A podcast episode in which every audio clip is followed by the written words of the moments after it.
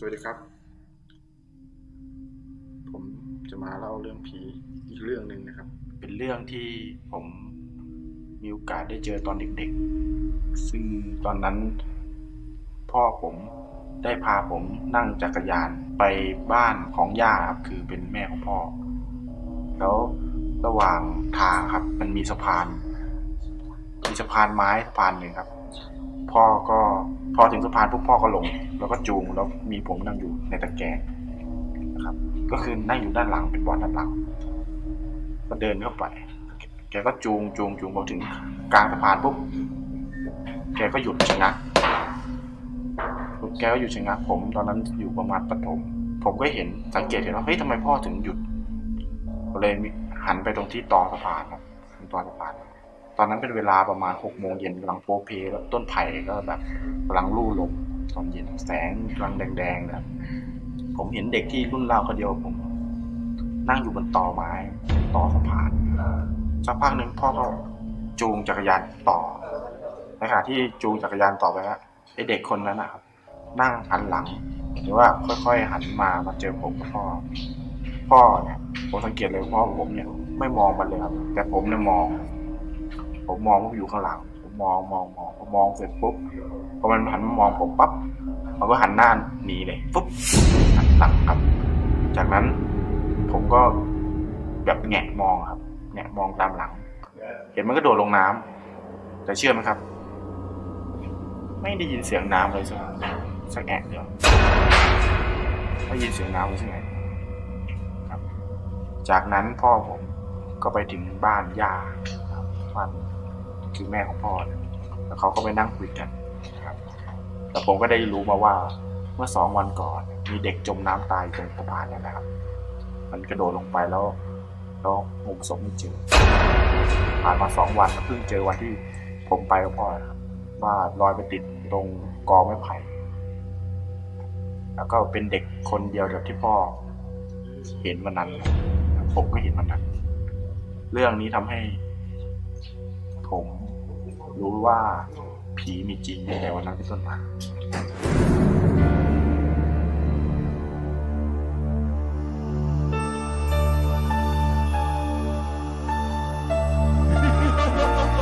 บอกความร้อนคือเงาตามตัวย่าให้มันร้อนจนถึงหัวถึงเงาหัวจะขาด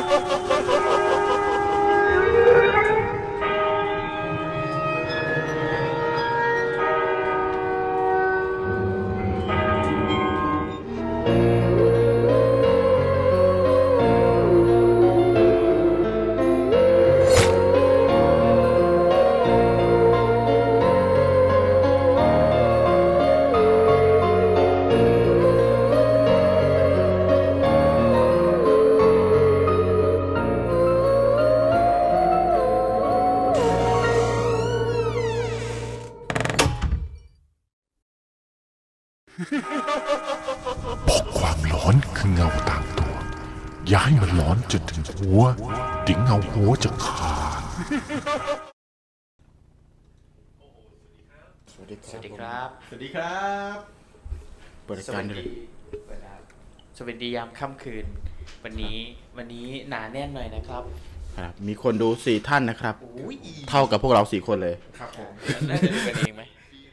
เออเดี๋ยวนะใครอยู่โเคกับเราบ้างตอนนี้ทักทายมาที่อาคอมเมนต์ของแฟนเพจนะครับ เงาหัวได้เลยนะครับตอนนี้อะ ยินดีต้อนรับเข้าสู่รายการเรื่องเล่าผ่านเงาหัว อยู่กับผมนะครับ เงาหัวจักรีแล้วหัวแม็กครับ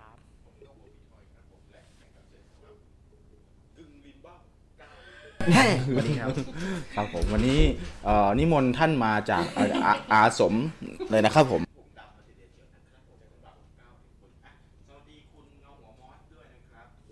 จาก เพชรบุรีเลยนะครับ วันนี้ก็มาจับจองที่นั่งสำหรับการเล่าเรื่องกันเลยทีเดียวนะครับ เดี๋ยวเจอกันตอนสี่ทุ่มครึ่งนะ คุณมอสนะครับผมอ่าวันนี้พี่ทอยเราจะมาคุยกันเรื่องอะไรวันนี้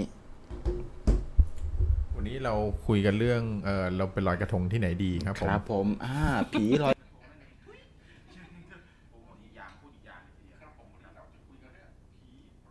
เปรตเปรตปเปรรตตครับเปรตเปรตเปรตอ่าทุกคนรู้จักผีผีเป็ดไหมพี่ทอยรู้จักผีเป็ดไหม รู้จักครับผมครับผม นอกจากผีเปรตแล้วเนี่ยมันก็ผีจะมีเป็ดนี่จริง ๆ แล้ว ไม่ค่อยฉลาดทำไมอะพี่ทำไมครับผมขนาดปลาไหลมันยังต้มได้เลยเออเอาปลาไหลต้มเป็ดเป็ดต้มปลาไหลต้มเป็นปลาไหลต้มเอาครับอ่า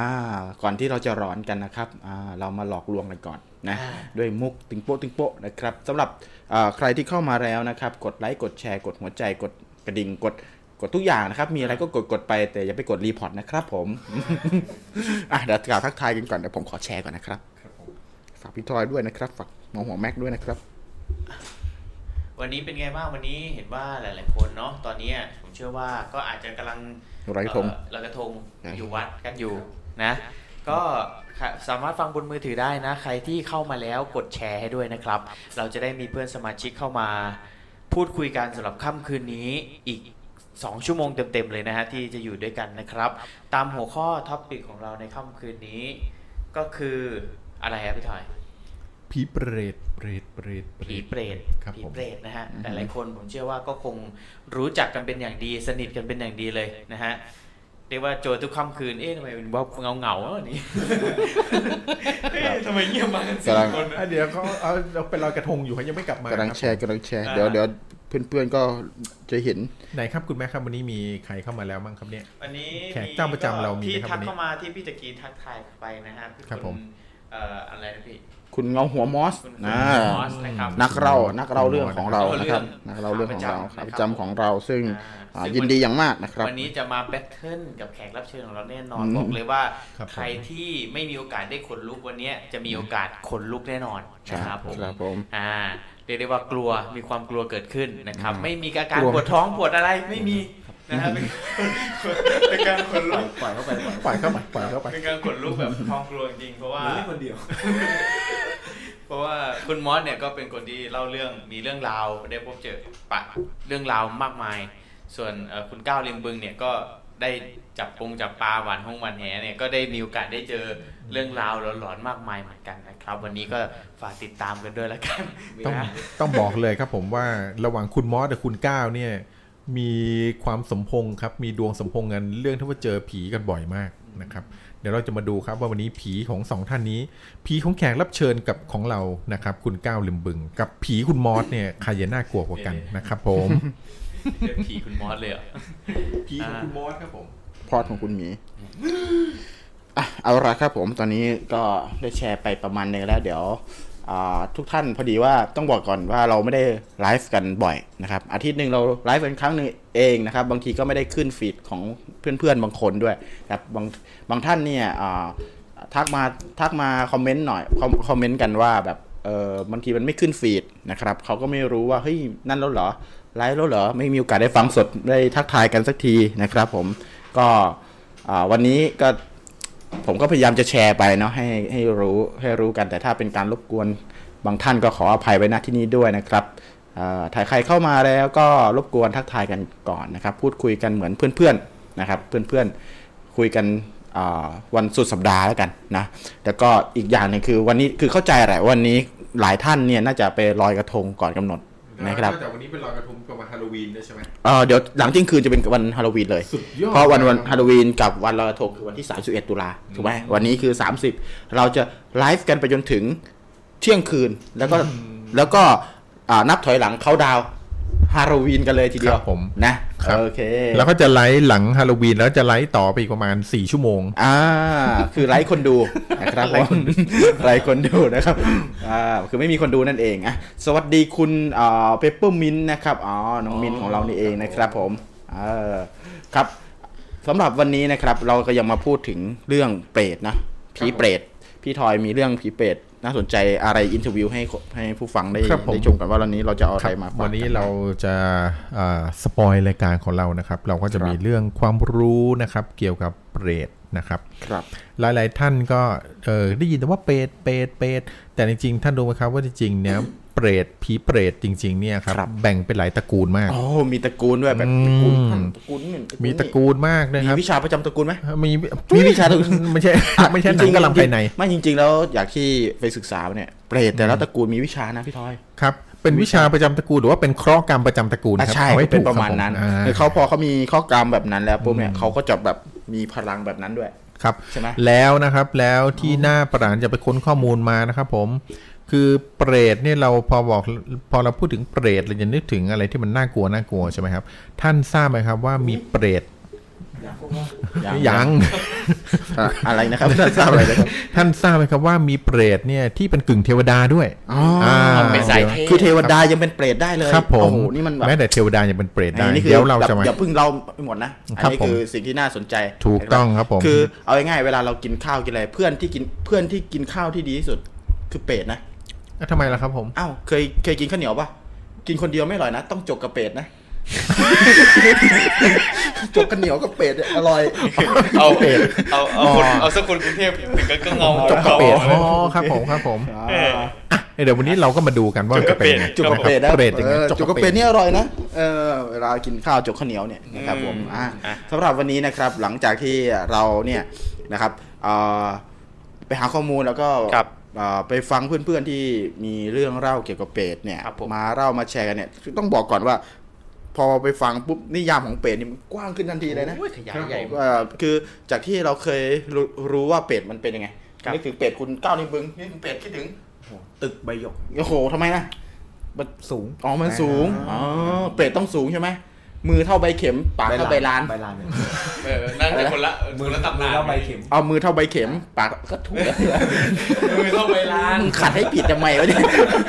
เขาต้องขัดให้ถูกเด็ขัดให้ถูก เออ ก็คือมือเท่าใบลาน ปากเท่าใบเข็ม ใบลานนี่เป็นยังไงครับคุณก้าวริมบึง ในฐานะที่คุณก้าวริมบึงเนี่ย ข้างวอร์ดใน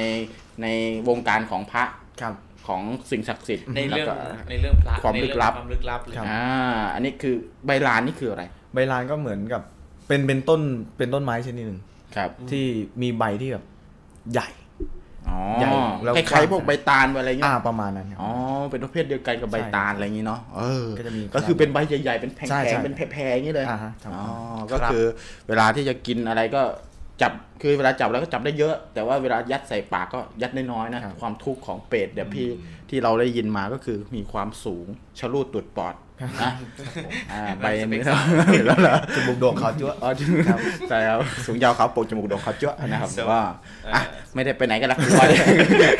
สวัสดีคุณคุณพี่แซมด้วยนะครับผมอ่าพี่คุณเงาหัวแซมนะครับเงาหัสวแซมวัสดีครับนะครับคุณเงาหัวแซม นึกถึงเป็ดคิดถึง MK ครับทำไมครับ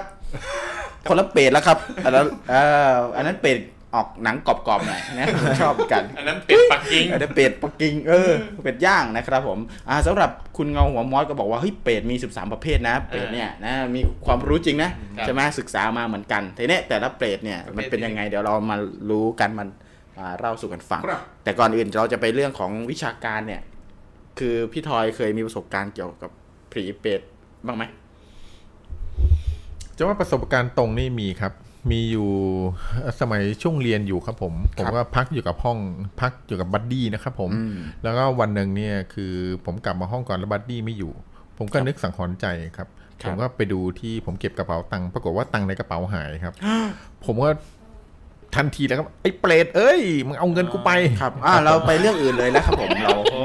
ครับครับไอเป็ดครับผมไอเป็ดเอ้ย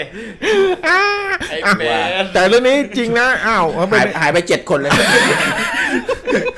มุกเดียวหายไปเจ็ดคนแล้วครับผมครับผมเอ้ยแต่เรื่องนี้จริงๆนะที่เกรินเกินมานี่เพราะว่าเพราะว่าเราจะบอกว่าคนที่ขโมยของหรืออะไรแบบนี้อ้าวเป็นหนึ่งในแฉด้วยเรื่องที่เป็นหนึ่งในเรื่องที่อาจจะทำให้ท่านเป็นเปรตเป็นได้เปรตได้อ่าอ่าก็คือความโลภใช่ครับใช่ไหผมมเดี๋ยวจะมาอธิบายว่าถ้าท่านใดวันนี้นะครับห้ามพลาด ถ้าท่านใดอยากจะเป็นเป็นเปรตนะครับผมเดี๋ยววันนี้เรามาดูแล้วครับ ว่าทำยังไงถึงจะได้คุเป็ณนเปรตนะคุณอาจจะอัพจากเงาหัวเป็นไอ้เป็ดครับก็วันนี้แหละนะครับผมก็เอาจริง ๆ แล้วตอนนี้นะครับอ่าประสบการณ์ในการเจอเปรตเนี่ยนะครับไม่ว่าจะเราไปอ่านมาไปเจอมาหรือเพื่อนเราไปเจอมานี่ก็ค่อนข้างจะเยอะเหมือนกันนะครับ ผมอันนี้คือผมขออนุญาตพี่ท่านหนึ่งที่เคยเล่าให้ผมฟังแล้วกันนะครับ มาเล่า สู่กันฟังเป็นเรื่อง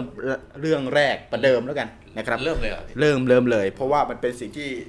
พี่ทอยอะเดี๋ยวลืมเออใช่ มันสิ่งที่พี่ทอยเนี่ยอ่าเตรียมมาเยอะมาก ผมก็เลยต้องรีบเล่าก่อนเออเดี๋ยวเดี๋ยวก็จะไม่พอเอออะเดี๋ยวเดี๋ยวขอทักทายคุณนัทด้วยแล้วกันนะอ่าฮะอ้าวสวัสดีพี่ครัเงาบหัวนัดสวัสดีครับพี่เงาหัวนัทนะครับพี่เงาหัวพี่เงาหัวนัดเนี่ยแฟนอ่าจากที่ผมรู้จักพี่เงาหัวนัดมานานเนี่ยนะครับพี่เงาหัวนัดเป็นคนสูงยาวครับ ขาวโป่งจมูกโด่งขาวจั๊วะฝรั่งแล้วครับนั่นไม่ใช่เอ่อพี่พี่นัทอาจจะแบบสัมผัสกับความเป็นเปรตอะไรเงี้ย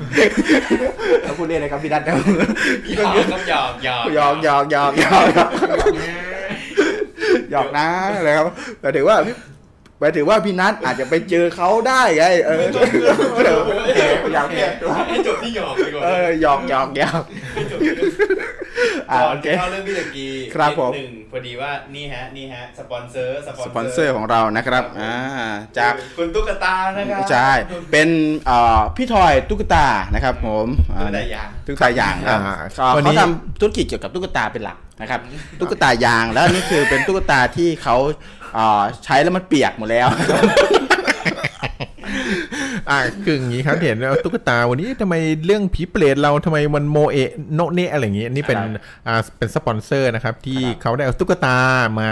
ร่วมสนุกในรายการนะครับครับผมสำหรับวันนี้เรามีตุ๊กตาที่เป็น 2 ตัวนี้เป็น limited edition นะครับผมเป็นอ่าฮะเป็นพิเศษครับผมเป็นเวอร์ชั่นพิเศษที่ผลิตมาแค่4 0 0 0 0 0ตัวเท่านั้นนะครับผมอ่าสี่แสนตัวครับสี่แสนตัวเท่านั้นเลยนะคนเยอะ คืออันนี้อันนี้ที่ซ้อมมันอ่าที่ซ้อมเมื่อกี้ครับที่ซ้อมอืมผมไม่คิดว่าจะเล่นจริงอ่าดมดมๆดูมันจะคร่าวๆนิดนึงนะครับ เล่นเล่นนะครับหอมชื่นใจนะครับผม ครับผม อันนี้เป็นอันนี้อ่า อะสปอนเซอร์อันนี้ได้มาจากร้านตุ๊กตานะครับ ที่อยู่ที่ประตูน้อ่าำนะครับตุ๊กอ่ ตุ๊กตาประตูน้ำครับผม อ่าวันนี้เรามีเรื่องเกี่ยวกับตุ๊กตาประตูน้ำด้วย มามีเหรอ แต่คล้ายๆกัน จริงอะเป็นประตูผีโอ้โหใกล้เคียงใกล้เคียงไหม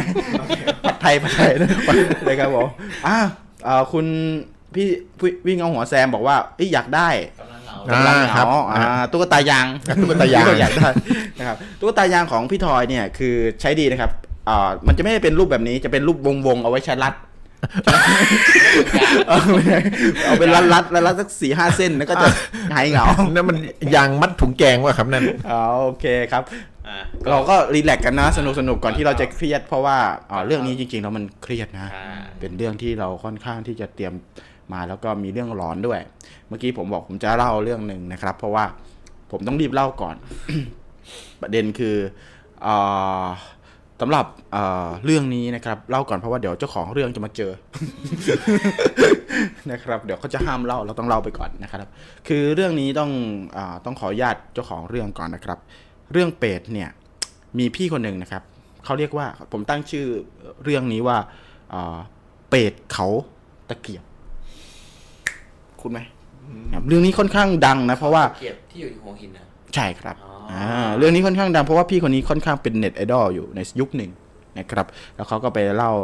อ่าตามที่ต่างๆนะครับในจัดรายการเขามีรายการวิทยุของเขาเองตอนนี้ไม่แน่ใจว่ายังจัดอยู่หรือเปล่านะครับ แล้วก็เล่าเรื่องนี้เขาเล่าเรื่องนี้ให้ผมฟังก่อนที่เขาจะอ่า ไปเล่าออกอากาศนะครับ ผมก็เลยขอถือวิสาสะพอพูดถึงเป็ดปุ๊บผมนึกถึงเรื่องนี้เลย เพราะมันเป็นเรื่องที่มันอยู่ในแบบมโนสำนึกผมเลยเวลาที่พูดถึงเป็ดปุ๊บผมนึกถึงเรื่องของพี่คนนี้เลยเพราะว่าเขาเล่าน่ากลัวมาก แต่ผมก็เอามาเล่าไม่แน่ใจว่าจะน่ากลัวหรือเปล่านะครับ แต่ก็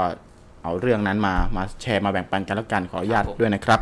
อ่าสำหรับเรื่องนี้นะครับมีพี่คนหนึ่งนะครับ ก็คือเขาไปเขาอยากเที่ยวสังสรรค์กับกับเพื่อนๆของเขานะครับอ่า ในขณะที่เขานั่งทานเหล้าอะไรกันนะครับ เล่นเล่นป๊อกเด้งอะเล่นไพ่เล่นอะไรตามภาษาเพื่อนฝูงนะกับพอไปเนาะตรงที่อ่าเขาตะเกียบเฮ้ยเราพูดชื่อได้ไหม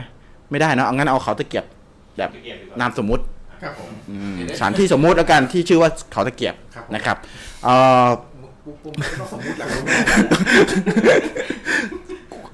พลาดไปแล้วไม่เป็นไรนะครับผมอ่าลืมลืมลืมลืมไปนะครับสำหรับสถานที่แห่งนี้เป็นสถานที่ที่พอพี่น้องทุกคนเอ้ไม่ใช่เพื่อนๆทุกคนอะไปกินเหล้าแล้วก็ไปเล่นไพ่กันนะครับ พี่คนนี้เป็นคนที่เขาไม่ได้ทานเหล้าด้วยครับเขาก็เลยเดินออกมาเดินตามชายหาดแบบมิวสิกธรรมดาธรรมดาเดินไปเรื่อยๆนะครับ ตอนนั้นเป็นเวลาแบบประมาณ3ามสี่ทุ่มละมืดละนะครับเเดินไประหว่างชายหาดนะครับเขามองออกไปเขาตะเกียบเนี่ยมันจะเป็นเหมือนเขามันเป็น เป็นรูปตั้งตรงๆขึ้นใช่ไหมที่เขาติเกียบถ้าเคยไปนะครับ ทีนี้เนื่องจากเวลาที่เขาเออมองเข้าไปในเอ่อทะเลอะ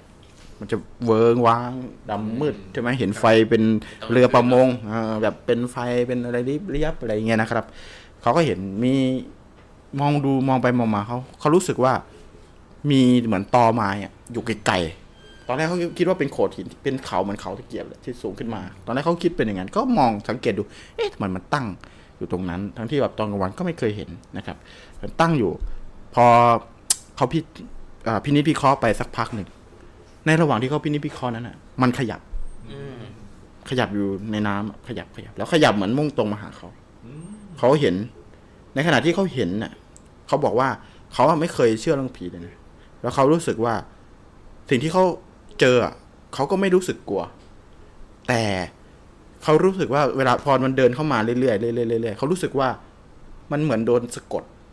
นึกออกปะเหมือนโดนสะกดเลยว่าแบบเฮ้ยนี่เหรอกูเจอผี แล้วแต่ขยับไม่ได้นะแต่ว่าเขาเป็นคนที่วิเคราะห์ด้วย วิเคราะห์พิจารณาเฮ้ยผีเป็นอย่างนี้เหรอวะคือเขาเล่าให้ฟังด้วยด้วยสติสัมปชัญญะเลยนะตอนที่เขาเขาเจอครับเดินเข้ามา ตัวใหญ่ๆสูงๆคือ ด้วยด้วยด้วยประสบการณ์ของเราเนาะแบ็กกราวในการรับรู้ข่าวสารเรื่องผีมาเนี่ยนะครับ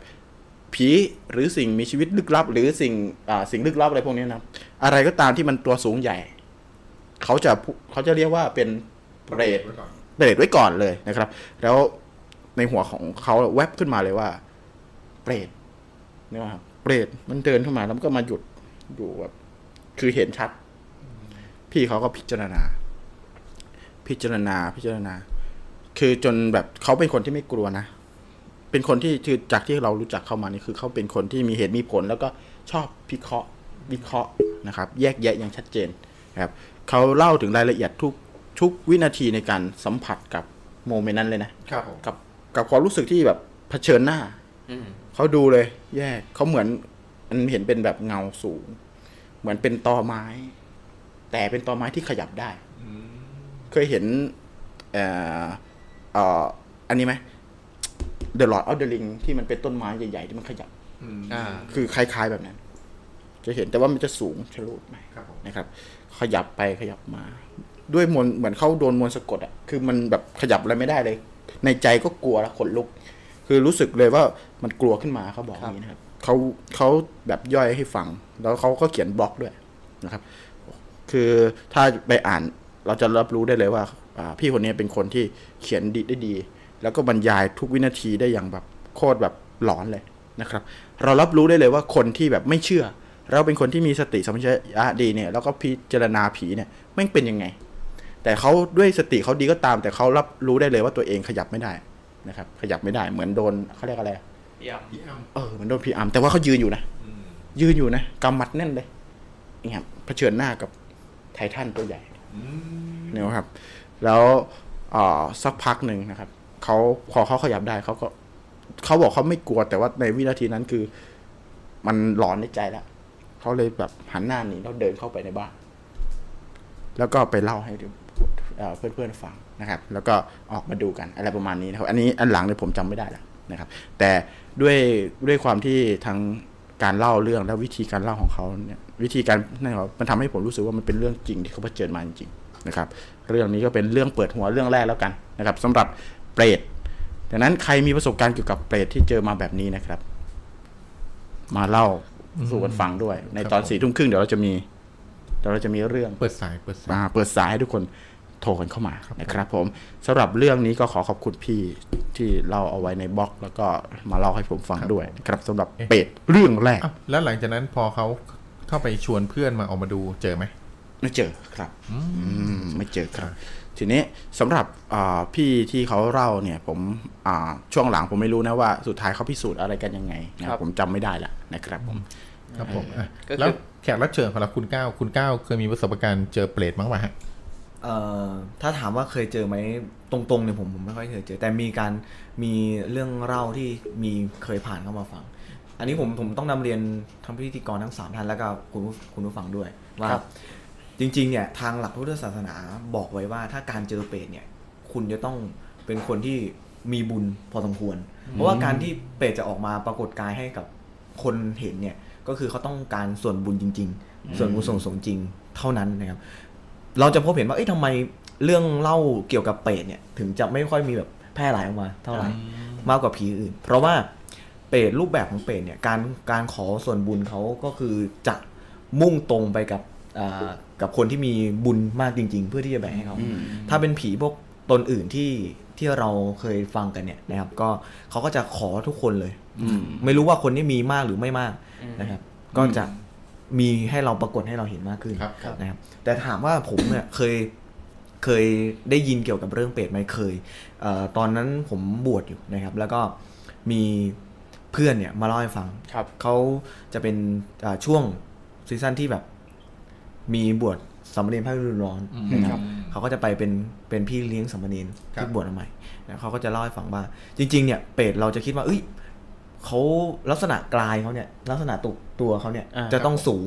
อะไรเงี้ยแต่จริงๆเนี่ยบางทีมันอาจจะไม่ใช่อย่างนั้นก็ได้อืมเปรตเนี่ยมีหลายรูปแบบอย่างครับที่หลาย ๆ ท่านก็อาจจะมีความรู้ความเข้าใจครับนะครับ ทั้งขนาดตัวและขนาดไซส์หรือว่ารูปแบบต่างๆนะครับเอ่อเพื่อนผมคนเนี้ยก็เล่าว่า ตอนเช้าเนี่ยเขาต้องตื่นมาก่อนคนอื่น เพราะว่าต้องมาเตรียมน้ำให้สามเณรอาบกันนะครับส่งน้ำกันเนี่ยนะครับ พอเช้าตื่นขึ้นมาปุ๊บเขาก็สังเกตดูว่าอ่าสถานที่ที่เขาอยู่เนี่ย นะครับ ก็จะเป็นห้องน้ำที่แบบเปิดกว้างที่แบบ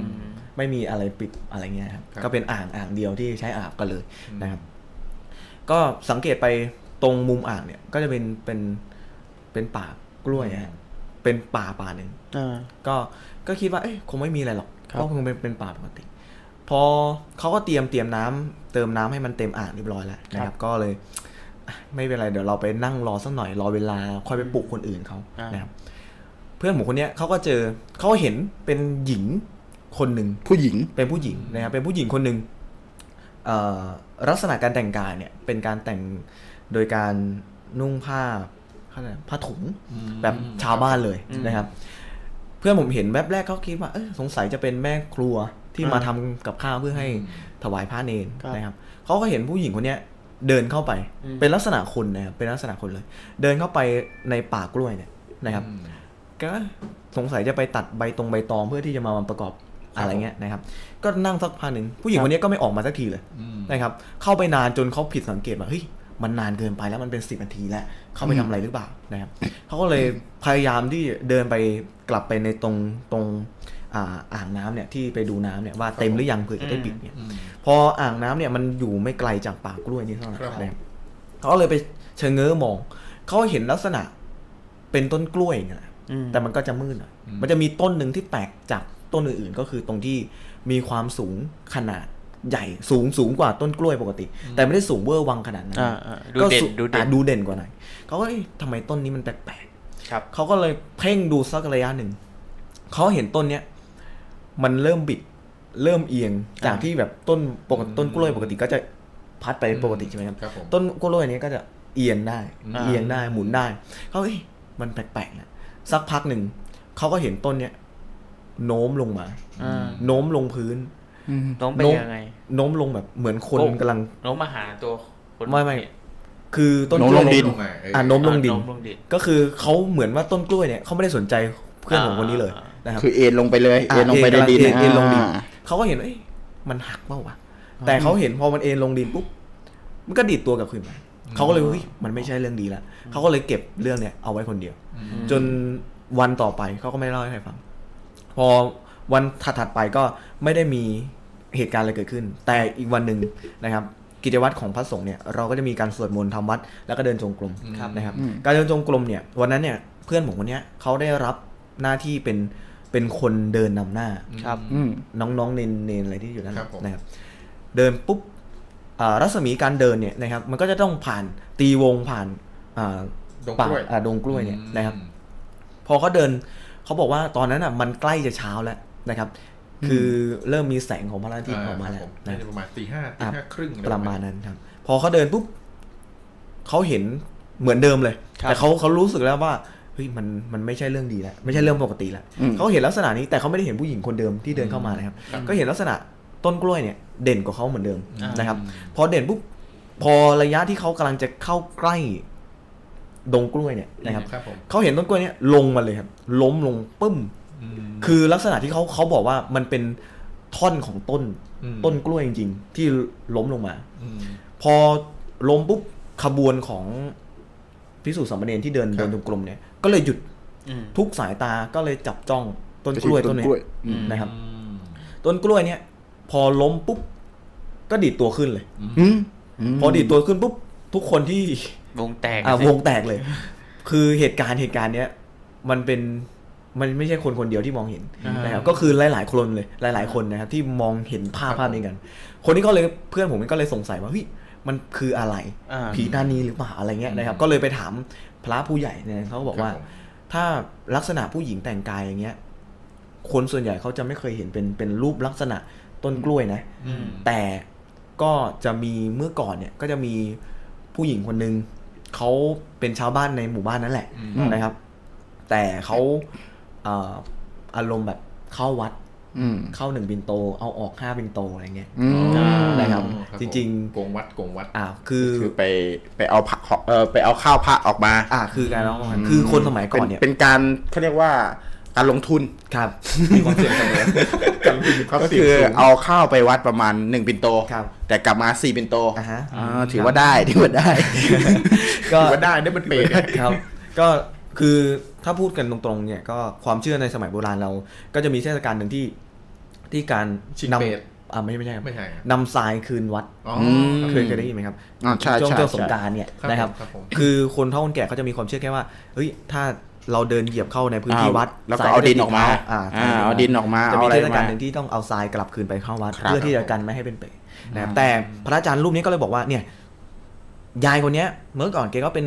แม่ครัวอยู่ที่นี่แหละมาช่วยครัวมาทำอะไรนู่นนนั่นนะครับ ก็เอาไปเงี้ย คนเขาก็รู้กันรู้กันหมดนะครับ พอแกเสียไปปุ๊บนะครับญาติพี่น้องก็เอาอัฐิอะไรเงี้ยนะครับรูปของแกมาติดไว้ตรงผนังอืมกำแพงวัด นะครับก็คือตำแหน่งของต้นกล้วยดงกล้วยนั่นเองอืมนะครับแต่ก็มีคนเจอแต่ไม่ได้เจอในลักษณะเป็นผู้หญิงรูปร่างของต้นกล้วยครับก็เจอเป็นผีเปรตที่สูง แต่เขาก็ตีรวมๆกันว่าอาจจะเป็นจากเป็นเปรตเหมือนกันยายคนอะไรนี้เงี้ยนี่เองใช่ครับอืมเอออันนี้น่าสนใจเรื่องอาวัฒนธรรมการอ่าก่อพระพระเจดีย์ทรายครับอ่ามันเป็นกุศโลบายของของคนสมัยโบราณเหมือนกันนะครับประเพณีก่อพระเจดีย์ทรายอะไรแบบนี้นะครับ ก็คือก็ก็อย่างที่คุณเก้าลิมบึงพูดเลยก็คือเพื่อเป็นกุศโลบายให้ทุกคนแบบแบบลดโอกาสการเป็นเปรตครับนะเพราะว่าการเป็นเปรตเนี่ยก็คือการเอาของจากวัดไปเนี่ยคือมีความเชื่อหนึ่งว่าคุณจะเป็นเปรตได้เนี่ย คุณต้องเทิร์นโปรด้วยการเอาของจากวัดไปครับ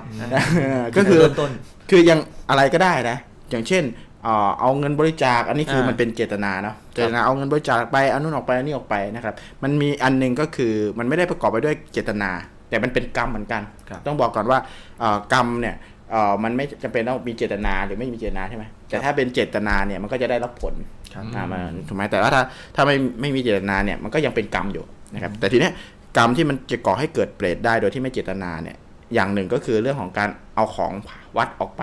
อืมโดยที่ไม่เจตนา อย่างครับเช่น การเอาดินพื้นดินจากบริเวณวัดครับเนี่ยออกไปนะครับ อย่างเช่นเราเดินผ่านวัดเนี่ยรองเท้าเราไปแตะทะแตะเอาดินทรายอะไรเงี้ยออกมาเนี่ยครับก็คือถือว่า มีโอกาสเป็นเปรตแล้วนะเออถ้าเรารู้เราก็แบบเฉยๆอย่างเงี้ยอาจจะมีโอกาสเป็นเปรตด้วยกฎสุรบายแบบนั้นก็เลยเกิดประเพณีแบบก่อพระเจดีย์ทราย คุณต้องเอาทรายมาจากบ้านคุณน่ะมารวมกันแล้วมาก่อเป็นพระเจดีย์ทรายครับนี่ก็คือเป็นกุศโลบายว่าอะไรนะ เอาเอาทรายเข้าวัเอาดทรายเข้าวัดครับขนทรายเข้าวัด นี่ก็เลยเป็นประเพณีแบบว่าเพื่อให้ลดโอกาสการเป็นเปรตโดยที่ไม่ได้ตั้งใจครับนะคแต่รับจริงๆผมผมมองว่าอาจจะเป็นการ เป็นอีกอย่างหนึ่งให้ดึงคนรุ่นใหม่เข้าวัดอืมให้ให้มารู้จักวัดมากขึ้นก็ได้อืมก็เพราะว่าการก่อพระเจดีย์ทรายเนี่ยสาวๆจะไปเยอะอ่าใช่สาวๆหนุ่มๆก็จะไปกันเยอะครับเพราะว่าเราก็มันเป็นไปด้วยการคือมันไม่ต้องไปนั่งคุกเข่าไปนั่งอ่าสวดมนต์ไงครับเพราะว่าพวกไปสร้างศิลปะไปสร้างศิลปะอ่าอะไรอย่างเงี้ยอ่า เป็นแบบถนนถนนคนเดินเรียกว่านะครับผมก็ก็เป็นเรื่องที่เราสามารถที่จะเอ่อ พิสูจน์ได้ว่าเฮ้ยมันมีวัฒนธรรมแบบนี้เกิดขึ้นจริง ๆ แล้วก็เขามีความเชื่อเรื่องเปรตแบบนี้ครับจริงๆนะครับ เรื่องการขนสายขวัดอืมตรงไปไปทับรอยพี่พี่พี่ทอยเปล่าที่พี่ทอยเตรียมมาไม่ก็ก็ผมมีมีเรื่องคล้าย ๆ กันนะ ที่ไปเตรียมมาครับอ๋อก็คืออย่างที่เมื่อกี้คุณเงาหัวจักรีได้พูดถึงเรื่องการเอาทรายเข้าวัด หรือว่าการเหยียบทรายออกมา โดยที่ไม่เจตนาแล้วจะเป็นกรรมติดตัวใช่ไหมเพราะฉะนั้นเขาก็เลยมีวิธีถ้าพอเข้าไปในวัดเนี่ยก็เลยมีที่เขาเรียกว่ามีตู้อะฮะที่เขาเรียกว่าการตู้ที่บริจาคเพื่อใช้หนี้สงฆ์ครับนะครับเป็นหนี้สงฆ์เนี่ยเอาหนี้อะไรมา โดยไม่เจตนาเนี่ยก็บริจาคแล้วก็บอกว่าเออนี่เป็นการใช้หนี้สงฆ์ไป ขนาดเราไปเข้าห้องน้ำฟรีในวัดนะครับไปใช้น้ำในวัดไปอะไรแบบเนี้ยเขาก็ยังยังถือว่าเราเนี่ยเอาของของวัดออกมาเลยนะครับ ก็จะต้องไปใช้หนี้สงฆ์คืนไปใช่นะครับ ใช่แล้วก็อีกเรื่องหนึงก็คืออย่างเช่น มีเรื่องนึงคือเวลาเราเอ่อถวาย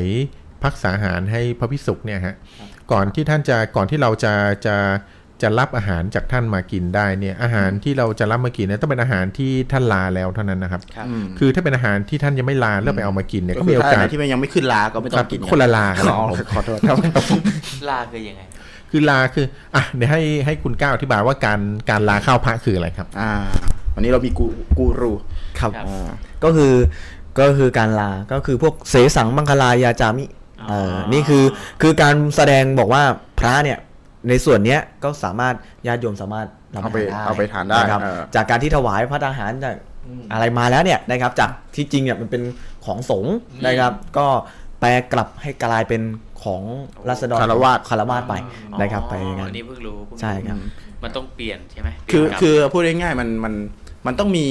ทริคนิดนึงเพื่อที่จะให้ป้องกันของของนี้ไปเป็นของของเรา โดยที่ถ้าเราทำโดยที่เราไม่ไม่มีทริคอะไรสักอย่างเนี่ย เรามีโอกาสเป็นเปรตได้อืมอะไรประมาณนั้นนะคจรับริงๆอาจจะเป็นกุศโลบายที่แบบไม่ให้ไม่ให้เหมือนกับว่าคนที่แบบไปแย่งอาหารพระมากินหรืออะไรแบบเนี้ยจริงๆก็เลยสอนขู่เอาไว้ไหมถ้าถ้าพูดลึกๆก็คือ สอนให้เรามีมารยาทเออคือจะกินของเขาก็ต้องบอกเขาหน่อยอืมคุณให้เขาแล้ว มันเป็นของเขาต้องให้เขาบอกหน่อยเออบอกหน่อยแล้วกันว่าเฮ้ยจะกลับมากินใช่ไหมอืมอะไรเงี้ยเออเขาให้เขาอนุญาตหน่อยครับอออไเพราะฉะนั้นเนี่ยปมณเวลาท่านได้อะไรจากพระมาเนี่ยนะครับเวลาได้อาหงอาหารอะไรมาเนี่ยก็คือแบบมั่นใจว่าท่านลาแล้วนะครับท่านลาเข้าพระแล้วไม่งั้น ท่านอาจจะได้ของแถมติดตัวมาคืด้วยอจริงๆอะมันจะมีคือถ้าเป็นศาสนาพุทธเนี่ยครับเขาก็มีบทสวดใช่ไหมเสสังมังคารายาจามีเนี่ยก็คือเป็นบทอ่าขอขอข้าวใช่ไหมเพื่อที่จะลาข้าวพระครับผมอ่าขอกินน่ะอืม ใช่ไหมครับครับเออคือมันมีทริคเยอะแยะที่จะทำให้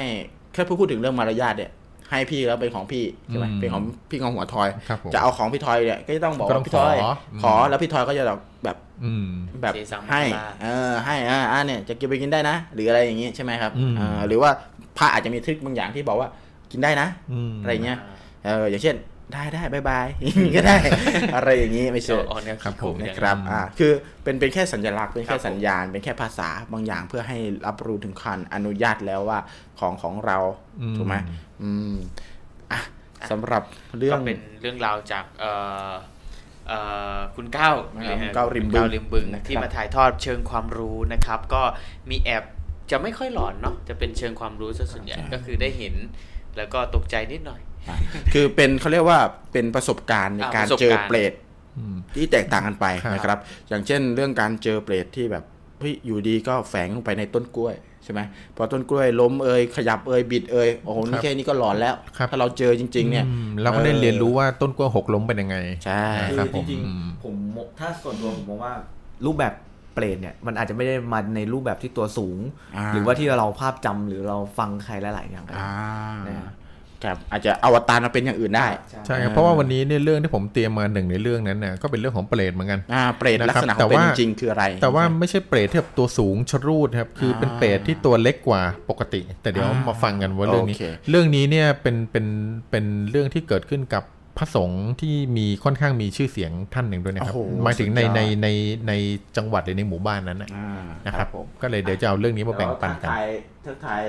แฟนๆเงาหัวครับผเรามหน่อยทันะกครัทาบยผมแฟนๆสักครู่นะฮะ โอ้ขอบคุณคุณเพชรไม่อยู่ไม่รู้ไปไหนด้วยนะครับช่วยกันแท็กโอ้โหแท็กเยอะเลยนะคคุรับณคุณเพชรไม่อยู่ไม่รู้ไปไหน อ่าตอนนี้ผมไม่รู้เลยว่าคุณเพชรไปไหนครับคุณเพชรทักทายกันเข้ามาก่อนนะครับขอบคุณสำหรับอ่า21 ท่านด้วยนะครับ แล้วขอบคุณสำหรับการแท็กเพื่อนเพื่อนๆต่อๆกันครับด้วยนะครับ ผม ก่อนอื่นเลยเอ่อเนื่องจากว่าคุณเพชรไม่อยู่ไม่รู้ไปไหนเนี่ยอ่าให้เกียรติแท็กเพื่อนๆมาชมเราเนี่ยนะครับอ่าเราขอให้คุณเพชรอ่า กดลูกหัวใจให้เราหน่อยนะครับ เพื่อที่จะอ่าทักทายกันหน่อยนะครับ แล้วก็จะเป็นสวัสดีพี่เบิ้มด้วยนะเงาคหัรับกันเรื่อยๆไปเลยอะพี่เบิ้มฟิวฟ้าวพี่เบิ้มบ้านบึ้มมาแล้วนะครับเงาหัวพี่เบิ้มอ่าเงาหัวเบิ้มมาแล้วครับผม สวัสดีครับพี่เบิ้มเอ่อวันนี้ถ้าพี่เบิ้มมีเรื่องเล่าก็รอเลยนะครับ ตอนสี่ทุ่มครึ่งนะครับผมอ่าเราจะเริ่มเปิดตอนนั้นอาจจะเลทหน่อยนะครับ เพราะว่าวันนี้เรื่องนี้ค่อนข้างอัดแน่นเลยทีเดียว วันนี้เอ่อมีเสริมกิจกรรมสักหน่อยไหมพี่อ่ามีเสริมกิจกรรม พี่ทอยมีกิจกรรมอะไรให้ ให้เขาเล่นบ้างวันนี้ กิจกรรมให้เล่นเหรอครับ อืม วันนี้ไม่ไม่เดี๋ยวดูแล้วกันว่าจะมีกิจกรรมอะไรให้เล่นดีนะครับ แต่แต่ของรางวัลของเราก็คือ ตุ๊กตาหมีน้อยโมเอะสองตัวที่นั่งอยู่ข้างหน้าท่านนั่นเองนะครับผม ใครจะได้ไปอ่าอาจจะได้เป็นคู่หรือว่าเป็นแยกดีง่ายให้แยเป็นกแยกดีกว่าครับให้เป็นแยกนะอ่าแยกแขนให้เป็แยกขา ใครอยากได้แขนก็เอ้ยไม่ใช่เอางี้ผมคนมีละกิแยจกกรรมกิจกรรมนี้ดีกว่า อืม ใครมีประสบการณ์เกี่ยวกับเรื่องเปรตบ้างอืมเปรตในความคิดของคุณแหละแหละนะครับ ความสูงตัวสูงอะไรก็แล้วแต่เนี่ยคือไปเจอมาแบบไหนมาเล่าสู่กันฟังนะครับ ทีเนี้ยเอ่อไอ้เล่าเนี่ยขอเป็นเล่าใน ในอันนี้แล้วกัน ในฟีดในฟีดเอ่อในคอมเมนต์แล้วกันนะครับ แล้วเราเราจะได้อ่านแล้วก็ช่วยกันโหวตได้ นะครับอืมขอหนึ่งเรื่องแล้วกันหนึ่งเรื่องครับที่ผมโดนๆนะครับเรามาว่าคุณเคยเจอเปรตหรือเคยไปได้ยินเรื่องเปรตที่ไหนแล้วแบบร้อนที่สุดอืมรับไปเลยตุ๊กตาโมเอะสองรางวัล ครับอ่าเอารางวัลสองรางวัลสองสองรางวัลรางวัลน่ะเฮ้รายงวัลหนึ่งวันนี้คือแขนรางวัลคือขาโอ้ถ้างั้นแบ่งเป็นสี่รางวัลได้เลยนะสี่รางวัลอะหนึ่งตัวเลยนะครับสำหรับใครที่สนใจอยากจะได้อ่าครับตุ๊กตานะครับ จากประตูน้ำนะครับผมครับแล้ววันนี้นักล่ารางวัลของเรามาไหมครับเนี่ยอ่านักล่ารางวัลยังไม่เข้ามานะครับอืมคุณอ่าคุณมิ้นท์ใช่ไหมครับผมอ่าแล้วก็อ่าพี่เงาหัวแซมนะครับที่บอกว่าอยากได้ตุ๊กตานะครับ ไม่แน่ใจว่าอยากได้ตุ๊กตาเป็นตุ๊กตายางหรือตุ๊กตาแบบนี้นะครับอะ ยังไงก็แล้วแต่นะครับ มาร่วมกิจกรรมกับเราได้ว่า ท่านเคยได้ฟังเรื่องเปรตไหนที่หลอนที่สุดอืมเล่ามาในคอมเมนต์เลยนะครับ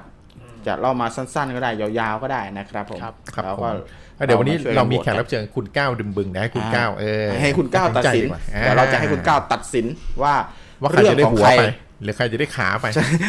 เรื่องของใครจะเป็นที่ถูกใจครับสองรางวัลเลยอืมนะสองครับรางวัลเลยนะครับ อ่า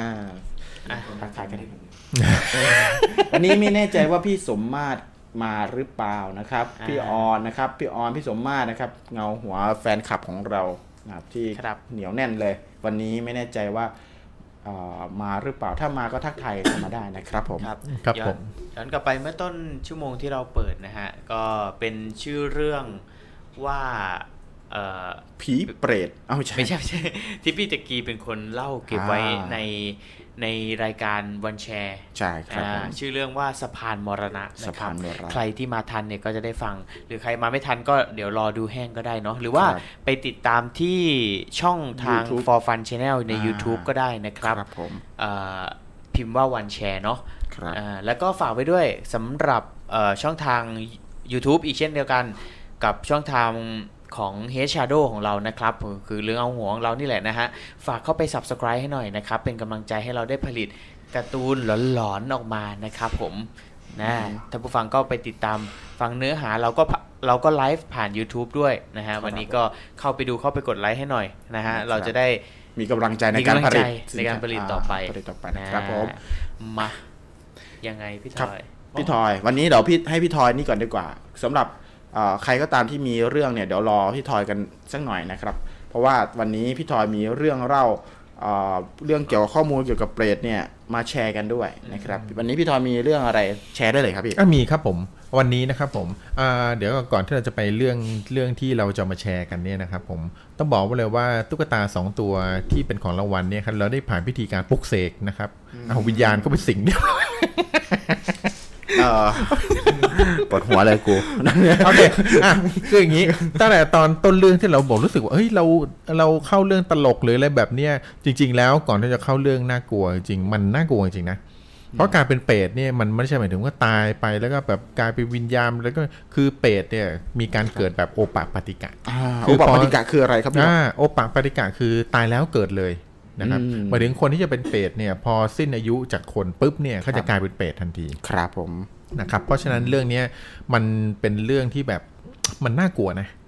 ครับแต่จริงๆเรื่องเท่าที่ได้ทำการรีเสิร์ชค้นหาเรื่องราวเกี่ยวกับเปรตมาเนี่ยมันไม่ค่อยมีเปรตที่แบบมาหลอกหลอนคนให้กลัวเล่นๆเพื่อความสนุกเลยอะไรแบบนี้นะครับแต่จริงๆคนน่ะกลัวพอเห็นเปรตปั๊บก็กลัวเพ่นหนีกันเอง นะครับแต่จริงๆเนี่ยเปรตเนี่ยเขาเป็นเขาเป็นถ้าจะเรียกว่าเป็นเรียกว่าเป็นสิ่งมีชีวิตได้ไหมอืมเออได้ไหมได้ไหมครับคุณก้าวน่าได้ได้ครับได้ได้ไหมคืเปรอตเนี่ยอย่างนี้เดี๋ยวผมอธิบายอย่างนี้ก่อนอืมอาจจะเกิดการอาจจะเดี๋ยวจะสับสนเข้ากัใจนผินะดครับเข้าใจผิดอ่าอืมเปรตเนี่ยในทางพุทธศาสนาเนี่ยแบ่งออกเป็นสองแบบครับผมนะครับ คือไม่ใช่ไม่ใช่ทางทางพุทธศาสนาเป็นความหมายแล้วกันนะครับอืมคำว่าเปรตเนี่ยมีความหมายอยู่สองอย่าง ครับนะผมอย่างแรกก็คืออาคนที่เสียชีวิตไปแล้วอืมวิญญาณที่ละจากสังขารไปแล้วเนี่ยครับผมนะครับนี่คือเป็นความหมายหนึ่งเลยอืมนะเกี่ยวกับคำว่าเปรตครับนะผมอีกเปรตหนึ่งก็คือคือเป็นเรื่องสภาวะอืมเออทีเนี้ยไอ้เปรตที่พี่ทอยพูดถึงเนี่ย ที่บอกว่าไม่จำเป็นอาจจะเป็นสิ่งมีชีวิตก็ได้เนี่ยครับมันผมอาจจะเข้าเข้าข่ายความหมายที่สองอืมคือสภาวะแห่งเปรตสภาวะแห่งความเป็นสเปรตสภาวะเนี้ยอ่าสอดคล้องกับทางพุทธศาสนา พูดถึงภพภูมิเอาไว้อืมนะครับครับผมภพภูมิที่หลังจากเราตายไปแล้วเนี่ย มันจะเกิดสภาวะอืมอยู่ห้าสภาวะ ครับผมถูกไหมมีอะไรบ้างครับ มีสภาวะที่เป็นเกี่ยวกับเขาเรียกว่าภพภูมิแล้วกันอืมอ่าภพภูมิถ้าเป็นสภาวะอาจจะไม่สอดคล้องหน่อยภพภูมิที่เป็นภพภูมิเทวดาใช่ไหมครับผมภพภูมิเทวดาภพภูมิมนุษย์อืมภพภูมิเปรตอสุภรพกายภูมิเดรัจฉาน และสัตว์ภเดพรัจฉานและภพภูมิอ่าของนรกครับ นรกบาลอะไรเงี้ยอืมมีห้าภพภูมิแบบนี้ครับผมซึ่งถ้าแปลงออกมาเป็นสิ่งที่มีชีวิตอย่างที่พี่ทอยพูดจะพูดถึงเรื่องสภาวะแล้วครับผมสภาวะสภาวะสวรรค์เนี่ยสภาวะเทวดาเนี่ยเป็นยังไงอืมสภาวะมนุษย์นี่เป็นยังไง แล้วก็สภาวะเปรตนี่เป็นยังไง แล้วก็สภาวะเดรัจฉานอสุรกายเดรัจฉานครับผมก่อนเดรัจฉานเดรัจฉานภูมิเนี่ยเป็นยังไง แล้วก็สภาวะอ่านรกภูมินี่เป็นยังไงครับผมนะครับอืมอ่าครับเป็นอย่างนั้นใช่ครับ เพราะว่ามันมัน เหมือนกับเหมือนกับว่าถ้าคุณเดี๋ยวผมวันนี้จะมาอธิบายให้ฟังว่ามีทำกรรมอะไรไว้ที่นำพาให้ท่านกลายเป็นเปรตได้เปรตได้ แล้วอ่าพอท่านกลายเป็นเปรตนี่ท่านไม่มีโอกาสแก้ตัวแล้วครับ พอท่านพอสิ้นชีวิตปั๊บท่านก็กลายเป็นเปรตเสวยกรรมของท่านเลย ทีนี้ะครับเดี๋ยวเรื่องวิชาการเนี่ยพอฟังพี่ทอยแล้วรู้สึกว่ามันจะเป็นเรื่องความรู้แล้วนะเป็นเรื่องของข้อมูลเกี่ยวกับเปรตแล้วนะครับผมทีนี้ผมมีเรื่องที่แบบอาจจะเป็นข่าวข่าวแล้วกันอืมเรื่องเกี่ยวกับเปรตมาครับผมมามาแชร์กันก่อน มาเล่าสู่กันฟังแล้วก็ผมคิดว่าพี่ทอยก็น่าจะมีความรู้เรื่องนี้หรือว่าอ่าคุณก้าวริมบึงคุณแม็กก็น่าจะมีความรู้เรื่องนี้ เราเอามาถกกันตรงนี้ก่อนดีกว่าครับผมนะครับมันมีข่าวเมื่อปีอ่าน่าจะปี 42 ที่ 43 เนี่ยแหละนะครับมีเคยได้ยินอ่ากรณีเปรตอาจารย์กู้ไหมเคยได้ยินแต่ลืมไปแล้วอ่าเป็นอาจารย์กู้เนี่ยเป็นเป็นข่าวใหญ่มากในปีนั้นเลยนะครับครับ ที่เขากู้จนให้ได้บีซีเจ๊งใช่ใช่ถูกต้องทุยขออภัยท่านผู้ชมด้วยนะครับผมอะก็คือข่าวเป็ดอาจารย์กู้ได้เคยได้ยินไหมเก้าน้องเก้าเคยได้ยินอ่าเป็ดอาจารย์กู้เคยได้ยินไหมไม่เคยเอาไปเร็วไปนะครับท่านผู้ชมเคยได้ยินป่ะครับเป็ดอาจารย์กู้นะครับ เป็ดอาจารย์กู้นี่เป็นข่าวดังมากในสมัยนั้นนะครับ ก่อนที่จะอ่าเฉลยว่าโอละพ่ออรู้จักคำว่าโอละพ่อไหมครับผมโอละพ่อคือ คือเราคิดว่า คิดว่าเป็นอีกแบบแต่จริงๆพอเฉลยมากลับเป็เป็นนอีกไม่แบบใช่เอออ่าไม่นะครับใช่เลยก็คือแต่จำเนื้อหาไม่ได้ละคือเรื่องราวมันคืออย่างนี้นะครับ มันมีอาจารย์ท่านหนึ่งที่แบบมีชื่อเสียงในภาคอีสานนะครับ ในจังหวัดอุดรธานีนะครับเขาเอ่อมีการตั้งสำนักขึ้นมา แล้วก็มีลูกศิษย์ลูกหามากมายนะครับ จากนั้นมีการถ่ายทำคลิปคลิปหนึ่งขึ้นมานะครับ แล้วมีรูปรูปหนึ่งหลุดออกมา แล้วมีแบบ ลูกสงลูกศิษย์ช่วยแชร์กันว่านี่คือเป็นเปรตนะฮะเปรตของอาจารย์ที่อาจารย์กู้เลี้ยงไว้นะครับเขาเรียกว่าเปรตเอ่ออะไรนะเปรตคำชะโนดอืมเปรตคำชะโนดคือเปรตในจังหวัดอุดรนี่แหละนะครับเขาอาจารย์กู้เป็นคนถ่ายติดเป็นคนมีฤทธิ์อะไรแบบนี้นะครับ แล้วอาจารย์กู้ก็บอกว่าเป็นจริง ภาพนี้ถูกหลุดออกมาแบบสู่สาธารณชน แล้วก็เป็นข่าวดังมากในยุคนั้นนะครับ เปรตอาจารย์กู้เนี่ยเอ่อ คือในสมัยนั้น ใครดูก็ก็รู้ว่าเป็ดใครดูก็ใช่เป็ดใช่เป็ดเป็ดยังไงก็เป็นเป็ดยังไงก็เป็นเป็ดในยุคนั้นนะครับ แต่พอในยุคนี้ยังไงก็ไม่เป็ดคือเราดูยังไงก็ไม่เป็ดนะทำให้ดูรูปในยุคนั้นนะครับครับผมเพราะว่าในเมื่อ 20 กว่าปีที่แล้วเนี่ย รูปในแบบนี้มันเป็นไปได้ยาก คือคนยังเชื่อเชื่อเรื่องการตัดต่อ อืมครับอะไรแบบยากอยู่ เพราะว่าแบบมันยังไม่มีเรื่องวิทยาคือสกิลเรื่องเนี้ยมันยังไม่แพร่หลายว่ามีการตัดต่อได้อืมนึกออกไหมครับ ทีเนี้ยคนก็เชื่อกันใหญ่ ว่ารูปนั้นเป็นรูปเปรตจริง ๆ นะครับ ก่อนที่ทางการเนี่ยแล้วคนที่พอเริ่มมีคนเชื่อก็เริ่มมีคนไม่เชื่อถูกไหมครับผมมันก็เริ่มมีการพิสูจน์กันอืมนะครับ พิสูจน์กันขนาดที่แบบว่าเอ่อให้ตำรวจเนี่ยไปไปลองวิชาอาจารย์กู้เลยอืมนะครับอาจารย์กู้ก็ท้าเลยท้าประลอง นะครับครับผมท้าประลองในการเอ่อโชว์ไสยศาสตร์ของตัวเอง ในขณะที่อ่าผมจำได้คร่าวๆว่าอ่าอาจารย์กู้เนี่ยนะครับ ให้ตำรวจท่านหนึ่งกำดินเอาไว้ครับผมนะครับ แล้วอาจารย์กู้ก็บอกว่าเดี๋ยวจะเสกดินนั้นน่ะให้เกิดอะไรขึ้นสักอย่างหนึ่งอืมนะครับ เสกไปสามวิชาสามรอบ ก็ไม่เกิดอะไรไม่เกิดอะไรขึ้นนะครับ จนคนดูแบบพอดีมันมันแบบอืม ถ้าเป็นสมัยนี้ก็คือไลฟ์สดอะนะ คือทุกคนก็จับต้องดูในครับผมในช่วงชั่วโมงนั้นนะลูกศิษย์ลูกหาเนี่ยมันก็เลยทำให้รู้ว่าอาจารย์กู้เนี่ยไม่ได้มีอิทธิฤทธิ์อืมก็โป๊ะแตกวันนั้น จนพอสุดท้ายแล้วก็มีมีประเด็นว่ารูปนั้นไม่ดูยังไงก็ไม่ใช่อีกแล้วครับ คือตอนที่เชื่อดูยังไงก็ใช่นะพอเริ่มเฮ้ยไม่เชื่อแล้วดูยังไงก็ไม่ใช่นะครับ อันนี้คือโป๊ะแตกในในวันนั้นเลย แล้วก็สุดท้ายแล้วอาจารย์กู้เองก็ยอมรับว่า แบบไม่ได้เป็นทำขึ้นมา คือทำขึ้นมาอ่าอ่าจำได้ใช่ไหมเฟซขึ้นมาเริ่มคุ้นๆแล้วนะเริ่มคุ้นๆเออเฉลยออกมาว่าสุดท้ายแล้วเปรตนั้นก็ทำขึ้นมา เปรตคำชะโนดจริง คือมีคนเชื่อว่าจริงๆ แล้วเปรตคำชะโนดมีจริง แต่สิ่งที่อาจารย์กู้ทำนั้นไม่จริงแค่นั้นเอครับผงมนะครับผมอ่าสำหรับใครก็ตามที่เคยชมข่าวเปรตคำชะโนดรู้สึกยังไงบ้าง ในยุคนั้นนะครับเออ พี่ทอยรู้สึกยังไงบ้างตอนนั้นนี่ก็รู้สึกว่าในเรื่องของเขาเรียกว่าอะไร ในเรื่องของไสยศาสตร์ความเชื่ออะไรที่มันมันเหนือกับความเป็นจริงขึ้นไปอะมันมักจะเป็นเรื่องที่ผู้คนให้ความสนใจอย่างเงี้ยอืมแล้วคิดว่าคนที่มีคนที่สามารถควบคุมสิ่งที่เหนือธรรมชาติแบบนี้ได้ ก็มักจะแบบเป็นที่พึ่งได้แหละคนนี้ยผมว่าหนีไม่พ้นคนเหล่านั้นจะไปขอหวยแน่เลยใช่ไหมอ่าใช่ครับอ่าคือมันเป็นเรื่องของการคือจริง ๆ พวกสิ่งศักดิ์สิทธิ์กับอ่า สังคมไทยเนี่ยอืมเป็นเรื่องที่อยู่ไกลกันมากนะแล้วก็มันเป็นความเชื่อในยุคนั้นคือถ้าพูดง่ายๆมันอาจจะมีคนที่กำลังบอบช้ำทางจิตใจบางอย่างคือต้องการเสาหลักต้องการที่พึ่งทางจิตใจอยู่อะไรอย่างนี้นะครับ เพราะฉะนั้นท่านผู้ฟังต้องแบบ คือต้องใช้วิจารณญาณในการให้ชมดีครับนะครับ ไม่ใช่เพียงแต่วิจารณญาณในการชมเวลาท่านได้ข่าวสารหรืออะไรแบบเนี้ยสิ่งที่มันเหนือธรรมชาติที่พิสูจน์ไม่ได้เนี่ยท่านก็ต้องตีเป็นเลขออเอาไว้ครับก่อนถ้าต้องใช้วิจารณญาณดูนะครับ ว่ามันจริง ๆ มันเป็นจริงหรือมันเป็นเท็จมันเป็นที่พึ่งได้แค่ไหนนะครับ ไม่ว่าไม่ใช่ว่าเห็นที่นี่เขาบอกโอ้ยฮิตกันฮิตกันอย่างเงี้ยก็ไปแห่ไปโอ้ไปนั่นเขาด้วยนึกว่าเป็นที่พึ่งได้ครับยกตัวอย่างเคส อันหนึ่งให้ฟังเป็นเคสเกี่ยวกับเรื่องเขาเรียกว่าอุปทานหมู่ฮะอืมตอนนั้นมีมีสินค้าของกินอันหนึ่งนะครับ ที่เข้ามาในเมืองไทยเนี่ยอันนี้ที่ผมรู้เพราะว่าผมอยู่ในเบื้องหลังของการตลาดอันนั้นโอ้โหนะครับนี่คือคนทำคนทำคนมอมเมาไม่ใช่ไม่ใช่มอมเมาคือเป็นแค่ part หนึ่งครับเป็น part เล็กๆครับก็เป็นสินค้าของกินอันหนึ่งที่เข้ามาในเมืองไทยนะครับ แล้วคนไทยยังไม่รู้จักเลย วิธีที่เขาทำแล้วพอ หลังจากนั้นสองสามวันเนี่ยก็พอร้านนี้โอ้โหทั้งที่แบบไม่เคยมีใครรู้จักมาก่อนเลยว่าสินค้านี่มันคืออะไรเนะครับ ปรากฏว่าสองสามวันเนี่ยคนต่อคิวยาวแบบเป็นกิโลเลย เพื่อจะรอซื้อสินค้านะครับ แล้วพอหลังจากคนขับรถผ่านไปผ่านมาก็เห็นว่าอุ้ยคนต่อคิวยาวจังมันคืออะไรผ่านไปประมาณสักอาทิตย์สองอาทิตย์คนก็ยังต่อคิวอยู่ คนที่มันต่อคิวอยู่ตรงนั้นเนี่ย เป็นนักแสดงเอ็กซ์ตร้านะครับ เป็นตัวประกอบที่เขาจ้างมาเพื่อต่อคิวอืมนะครับ ก็คือเป็นการแบบโฆษณาชวนเชื่ออมเป็นกลยุทธ์หนึ่งครับเท่าเป็นนั้นเองมันก็เลยกลายเป็นอุปทานหมู่ว่าอ่าคนที่ผ่านไปผ่านมาเนี่ยก็คิดว่าไอ้ร้านเนี่ยมันต้องอร่อยแน่อ่าๆนะครับ หลังจากผ่านไปสองอาทิตย์เนี่ยเริ่มมีคนจริง ๆ มาต่อคิวนะครับครับไอ้ตัวจากเมื่อก่อนไม่ใช่คนจริงๆครับเป็เมื่นอก่อนเปรไม่ตใช่คนที่เป็น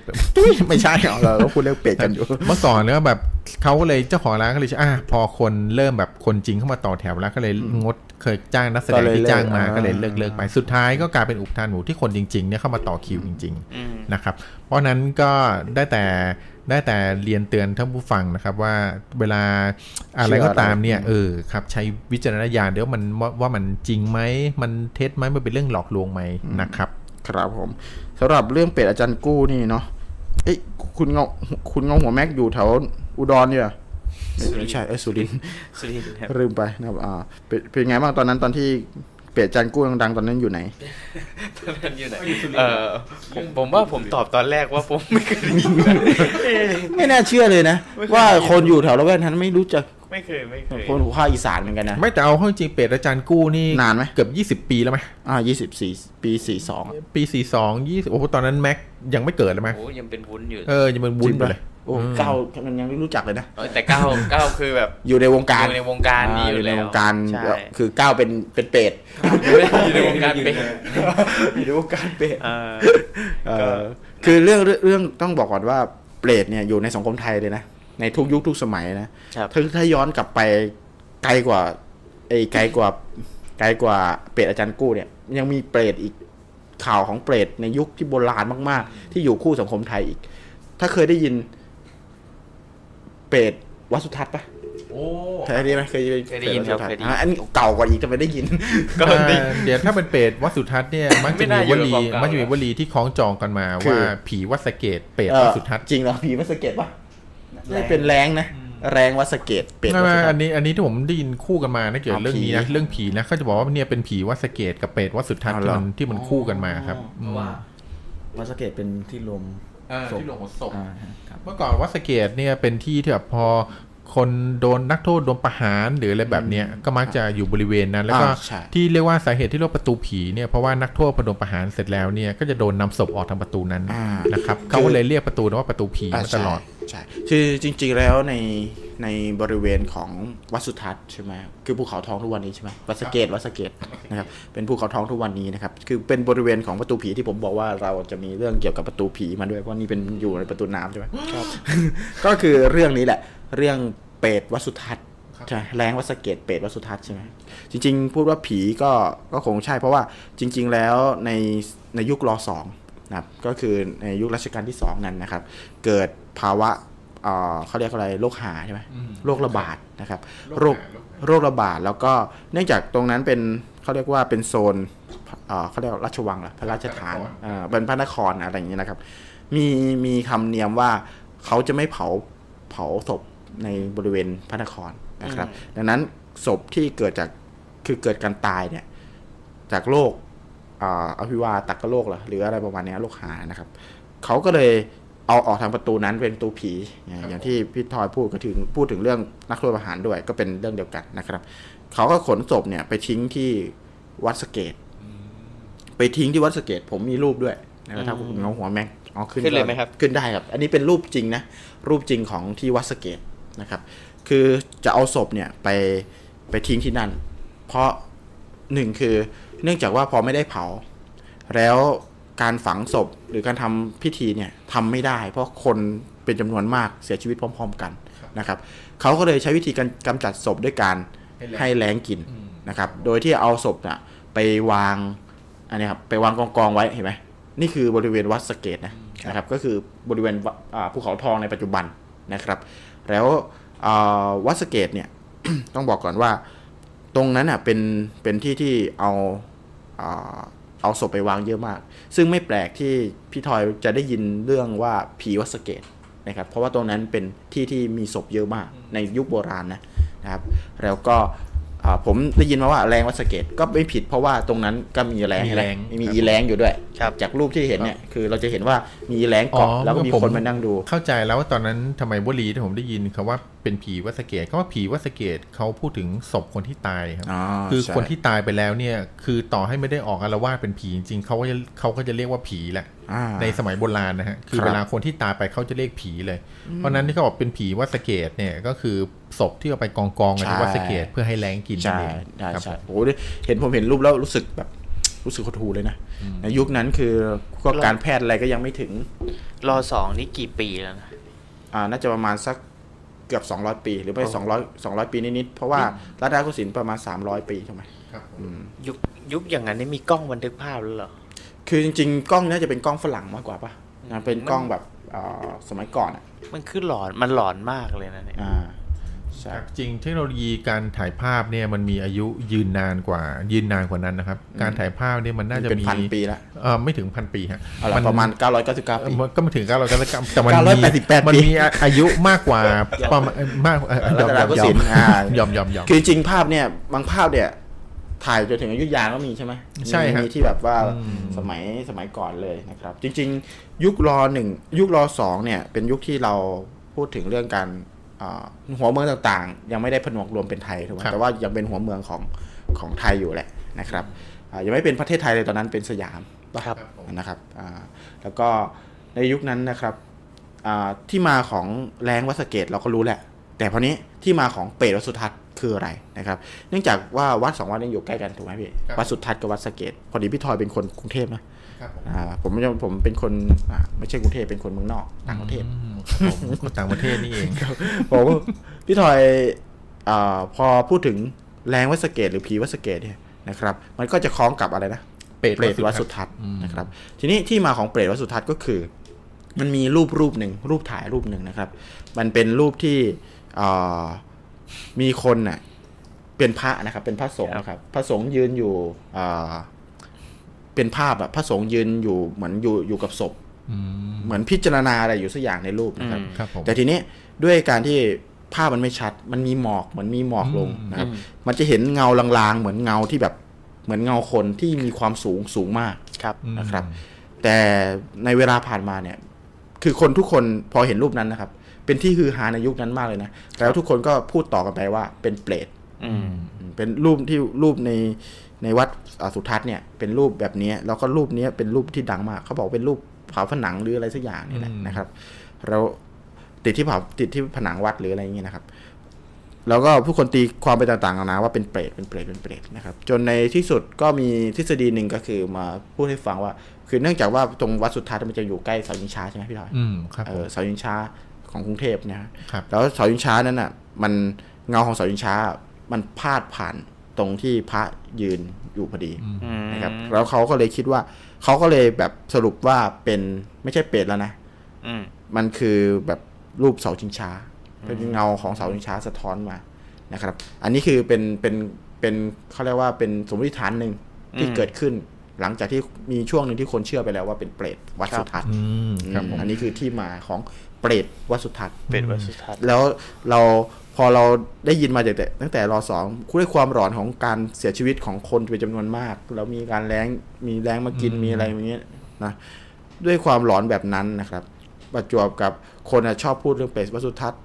เราแรงวัดสะเกตเปรตวัดสุทัศน์ผีวัดสะเกตเปรตวัดสุทัศน์มายาวนานเนี่ย มันก็ตอกย้ำด้วยด้วยสื่อแล้วก็หนัง ใช่ไหมหนังละครช่องเจ็ดมีทำผีเปรตวัดสุทัศน์ครับผมนะครับอ่าเห็นว่าแบบคุณอะไรนะคุณนุ่นวรนุชแสดงด้วยอืมอ่าประมาณนี้นะครับ คนก็เลยเริ่มหลอนเรื่องนี้กันนะครับ แล้วก็เล่ากันต่อๆกันมานะครับผมอะนี่คือที่มาอันนี้นะครับอย่างเมื่อกี้รูปที่เอ่อไม่ใช่ไม่ใช่เรื่องที่คุณจักรีเล่าให้ฟังว่าเรื่องพระและสรุปว่าเป็นเงาของเสาชิงช้านะครับครับในฐานะที่คือผมว่าก็ทำงานเกี่ยวกับเรื่องการถ่ายภาพหรืออะไรแบบนี้ครันะบ โอกาสที่แสงเงาอย่างเงี้ยจะตกกระทบจนเป็นเงาสูงขนาดนั้นได้เนี่ยครับ เป็นอะไรที่ยากมากนะครับ ครับ ถ้าคุณจะตกจะให้แสงเงาสูงถึงขนาดนั้นได้เนี่ย หมายถึงว่าเอ่อ ตัวแหล่งกำเนิดไฟอะครับ หรือไฟที่จะใช้ในการทำให้มันมีแสงแรงขนาดนั้นเนี่ยมันต้องเป็นไฟที่แบบแรงสูงมากอะคือมันต้องเป็นไฟที่คือว่างแสงมากอืมแสงที่นั่นไม่ต้องจ้ามากครับอะไรต้องเงี้ยต้องใช่สไหมว่างมากๆครับ คืออและในในเทคโนโลยีในยุคนั้นเนี่ย ผมไม่เชื่อว่ามีไฟอะไรจะแรง ถ้าเป็นในปัจจุบันนี้นะคือมันมีไฟถ่ายหนังเนี่ยพอจะทำได้คืออันนี้นี่ผมไปอ่านมานะ แต่ผมอะไม่ชัวร์ว่า อันนั้นอะมันเป็นภาพครับหรือเป็นเป็นภาพถ่ายหรือเป็นภาพฝาผนังอืมเป็นอาจจะเป็นการวาด วาดของคนที่ที่เป็นจิตรกรวาดอยู่ดีก็วาดอะไรขึ้นมาสักอันหนึ่งที่แบบสุดท้ายคือเขาวาดเงาของเสาองช้า แต่ว่าคนไปตีความหรือเปล่า อันนี้ผมผมไม่รู้นะ หรือว่าอาจจะเป็นภาพถ่ายก็ได้คือ อันนี้ไม่ไม่ชัวร์ว่าจริง ๆ แล้ว เขาพูดถึงก็ภาพเป็นเนี่ไปยได้ภาพอะไรเป็กันปแน่ด้ครับนะครับ แต่แล้วที่ก็ผมยังไม่พูดเห็นภาพด้วย ที่ผมพูดเรื่องนี้เนี่ยเพราะว่าวันนี้เรื่องเปรตที่ผมจะนำมาเล่าให้ฟังหนึ่งเรื่องเนี่ยนะครับครับเป็นเรื่องนี้ เป็นเรื่องที่ใกล้เคียงกับเรื่องที่กุจกีเล่าให้ฟังนะครับเรื่องนี้มันเป็นเรื่องของชายหนุ่มคนหนึ่งนะครับ ที่เขาได้เล่าให้ฟังในในพันทิปนะครับแล้วผมไปเอาเรื่องนี้มาแบ่งปัน พร้อมจริงเขามีรูปด้วย แต่ผมไม่ได้กรอบรูปมาให้โอเคไม่ได้กรอบรูปมาให้ดูนะครับคือผมชายหนุ่มครับเดี๋ยวเดี๋ยวค่อยเล่าครับคือผมผมผมพอดีว่าอันนี้มาอัปเดตข่าวแล้วกัน ที่ในสังคมเราพูดถึงเปรตใหญ่ๆอะเขาเรียกว่าเขาเรียกว่าอะไรอะ เรียกว่าเป็นกระแสครับที่ผ่านมาสองเรื่องครับผมเรื่องที่เป็นโบราณเลยตั้งแต่รอรอสองก็เรื่องปีสี่สองครับเป็นเรื่องเป็ดใหญ่ๆอยู่สองสองอันนี้นะครับ ก็คือถือว่ามาอัปเดตกันแล้วกันนะครับครับ อ่าอะพี่ถอยต่อเลยครับผมอืมเรื่องที่ผมจะเล่าเนี่ยครับเป็นเรื่องของชายหนุ่มท่านหนึ่งเขาได้เล่าไว้ให้ฟังนะครับเขาบอกว่าในมีคือเขาอยู่หอพักนะครับ หอพักที่เขาอยู่เนี่ยคือสูงประมาณชั้นห้า นะครับชั้นห้านะฮะถ้าชั้นห้าเนี่ยคือปกติก็น่าจะสูงจากพื้นก็น่าสักประมาณสักถ้าตีไปชั้นละห้าสาชั้มนเมตรห้าสามประมาณสิบห้าเมตรคืออยู่ชั้นห้าสูงจากพื้นประมาณห้าชั้นตุ้ยคนละอันกันฮะไม่ใช่เหรอ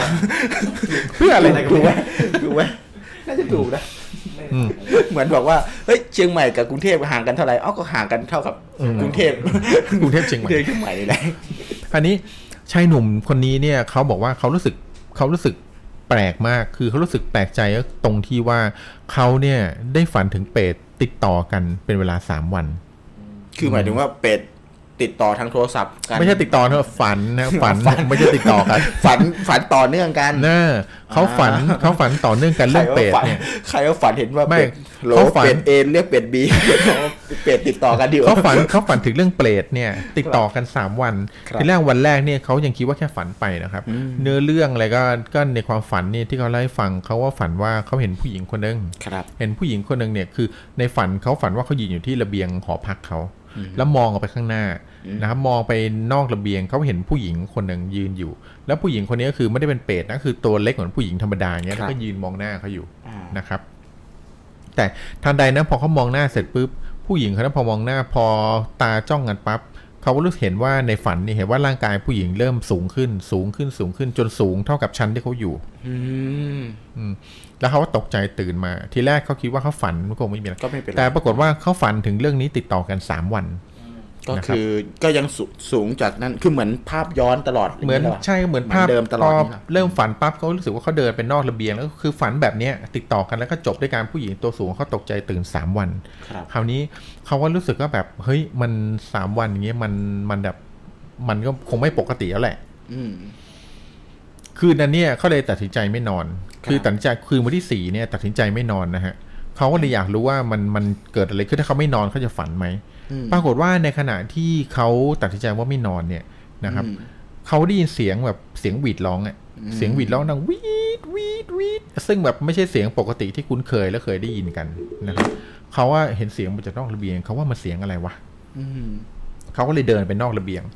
ปรากฏว่านอกระเบียงเนี่ยพอมองออกไปเนี่ยพ อมองไปเนี่ยมันก็จะเห็นตึกของหอพักคือตึกของคนอื่นนะฮะที่อยู่ในระดับสายตาเขาอะเพราะเขาอยู่สูงใช่ไหมก็จะมีตึกที่อยู่ในระดับสายตาที่ต่ำไปบ้างอะไรบ้างอย่างเงี้ยอืมปรากฏว่าเขาเห็นตึกตึกหนึ่งที่อยู่ตรงหน้าเขานะครับอืมทันทีที่เขาออกไปยืนเนี่ย เหมือนในความฝันเขาไม่เห็นผู้หญิงนะแต่เขาเห็นเงาครับ เห็นเงาของผู้หญิง ที่มีความสูงเนี่ยสูงเท่าตึกที่เขากำลังมองอยู่ข้างหน้าเลย นะครับ แล้วเงานั้นเนี่ยชัดเจนเลยว่าคือพอดูรูปแล้วคือต้องบอกเลยชัดเจนว่าคือรูปของผู้หญิงแน่ๆคือไม่มีทางที่ว่าจะเป็นเงาของต้นไม้ เพราะว่ามันสูงคือเงาของผู้หญิงเนี่ยมันมันจากชั้นหนึ่งถึงชั้นที่สูงสุดของตึกนั่นนะฮะ ก็จะนับรวมตั้งแต่หัวเห็นเป็นสรีระชัดเจนแล้วว่าเป็นหัว เป็นแขน เป็นขาเป็นอะไรพวกเนี้ยคือประกอบเป็นรูปคนที่สมบูรณ์มาก เป็นเงาที่ฉายอยู่บนบนตึกเลย นะครับ แล้วก็ในนั้นเขาเล่าให้ฟังเขาบอกว่าพอเขาเห็นเป็นเงาเนี่ยเขาตกใจมากครับเพราะมันเหมือนกันในความฝันแต่ในความฝันเขาเห็นเป็นตัวใช่ไหมฮะแต่เนี่ยเขาเห็นเป็นเงา แล้วก็เห็นเป็นเงาเนี่ยคือเขาบอกว่าในเงามันขยับได้ด้วยนะคือไม่ใช่ไม่ใช่วัตถุที่อยู่นิ่งๆอะอ๋อก็คืออมเงาที่สูงอืมใหญ่นั้นน่ะขยับอยู่ถูกครับเงานั้นขยับอยู่คือแบบเป็นเหมือนกับเป็นคนขยับอยู่อะไรประมาณนี้ครับ อันนี้คือไม่ฝันแล้วใช่ไหมใช่ครับอันนี้คือไม่ฝันที่เห็นด้วยด้วยตาจริง ๆ วันที่สี่อืมเพราะฉะนั้นถ้าผมเอาหลักทฤษฎีของ คือผมทำงานเรื่องการถ่ายภาพเรื่องถ่ายหนังอะไรแบบนี้คนะรับการที่เราจะให้แหล่งกำเนิดแสงเพื่อให้เป็นเงาคนสูงเท่าตึก5 6ชั้นเนี่ยอืมคือมันเป็นไปไม่ได้เลยครับ ที่เราจะมีแหล่งกำเนิดแสงที่แรงขนาดนั้นอืมอืมเพราะฉะนั้นเพราะฉะนั้นเรื่องเนี้ยมันก็เลยเหมือนกับว่าแบบมันจริงหรือไม่จริง เราก็คือได้แต่ไม่สามารถบอกเล่ารู้ได้ครับอืมบอกเล่าแล้วให้ท่านผู้ฟังเนี่ยเป็นผู้พิจารณาเอง คือนะครับว่ามัตอนนี้เรื่องอะไร จากที่เราเล่ามาตั้งแต่ต้นรายการไปถึงตอนนี้นะครับอืมเรา คือเราพยายามหยิบยกเรื่องเล่าที่เป็นคือเปรตในความคิดของคนส่วนใหญ่อยู่ ก็คือเรื่องเปรตผีเปรตที่มีรูปร่างใหญ่โตสูงถูกไหมครับ แล้วก็เอามาเล่าสู่กันฟังว่า เฮ้ย ไม่ว่าจะเป็นเรื่องที่พี่ทอยเล่า หรือเรื่องที่อ่าคุณก้าวริมบึงเล่านะครับ ก็เริ่มต้นจากความสูงก่อน แล้วเราอนุมานว่านั่นคือเปรตนะครับ ทุกท่านก็ก็น่าจะมีประสบการณ์คล้าย ๆ เรานะคือเรารับรู้มาว่าเปรตนี้ต้องมีสูงใหญ่ นะครับ คือเอาง่ายๆถ้าผู้หญิงคนนั้นน่ะยืนอยู่แล้วก็คอหลุด หรือหายตัวไปเนี่ย เราอาจจะไม่ไม่ไม่อยู่ในคอนเซปต์เปรตเลยก็ได้ แต่พอดีมันใหญ่ขึ้นเออก็เลยอยู่ในคอนเซปต์เปรตได้ใช่ไหมอ่าทีเนี้ยอ่าเดี๋ยวหลังจากที่เราเปิดสายเราจะมาสรุปเรื่องเปรตกันทีนี้ความรู้ต่างๆที่ที่เรารู้มาอาจจะเปลี่ยนความคิดต่อเปรตของท่านไปตลอดกาลเออโอเคอะเดี๋ยวทักทายคนก่อน ครับผมก็สวัสดีพี่สมมาตรด้วยนะฮะสวัสดีพี่สมมาตรสวัสดีคุณเต้ยนะครับพี่คุณเงาเต้ยคุณเต้ยพูดว่าอะไรคุณเต้ยบอกว่าทักทายครับ เอ่อเปรตนี่เปรตนี้เป็นกรงจักรมีกรงจักรอยู่บนหัวจริงหรือไม่เป็นดอกบัวเออเพราะว่าเห็นกรงจักรเป็นดอกบัวเออเออต้องบอกก่อนว่าเปรตมีหลายประเภทใช่ไหมใช่ครับคุณก้าวอ่า เดี๋ยวเรามาฟังคุณก้าวกับพี่ทอยเล่าให้ฟังว่าอ่าเปรตมีประเภทที่เป็นแบบที่คุณเต้ยพูดหรือเปล่ามันกรง คืออะไรมันจริงๆจริงๆมันมันมีเรื่องเล่าเกี่ยวกับเปรตกรงจักรครับใช่ไหมก็คือมันเป็นเรื่องเรื่องที่มีการเล่าเล่ากันบอกไว้ว่า มีชายคนหนึ่งเอ่อเหมือนว่าอ่าจุติเคลื่อนคือการตายเนี่ยนะครับอ่าคือการตายไปปุ๊บแล้วไปเจอภพภูมิภพภูมิหนึ่งครับนะครับ ก็เหมือนว่าตัวเองเนี่ยกำลังกำลังไปในสถานที่สถานที่หนึ่งครับแล้วไปเจอผู้คนมากมายเลยครับ เห็น ทุกคนเนี่ยมีดอกบัวอยู่บนหัว อยู่บนศีรษะวางไว้ก็ได้อืมนะครับ อยู่บนเสียงศีรษะดังไปแล้วก็ ทุกคนต่างมีรอยยิ้มที่แบบมีความสุขยิ้มแย้มแจ่มใส ตัวเองก็เลยอยากได้บ้างเฮ้ยทำไมคนอื่นเขามีดอกบัวอยู่บนศีรษะแล้วแบบมีความสุขมีสนุกสนานอ่านะครับ แต่พอก็เลยไปขอ ทุกคนก็ไปขอคนหนึ่งคนหนึ่งก็บอกเอ้ยอะเอาไปสิอยากให้อืมก็เอาให้ จากที่เห็นเป็นดอกบัวก็กลายเป็นกงกจัรกงรจักรก็คือเหมือนเป็นเหมือนเป็นกงกรรมกงเกวียนอ๋อที่กรงจักรกรงเกวียนที่คนนอกก็เห็นว่าเป็นคนของสวยของงาม แต่อ๋อคนที่คนที่ได้โดนไปใช่ครับคนที่โดนก็คือทุกทุกกรรมที่ตัวเองสร้างอ๋อขึ้ก็นคือกรงจักรที่อยู่บนหัวจะทำให้หัวเจ็บใช่ครับถูกไหมก็ครับเหมือนวงแต่แต่คนคืออื่นคนที่ไม่ได้เนี่ยก็มองเป็นดอกบัวอ่าใช่ครับก็คือเห็นเป็นของสวยงามมีความอันนี้สุขคือเรื่องเล่าที่ตรงกับเปรตที่คุณคุณเต้ยเล่าให้ฟังเลยใช่ครับก็มันคือเป็นเรื่องเล่าแบบนี้เลย จริง ๆ เรื่องเนี้ยเป็นเกี่ยวกับเป็นเรื่องธรรมบทของของพระพุทธศาสนาที่คือมีมีเรื่องหนึ่งเล่าเกี่ยวกับเรื่องนี้ไว้เหมือนกันอ๋อก็คืเป็อนทุกกรรมของคนที่สร้างขึ้นมาอ๋อครับ ก็คือเอาง่ายๆก็คือคนที่เป็นเปรตที่มี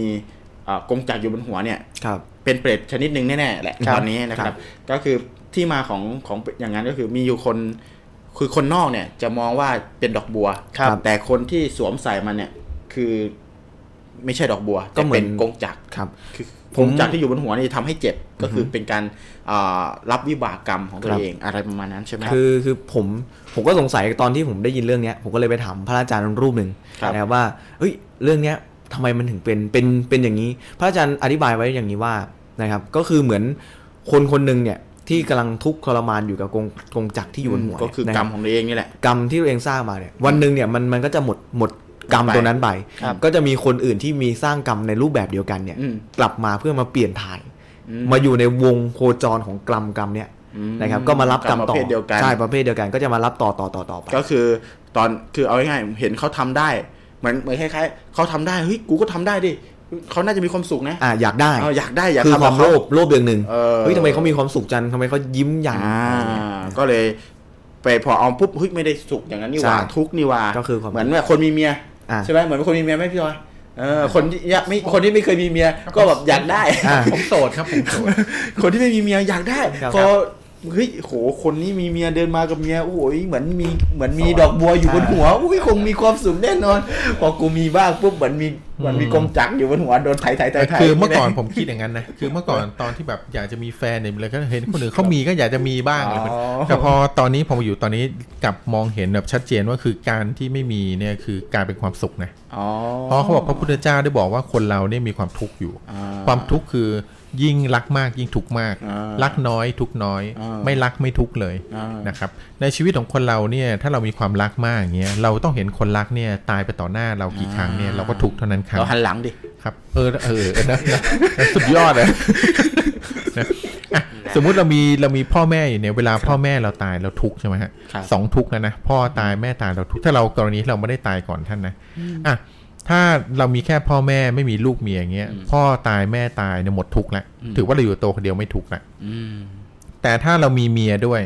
นะครับ เมียตายทุกข์ไหมอืมทุกข์นะครับอืมถ้าเรามีลูกหนึ่งคนลูกตายทุกข์ไหมอืมทุกข์ลูกสองคนยิ่งทุกข์ไปสองเท่าใช่ไหมฮะอืมคนที่มีลูกสามสี่คนเนี่ยยิ่งทุกข์หลายเท่าแน่นอนอืมเพราะฉะนั้นการที่ไม่รักใครเลยเนี่ยคือไม่มีความรักเลยเนี่ยเท่ากับเราไม่ก่อทุกข์แล้วอืม นะครับ อันนี้คืออ่าคือเป็นเป็นสิ่งที่รู้สึกว่า เอ้ย วิธีนี้คืออไม่ต้องทุกข์มากดีกว่า อันอันนี่คือวิธีคิดใช้วิจารณญาณนะครับครับ อันนี้คือในมุมทุกข์กันเนาะในมุมของคนที่ไม่อยากเป็นทุกข์อ่าเออใช่แต่ว่ามันก็ถ้าคนจะมองเป็นสุขก็ได้นะ ถ้าคนจะคิดว่าจะมันเป็นสุขมันก็ได้อีกแบบหนึ่งเหมือนกัน แต่ถ้าในคนรู้สึกว่ามันเป็นทุกข์มันก็เป็นทุกข์ได้อันนี้ใช่น่าจะเล่นวันแล้วเนี่ยอันนี้น่าจะเล่นวันแล้วจับไม้เนี่ยเอาไปอดเล่นเลยนี้เกลียดมีคนฉลาดรู้ทันอ่าจับจับใบเนี่ยรู้แล้วคือกลัวอะอาเล็กๆความสุขน้อยๆเสริมจากพี่คุณเตยคุณคุณเต้ยนะครับคุณเต้ยนะครับผมคุณเต้ยถามมานะครับอ่าจริงๆมีอยู่จริง เปรตที่มีเอ่อ มีเรื่องเล่าจริงแล้วกันนะครับ เป็นเรื่องของธรรมบทด้วย ที่ครับเล่าอยู่ในอ่าพระคัมภีร์ในศาสนาด้วยนะครับครับ พูดถึงเรื่องเปรตที่มีกงจักรอยู่บนหัว ทั้งที่ตอนแรกไม่มีแต่อยากมีเพราะเห็นว่าเป็นดอกบัวครับก็เลยเป็นที่มาของสุภาษิตที่ว่าบัวอ่า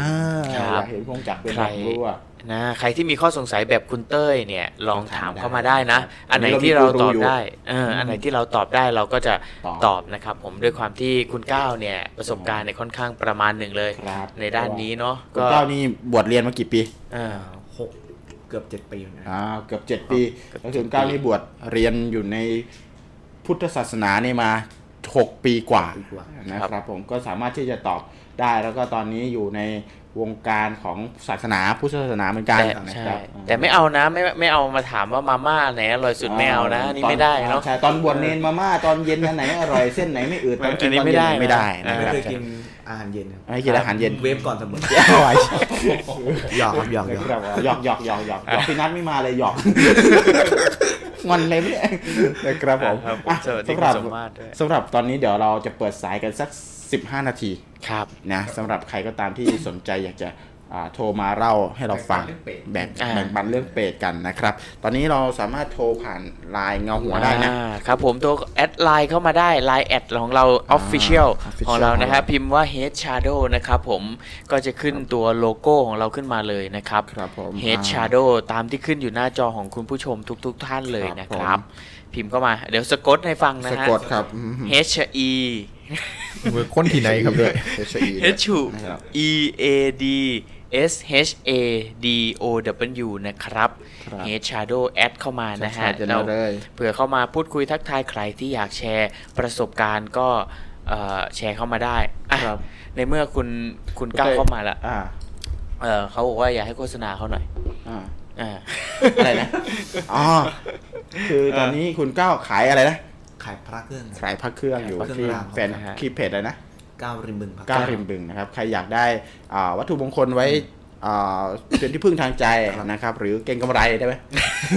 ไม่ได้อะได้เหรอมีมีได้มีมีมีได้นะครับมีได้ก็สามารถเข้าไป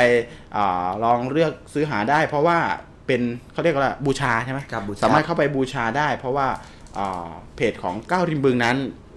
เขาจะเน้นเรื่องของแท้เป็นหลักเลยใช่ไหมแท้ทั้งหมด ของแท้ทั้งหมดนะไม่มีเทียมเลยครับไม่มีเออคือแท้นี่หมายถึงอะไรเอาเดี๋ยวก็คือให้ความหมายของความแท้กับไม่แท้ของพระเครื่องหน่อยได้ไหมก็คือ พระเครื่องที่ผ่านพิธีการปลุกเสกนะครับ ก็คือจะเป็นพระเครื่องที่ถูกถูกตามหลักการปลุกเสกการสร้างเนี่ยนะครับการสร้างก็จะมีการสร้างเสร็จแล้วก็มาผ่านพิธีการปลุกเสกแล้วแต่วาระแล้วแต่รุ่น ว่าจะมีการปลุกเสกกี่วาระกี่รุ่นนะครับ กี่ครั้งก็แล้วแต่กันไปนะครับอืมก็จะมีพระที่พ ระที่เก๊ก็คือไม่ได้ผ่านพิธีการปลุกเสกอันนี้ปั๊มคือขึ้มาเฉยอันนี้คือปลอมอ่าฮะคือปลอมนี่ไม่ใช่ว่าทำจากยางทำจากอะไรอย่างนี้อ่าไม่เลใช่ยครับก็คือแต่ว่าคือเขาอาจจะทำจากวัสดุที่ดีมากอ่าเหมือนกันดีมากครับดีกว่าของแท้อีกอ่าแต่ไม่เกิดการปลูกเสกก็ไม่เรียกว่าของแท้ถูกไหมครับ แล้วก็จะมีการพระเนี่ยจะมีการต่อโค้ดกำกับเกือบทุกรุ่นนะครับอ่าก็ของจะมีแท้นี่คือมีโค้ดหมดโค้ดกำกับถูกต้องครับมผ้าผ้าหนาวหรือไง คนละโค้ดโค้ดสาธุนี่จะเป็นเปรตอย่างนี้ไม่เกี่ยวขออภัครับอะสำหรับใครที่อยากจะโทรมานะครับ ก็โทรเข้ามา อ่า ถ้าสำหรับใครที่มีไลน์ของอ่า Good Butter อยู่แล้วก็โทรผ่าน Good Butter ก็ได้นะครับ เพราะว่าตอนนี้ไม่มีใครเข้ามาใน Head Shadow เลยนะครับ ยังไม่มีคนใหม่เข้ามาใน Head Shadow แล้วก็มีไม่มีใครทักเข้ามาใน Head Shadow นะครับ ก็โทรเข้ามาในสายหลัก สายอ่าสำรองก่อนก็ได้ Good Butter Studio นะครับอ่าโอเค มีคุณมอสครับ คุณมอสอ่ามีคุณเรื่องมอสจะเล่าให้ฟังครับคุณมอสอ่าขอ 5 นาทีสำหรับคุณมอสนะครับอ่าแล้วก็เดี๋ยวเราจะมีอ่าท่านคุณพี่เบิ้มพี่เบิ้มบ้านบึ้มนะครับอ่าพี่เบิ้มบันบึ้มเงาหัวพี่เบิ้มอ่าเงาหัวเบิ้มนะครับแม่ชื่อซะรู้สึก ฮัลโหลสวัสดีครับสวัสดีครับ คุณมอสอ่าคคุณรับคุณมอสเบาเสียงอันอ่าคุณมอสเบาเสียงนิดหนึ่งนะครับผมครับอ่าครับเบาเรียบร้อยครับอ่าสวัสดีครับคุณมอสอ่าวันนี้ไม่ได้เป็นลอยกระทงไปอะไรเหรอครับคุณมอสรถไม่ได้ลอยครับกะว่าจะใส่หน้ากากไมเคิลเมเยอร์อยู่ครับอืมการเดี๋ยวเดี๋ยวจะใส่หน้ากากรอเลยที่คืนฮาโลวีนก่อนฮะ ใช่ครับ อืมอะ วันนี้คุณมอสมีเรื่องอะไรมาแบ่งปันแบ่งปันให้ท่านผู้ฟังบ้างครับ เชิญเลยครับ ก็วันนี้ก็เอาเรื่องเรื่องเป็ดดีกว่าเพราะเห็นวันนี้เล่าเรื่องเป็ดกัน ดีเลยครับ ผมสุดยอดครับเชิญเลยครับคุณมอสก็ ก็เรื่องเป็ดนี่ผมผมเกรินเกรินเกรินนำก่อนได้ไหมครับ ครับผมอ่าเชิญเลยครับ อ่า ก็เรื่องเป็ดที่ฟังพี่ๆมาก็พี่ๆนี่น่าจะศึกษาทำทำมาพอสมควร ครับผม อืม เพราะว่าเปรตที่ผมศึกษามาก็มีประมาณ 21 เปรตครับ แต่ละอืมเปรตก็จะแยกกันจนถึงขั้นที่เปรตครึ่งของเทวดาครับอืมอย่างนี้ แต่ที่ผมเจอเนี่ย เปรตครับที่ผมเจอเมื่อ เมื่อสองปีที่แล้วเนี่ยผมเจออมได้เจอ เจอจริง ๆ แล้วก็ได้เชื่อว่ามันมีอยู่ได้เชื่อว่าสิ่งนี้มีอยู่จริงครับผมอืมอะเรื่องนี้จะเป็นเรื่องที่สองปีไปแล้วตอนผมเรียน ปวสนะครับ ครับ ก็จะเป็นเรื่องว่า ผมเนี่ยได้ไปเที่ยวที่ที่หนึ่งอืมอ่า น่าจะเป็นเป็นภาคใต้ครับ ถ้าจำไม่ผิดอ่าอ่าน่าจะเป็นภาคใต้ครับ แล้วตอนนั้นอะเออมันเป็นเหมือนเป็นคืนเดือนศาสตร์เดือนสิบประเพณีเหมือนเหมือนคนใต้เขาจะเรียกพิธีชิงเปรตอืม เราครับก็เคยดูหนังนะนะเคยดูอะไรเคยดูหนังเรื่องห้าแพร่งที่ว่าอ่าเป็นรื่องของเคยชาวเคโอยนเคยเคยที่มีเสาสูงๆเป็นพิธีชิงอืมชิงชิงเป็ดใช่เราก็ได้ไปเห็นว่าอ๋อการทำอย่างนี้คือเพราะภูมิเป็ดอะถ้าถ้าไปเกิดเกิดเป็นเป็ดยังได้บุญนึกออกไหมครับอืมอ่า แต่แต่คราวเนี้ย ผมก็จะบอกว่า ผมตอนนั้นอะด้วยความที่ผมยังไม่ได้คิดอะไรในเรื่องธรรมะพวกเนี้ย ผมก็ อ่าก็ลองไปดูว่า เออมีมันมีจริงใช่ไหมเปรตก็เคยดูในหนังเรื่องห้าแพร่งอย่างเงี้ย ก็คือก็คิดในใจว่าถ้าเจอแล้วมันจะเป็นไงว่ามันจะเป็นเหมือนในหนังหรือเปล่าอะไรเงี้ยตัวสูงสูงอะไรเงี้ยอ่า แล้วแล้วหลังจากจากนั้น มันก็มืดครับ ผมก็ไปนอนพักอยู่ที่ที่หนึ่งก็ มันก็กับมันก็ไม่ไกลจากจากวัดนี้มาก ก็คือไปนอนพักแถวบริเวณนั้น ก็คือ ก็คือยังนั่งก็นั่งกินเหล้าอยู่กับเพื่อน นั่งกินเหล้ากันไปเงี้ยก็เลยพูดกับเพื่อนมาว่าเฮ้ยวันเนี้ยมันเป็นคืนชาติเดือนสิบเป็ดจะมาบนโลกนะอะไรเงี้ยเราก็พูดตามประสากับเพื่อนไปก็เราก็เลยแบบว่าคุยกับเพื่อนไปว่าเป็ดนะมึงมีจริงไหมมึงเชื่อไหมอย่างเงี้ย อะไรอย่างเงี้ยเพื่อนก็บอกว่า เออถ้ามันมีก็ดีนะก็อยากลองเจอเหมือนกันว่าจะสูงเท่า ใบตาลเท่าต้นตาลหรือเปล่า มือใหญ่เท่าใบตาลหรือเปล่า อย่างเงี้ย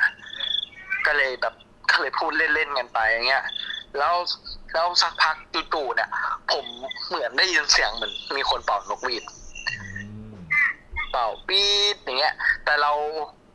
ไม่ได้คิดอะไร เราก็คิดว่า มันก็คงเสียงแถวๆนั้นแหละก็ไม่ได้คิดอะไร ก็ได้ยินเสียงเนี้ยรอบหนึ่งจนกระทั่งว่า เราก็เริ่มแบบ อาการเมาเริ่มออกแล้วเราก็ถามเพื่อนว่าเฮ้ยมึงได้ยินเสียงแบบนี้ป่าวะวีดเนี่ย เพื่อนก็บอกอืมกูก็ไม่ได้ยินนะอ่าสักพักหนึ่งไอคนที่มันคุยกับผม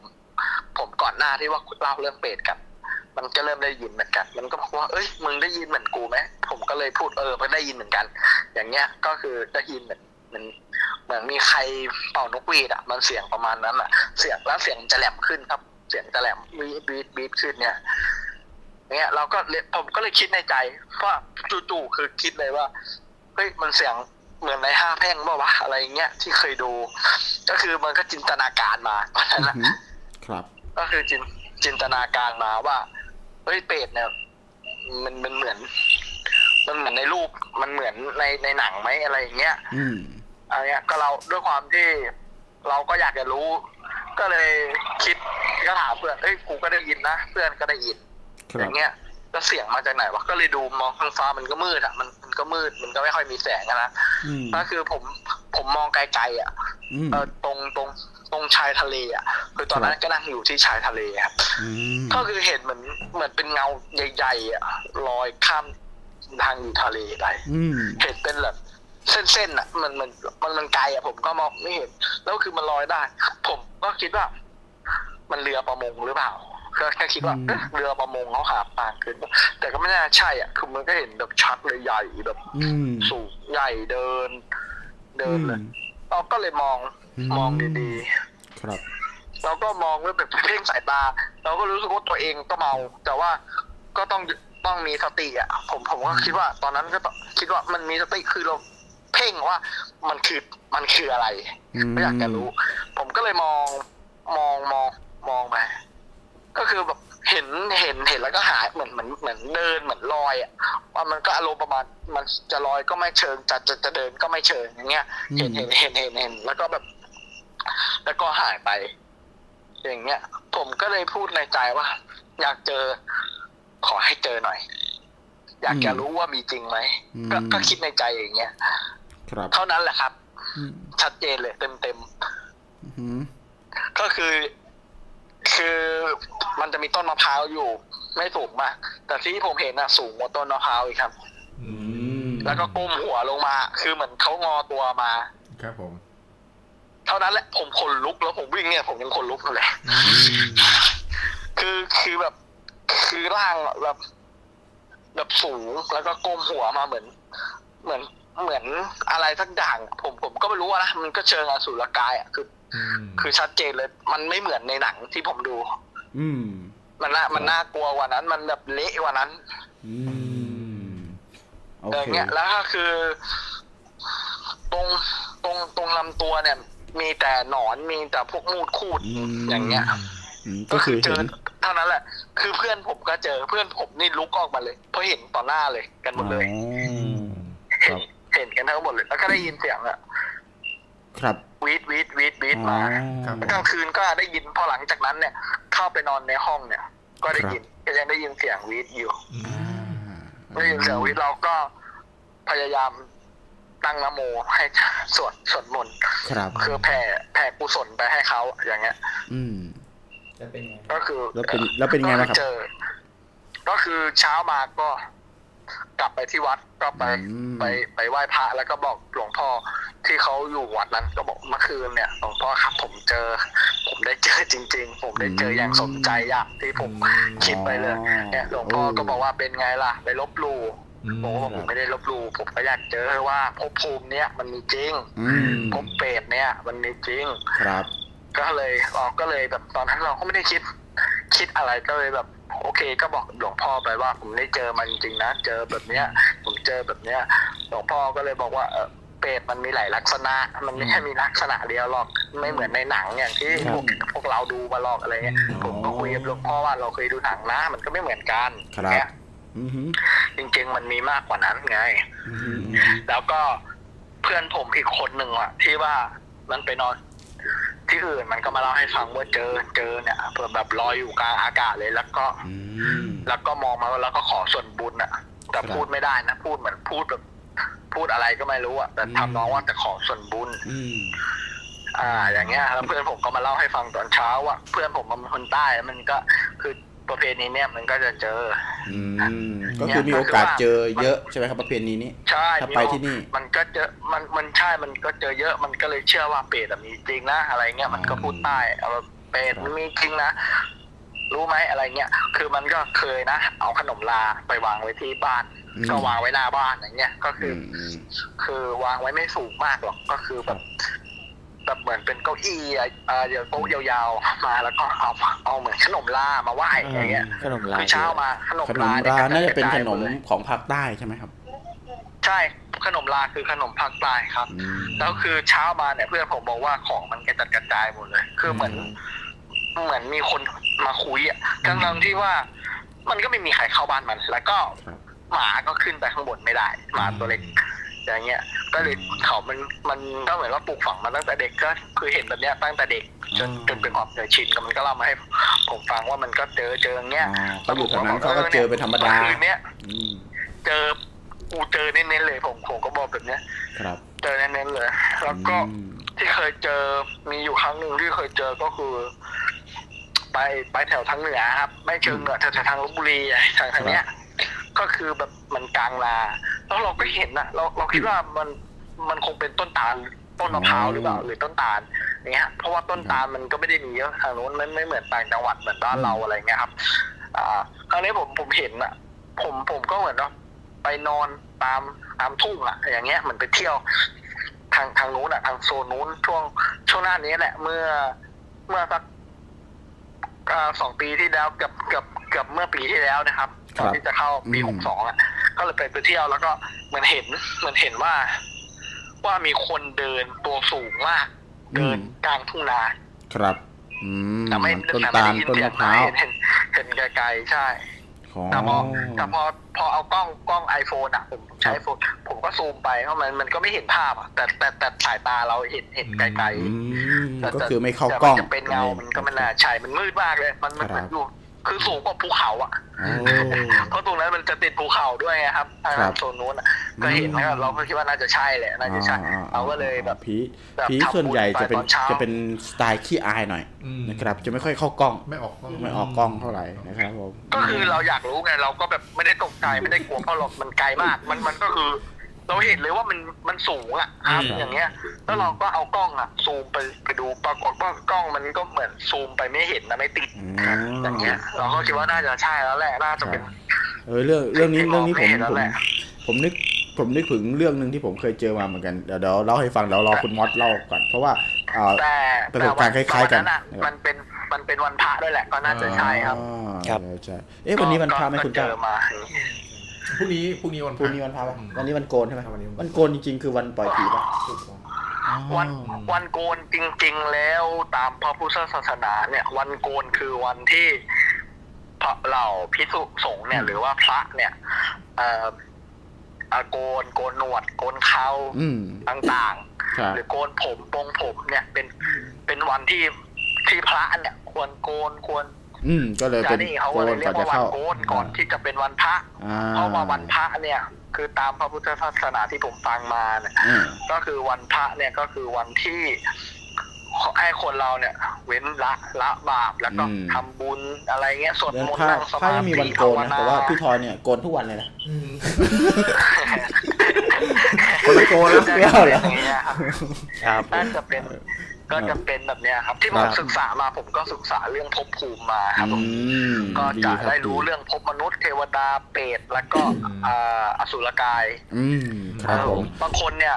ผมผมผมแนะนำนะครับ บางคนที่ว่าอืมเชื่อเรื่องพญานาคโอเค เชื่อได้ผมไม่ว่าเพราะมีจริง แต่ว่าอืมบางคนที่บูชาพญานาคเนี่ยอืมคือตามพระพุทธศาสนาเนี่ย เราบูชาสิ่งที่ไม่ควรบูชาคือพญานาคครับ เพราะพญานาคเป็นเดรัจฉานขึ้นเทวดาครับผมอืมแต่ว่าบางทีเราก็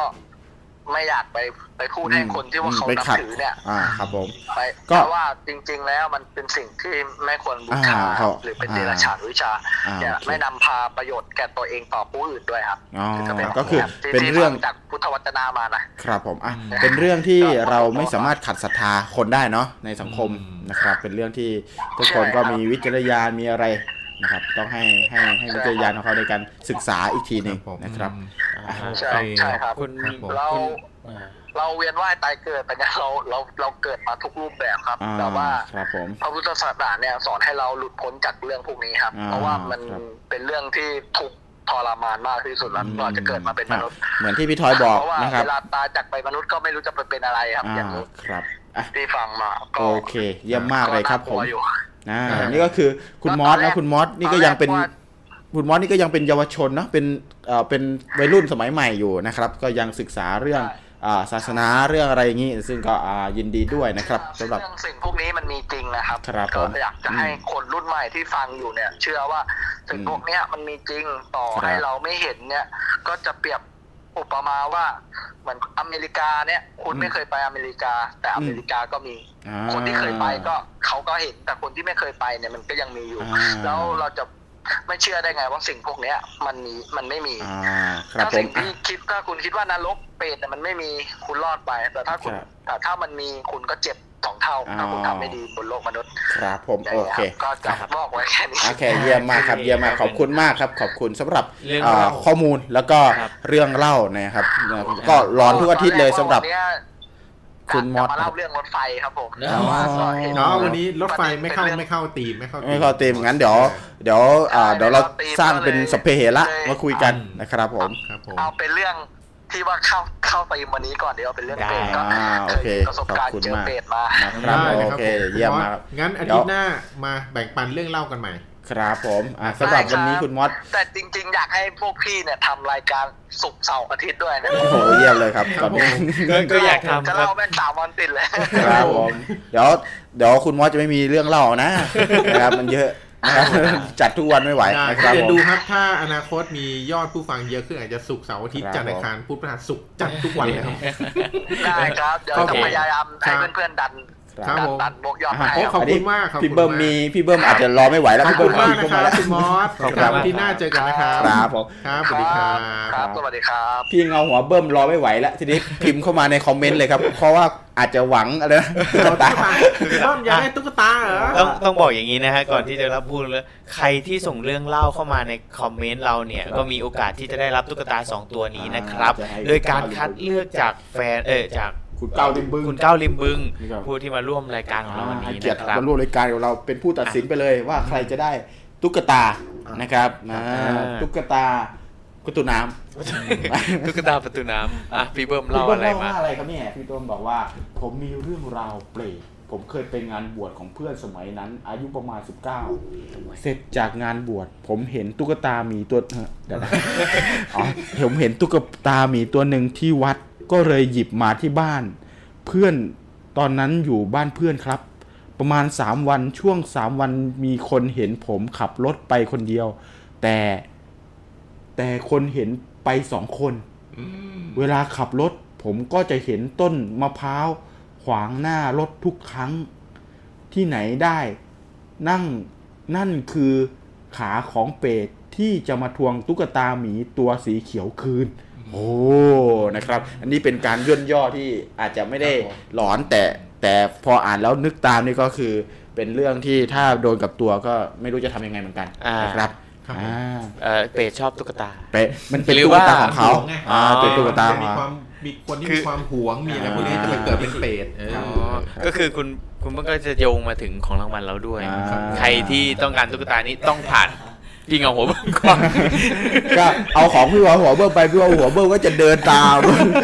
เหมือนไปสองคนโอ้เยี่ยมมากเลยครับขอบคุณมากๆเลยครับองนี้นะผม อ่าเยี่ยมมากครับขอบคุณมากสำหครับรับผมเดี๋ยวรอดูนะครับ ว่าจะมีผู้ท้าชิงตุ๊กตาจากพี่เงาหัวเบิ้มหรือเปล่านะครับวันนี้วันนี้มีคุณออนเข้ามามีเอ่อสมาชิกใหม่มาเยอะเลยนะครับอ่าเงาหัวใหม่มีอ่าทักกันเรียกกันเข้ามาด้วยนะครับอ่าคุณเอ่อ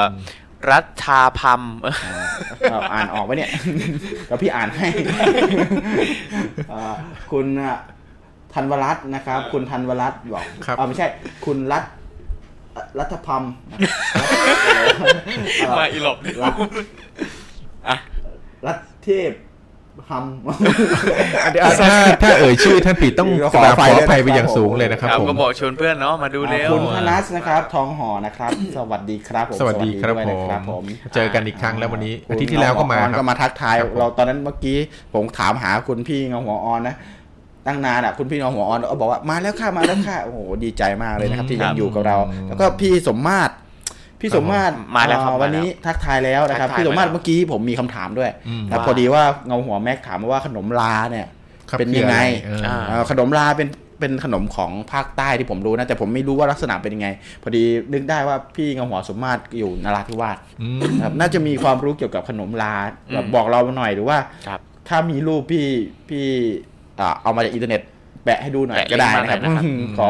ถ้าถ้าถ้าถ้าสะดวกนะครับ ผมก็อยากเห็นขนมลาเหมือนกันนะครับ จริงๆพูดถึงประเพณีชิงเปรตเนี่ยครับครับผมเราก็มีความเห็นใจเปรตมากเลยนะครับทำไมครับครับก็คือเปรตเนี่ยคือเวลาเราพิธีชิงเปรตเนี่ยเขาจะเอาของกินเนี่ยก็คือจะตั้งเสาสูงใช่ไหมฮะอืมแล้วก็เอาของกินไปไว้บนเสาสูงครับนะครับเพราะว่าเปรตเนี่ยมันตัวสูงใช่ไหมฮะใช่เขาจะให้แบบเปรตหยิบได้ง่ายๆ ไม่ต้องก้มครับหลังเขากลัวเปรตปวดหลังอ๋ออ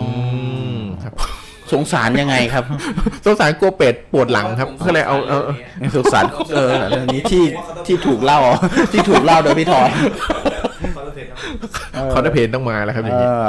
โอเคสำหรับเรื่องเปรตเนี่ยอ่าเราฟังเรื่องเล่าจากประสบการณ์ไปเยอะแล้วเนาะทีนี้มาฟังเอ่อข้อมูลที่พี่ทอยครับผมนำมาฝากกันครับผมเป็นไงบ้างครับเปรตเนี่ย ได้ครับข้อมูลที่นำมาฝากกันจริง ๆ แล้วต้องต้อง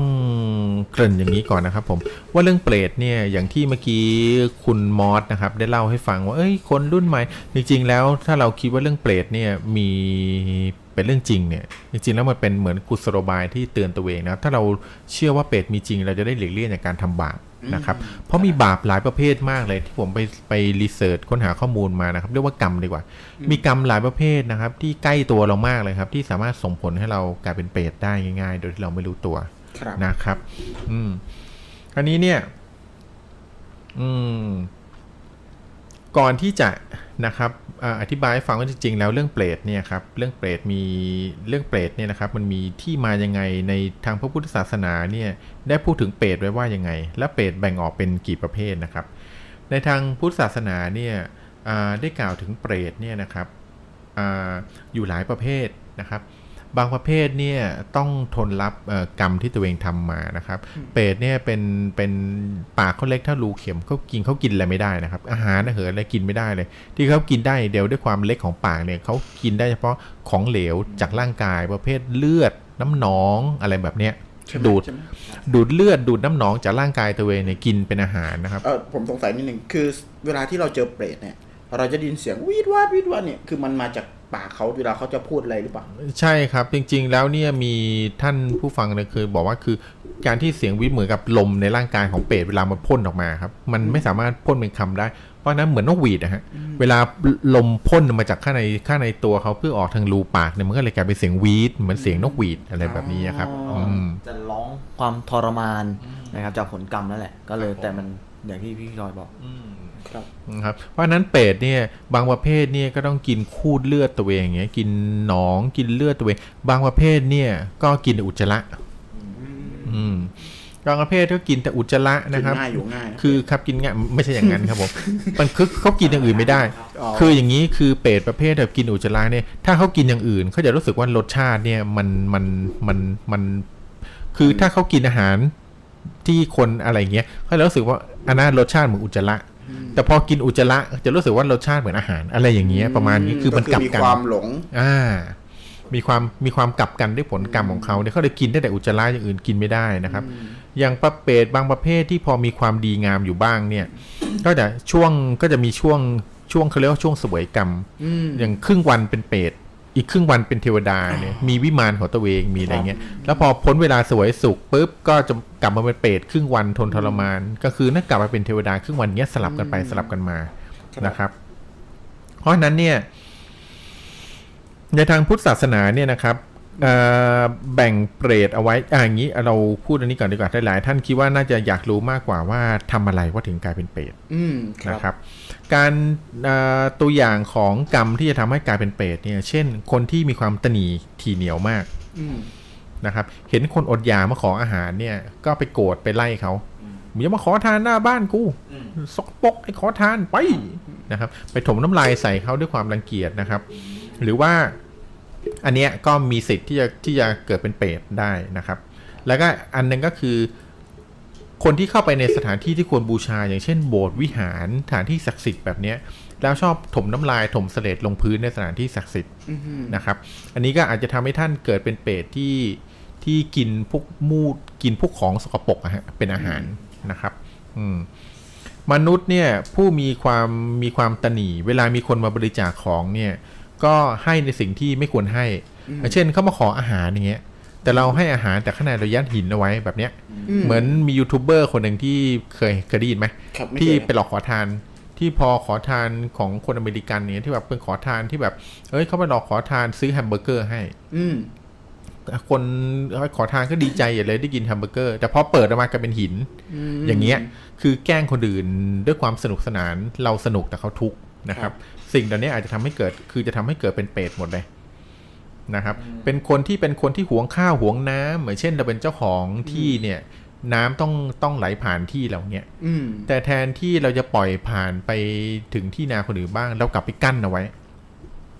กั้นน้ำเอาไว้ใช้แค่คนเดียวอย่างเงี้ยอืมไม่ยอมให้คนอื่นใช้น้ำเลยอะไรแบบเนี้ยครับครับก็มีโอกาสที่จะเกิดเป็นเปรตนะครับ อย่างนี้อ่าครับผม คนที่ชอบขูดรีดขูดเนื้อชาวบ้านนะครับ เอาเปรียบผู้อื่นนะครับอ่าอย่างเช่นอ่า โกงตาช่างแม่ค้าพ่อค้าที่โกงตาช่างเขาซื้อของโลนึงเขาไปตั้งตาช่างให้มันเหลือแค่เก้าขีดอะไรอย่างเงี้ยโกงนั่นแหละการโกงกันอะไรเงี้ยโกงเนี่ยก็มีสิทธิ์นะครับ แล้วอันหนึ่งที่อีกข้อหนึ่งที่ทำให้ท่านไปเกิดเป็นเปรตได้แบบแบบมั่นใจแน่นอนเลยคือผู้ที่ทำร้ายบุพการีนะครับครับทั้งเอ่อทั้งชอบหยิกข่วนบิดามารดาชอบทำร้ายท่านนะครับ ชอบเออใช้แรงท่านตบตีท่านด่าทอท่านอย่างเงี้ย กรรมเหล่านี้จะส่งผลให้กลับกลายเป็นเปรตนะครับ หรือไม่ก็ทำร้ายคู่ครองของตนเองนะครับครับ เพราะฉะนั้นผู้ชายที่ชอบตบตีภรรยานะครับ หรือภรรยาที่ชอบทำร้ายสามีก็มีโอกาสที่ทำให้ท่านเกิดเป็นเปรตได้มากนะครับครับอันนี้เปรตเนี่ยแบ่งได้เป็น4ประเภทนะครับอืมอันแรกก็คือปรทัศน์คุปปะชีวิกับเปรตนะครับอืมคือเปรตที่ดำรงชีวิตอยู่ได้ด้วยส่วนบุญที่มีผู้อุทิศให้นะครับ ถ้าหากขาดส่วนบุญที่ผู้อุทิศให้เนี่ย คือถ้าไม่มีใครอุทิศบุญให้เนี่ย เปรตพวกนี้จะกลับกลายสภาพนะครับ มากลับกลายเป็นพวกที่กินเลือดและหนองของตัวเองเป็นอาหารอืมนะครับ ประเภทที่2ก็คือชุปปะปีปาสิกะเปรตคือเปรตที่อดอยากจนเกิดความทุกข์คือหิวอยู่เสมอกินเท่าไหร่ก็ไม่อิ่มนะครับไม่ว่าจะมีคนบริจาคบุญอุทิศบุญให้ก็รู้สึกไม่อิ่มอยู่ตลอดเวลา มีความหิวโหยอยู่ตลอดเวลานะครับ ประเภทที่ 3 คือ นิชชะชามะตันหิกะเปรตอืมคือเปรตที่ถูกไฟเผาให้ลุ่มร้อนอยู่เสมออืมนะครับ ประเภทที่4ก็คือกาละกันจิกะเปรตคือเปรตที่อยู่ในจำพวกอสุรกาย คือมีเป็นเปรตเนี่ยแต่คือไม่ได้มีรูปกายสวยงามเป็นรูปกายอสุรกายครับเป็นรูปกายของสัตว์ประหลาดนะครับ ครับ คราวเนี้ยเขายังมีแยกประเภทของ คือกรรมที่เราทำแต่ละอย่างเนี่ยก็ยังแยกประเภทให้เราไปเกิดเป็นเปรตแต่ละชนิดได้ด้วยนะอ๋อยังไงอย่างเช่นครับพี่มนุษย์ที่ถมเสลดที่แบบว่าถมเสลดจะจะเอ่อพวกมาว่า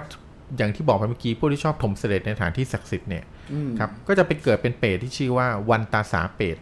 มคือเกิดเป็นเปรตแล้วก็เป็นเปรตที่ชอบถมเสลดนะฮะแล้วก็ถมเสลดเนี่ยถมไปซื้อก็ต้องกินเสลดที่ตัวเองถมออกมานะครับวนเวียนไปอย่างนี้ไปเรื่อยๆนะครับเสวยกรรมนะครับ แล้วก็เป็นมีเปรตบางประเภทก็คือชอบคุยหาซากสัตว์ศพเน่ากิน ด้วยความหิวโหยนะครับ เพราะว่าตอนเป็นมนุษย์ขี้เหนียว เวลามีคนมาขอทาน มาขอของทานของกินเนี่ยก็แกล้งเขาด้วยการเอาของเน่าเสียให้เขากินอืมก็กลายเป็นเปรตประเภทหนึ่งใช่ครับผมอย่างหรือเปรตอีกประเภทหนึ่งก็คือชอบอุจจาระของสิ่งมีชีวิตเนี่ยเอามาเป็นอาหาร เพราะว่าตอนที่เป็นมนุษย์เนี่ย เห็นพี่น้องคนไหนมีปัญหามาขอความช่วยเหลือ ก็จะเกิดความไม่พอใจขับไล่หรือว่าด่าด้วยความหยาบคายอืมคือไม่ช่วยไม่ช่วยก็ไม่เป็นไรไม่ช่วยก็บอกแค่ว่าช่วยไม่ได้ แต่คือแบบไม่ใช่ไม่ช่วยแล้วไปด่าไปซ้ำเติมเขาอ๋อนะฮะครับอืมอืมเปรตประเภทที่มีรูปร่างผอมไฟแลบจากปากตลอดเวลาจนแสบร้อน เพราะว่าตอนเป็นมนุษย์เนี่ย เวลามีคนมาขอของกินเนี่ย ก็มักจะให้ของที่แบบ แกล้งเขาด้วยการให้ของร้อนๆไปตลอดอืมคือให้ของแบบไม่ใช่ไม่ใช่แบบร้อนที่แบบเผือกร้อนเผือกร้อนาประมาณว่าให้ของแบบให้เขากินตอนให้เผือกร้ร้ออนนๆอะไรแบบเนี้ยครับอืมนะครับ แล้วก็ประเภทที่เป็นเปรตที่มีเท้าใหญ่คอยาว ปากเท่ารูเข็มกินอ๋ออะไรที่เปรไม่ตได้ที่พวกเรารู้จักกันเนี่ยแหละใช่ไหมใช่ครับก็จะผมเป็นประเภทนี้เพราะว่าพวกนี้เนี่ยเขาบอกเวลาเป็นมนุษย์เนี่ยเวลาใครขออาหารเนี่ยก็ไม่ให้อืมหวงสมบัตินะครับเป็นคนที่หวงคือแบบ จะใกล้ตายแล้ว แต่ก็ยังละจากสิ่งที่ผูกพันในโลกไม่ได้เนี่ยก็แบบก็ยังหวงไปหมด รู้ว่าตายแล้วเอาอะไรไปไม่ได้ แต่ก็หวงหวงแบบจนตายไปเลยอย่างเงี้ยครับจะส่งผลให้ไปเกิดเป็นเปรตนะครับอืมแล้วก็เป็นเปรตมีเปรตอีกชนิดหนึ่งที่จะเดินไปเรื่อยๆ ในการหาของกินอืมพอเห็นบ่อน้ำก็ดีใจ แต่พอไปถึงบ่อน้ำเนี่ยกลับกลายเป็นอย่างอื่น ที่ไม่สามารถกินได้นะครับอืมเขาเชื่อว่าเปรตประเภทเนี้ยตอนเป็นมนุษย์เนี่ยห่วงข้าวปลาอาหาร ปิดหม้อไม่ให้ใครกินอืมคือพูดง่ายๆไม่ให้ใครกินอะต่อให้แบบมันจะเสียมันจะบูดอยู่ในหม้อก็ให้มันเสียไปไม่ให้อืมไม่ให้กินอะไรอย่างเงี้ยนะฮะคือมีกินเหลือเฟือแต่ไม่แบ่งใครเลยนะครับอืมเปรตอีกประเภทหนึ่งคือมีรูปร่างเหมือนเสาต้นไม้นะครับ ที่มีไฟไหม้อืมเหม็นมือเท้าง่อยริมฝีปากบนทับล่าง ฟันยาวมีเขี้ยวออกมาม อยู่ที่เดิมตลอด เชื่อว่าตอนเป็คนรับมนุษย์จิตใจหยาบช้าในทุกด้านนะครับอืมเห็นคนมีศีลก็จะแสดงอาการเยาะเย้ยอืมเห็นพ่อแม่ป่วยนะครับ ก็ทำให้ตกใจเพื่อพ่อแม่จะได้ตายไวอืมๆอืมเป็นคนที่แบบเออแช่งพ่อแม่ให้ตายไวๆเพื่อจะได้สมบัติอะไรอย่างเงี้ยนะฮะอืมนะครับโอเคเปรตเด็กประเภทคือร่างใหญ่ เล็บมือเท้ายาวคมเหมือนมีดอืมงอเหมือนตะขออมชอบขวนร่างกายตัวเองนะครับ ให้เลือดไหลครับเพื่อจะกินเลือดเนื้อของตัวเองครัเพบราะ เปรตประเภทเนี้ยคือตอนเป็นมนุษย์เนี่ยชอบเอาเปรียบผู้อื่นอืมคือผู้ถ้ามีหนทางอะไรเอาเปรียบคนอื่นก็เอาเปรียบหมดแหละครับ อืมนะครับ และยังมีครับในเนี้ยก็ยังมีเปรตอีกหลาย ๆ ประเภทนะฮะอืมแต่อีกประเภทหนึ่งที่ผมว่าน่าสนใจก็คือ เป็นเขาเรียกว่าไม่หิทธิกาเปรตคือนะครับ มีฤทธิ์กับรูปร่างเหมือนเทวดาอ๋อนะครับ แต่กลับอดอยากตลอดอืมอดอยากตลอดเชื่อว่าตอนเป็นมนุษย์เนี่ย คือเป็นพระที่บวชนะฮะ แต่ใจยังเกียจค้านต่อการบำเพ็ญต่างๆคืออบวชเพื่อแบบพระก็เป็นเปรตได้อ่าอืมคือบวชอะใจอยากบวชเนี่ย แต่บวชแล้วไม่ปฏิบัติธรรมไม่รักษาศีลคือไปบวชเอาแบบอยากสบายครับนะครับ ก็จะส่งผลให้มันเกิดเป็นเปรตประเภทนี้นะครับ แล้วก็ยังมีเปรตอีกหลายประเภทเลยนะครับ เป็นเปรตประเภทที่เป็นกึ่งเทวดาครับ อย่างที่บอกว่าครึ่งวันรับกรรมเป็นเปรตครึ่งวันเสวยผลเป็นเทวดานะครับอ๋อและยังมีเปรตอีกประเภทหนึ่งที่มีร่างกายสวยงามนะครับ อันนี้ไม่ต้องไม่ต้องเสวยผลเป็นเปรตไม่ต้องเสวย ไม่ต้องแบบไม่ต้องเปลี่ยนรูปเป็นเปรตนะอืมเป็นเทวดานี่แหละอืมรูปร่างสวยงามนะครับ แต่พอเข้าไปอยู่ใกล้เนี่ยจะได้กลิ่นเหม็นอ๋อเวลาอ้าปากพูดหรืออะไรพวกเนี้ยก็จะได้กลิ่นเหม็นเน่าออกมาจากร่างกายออกมาจากปากเราเป็นเปรตวะไม่ใช่แหละไม่ใช่แหละอ่าดีเป็นบ้าไม่เป็นบ้าแปลงฟันเสร็จก็ไม่เป็นแต่ออกแนวเป็นเปรตเออเป็นเปรตครับผมอะครับต่อครับครับ ลักษณะอย่างที่อย่างที่กรรมที่ส่งผลให้เป็นเปรตเนี่ยส่วนมากก็มักจะขึ้นอยู่กับการเอาเปรียบคนอื่นอ่าการเอาเปรียบคนครับอื่นนะครับ การเอ่อทำร้ายพ่อแม่ตนีทีเหนียวไม่เห็นใจเพื่อนมนุษย์สิ่งเนี้ยทำให้เป็นเปรตอ่าคราวนี้มีคนถ้ามีก็ถ้ามีคนถามว่าอย่างเช่น เรื่องคนที่มีมีคนบางประเภทที่ฝันเห็นเปรตบ่อยๆครับนะคเป็รับนยังไงครับพี่การฝันเห็นเปรตบ่อยๆเนี่ยหมายความว่าอะไรหมายอันนี้เป็นทำนายฝันแล้วนะครับทำนายฝันเดี๋วเขาอยู่ในทำนายฝันช่วงทำไมฝัน ช่วงทำนายฝันนะคทำรับไมฝันเขาบอกถ้าท่านฝันถึงเปรตเนี่ยครับท่านจะมีเหตุต้องเดินทางไปทำธุระหลายแห่ง จนไม่มีโอกาสหยุดพักนะครับ มิตรรัก แฟนเพลงที่ท่านรักเนี่ย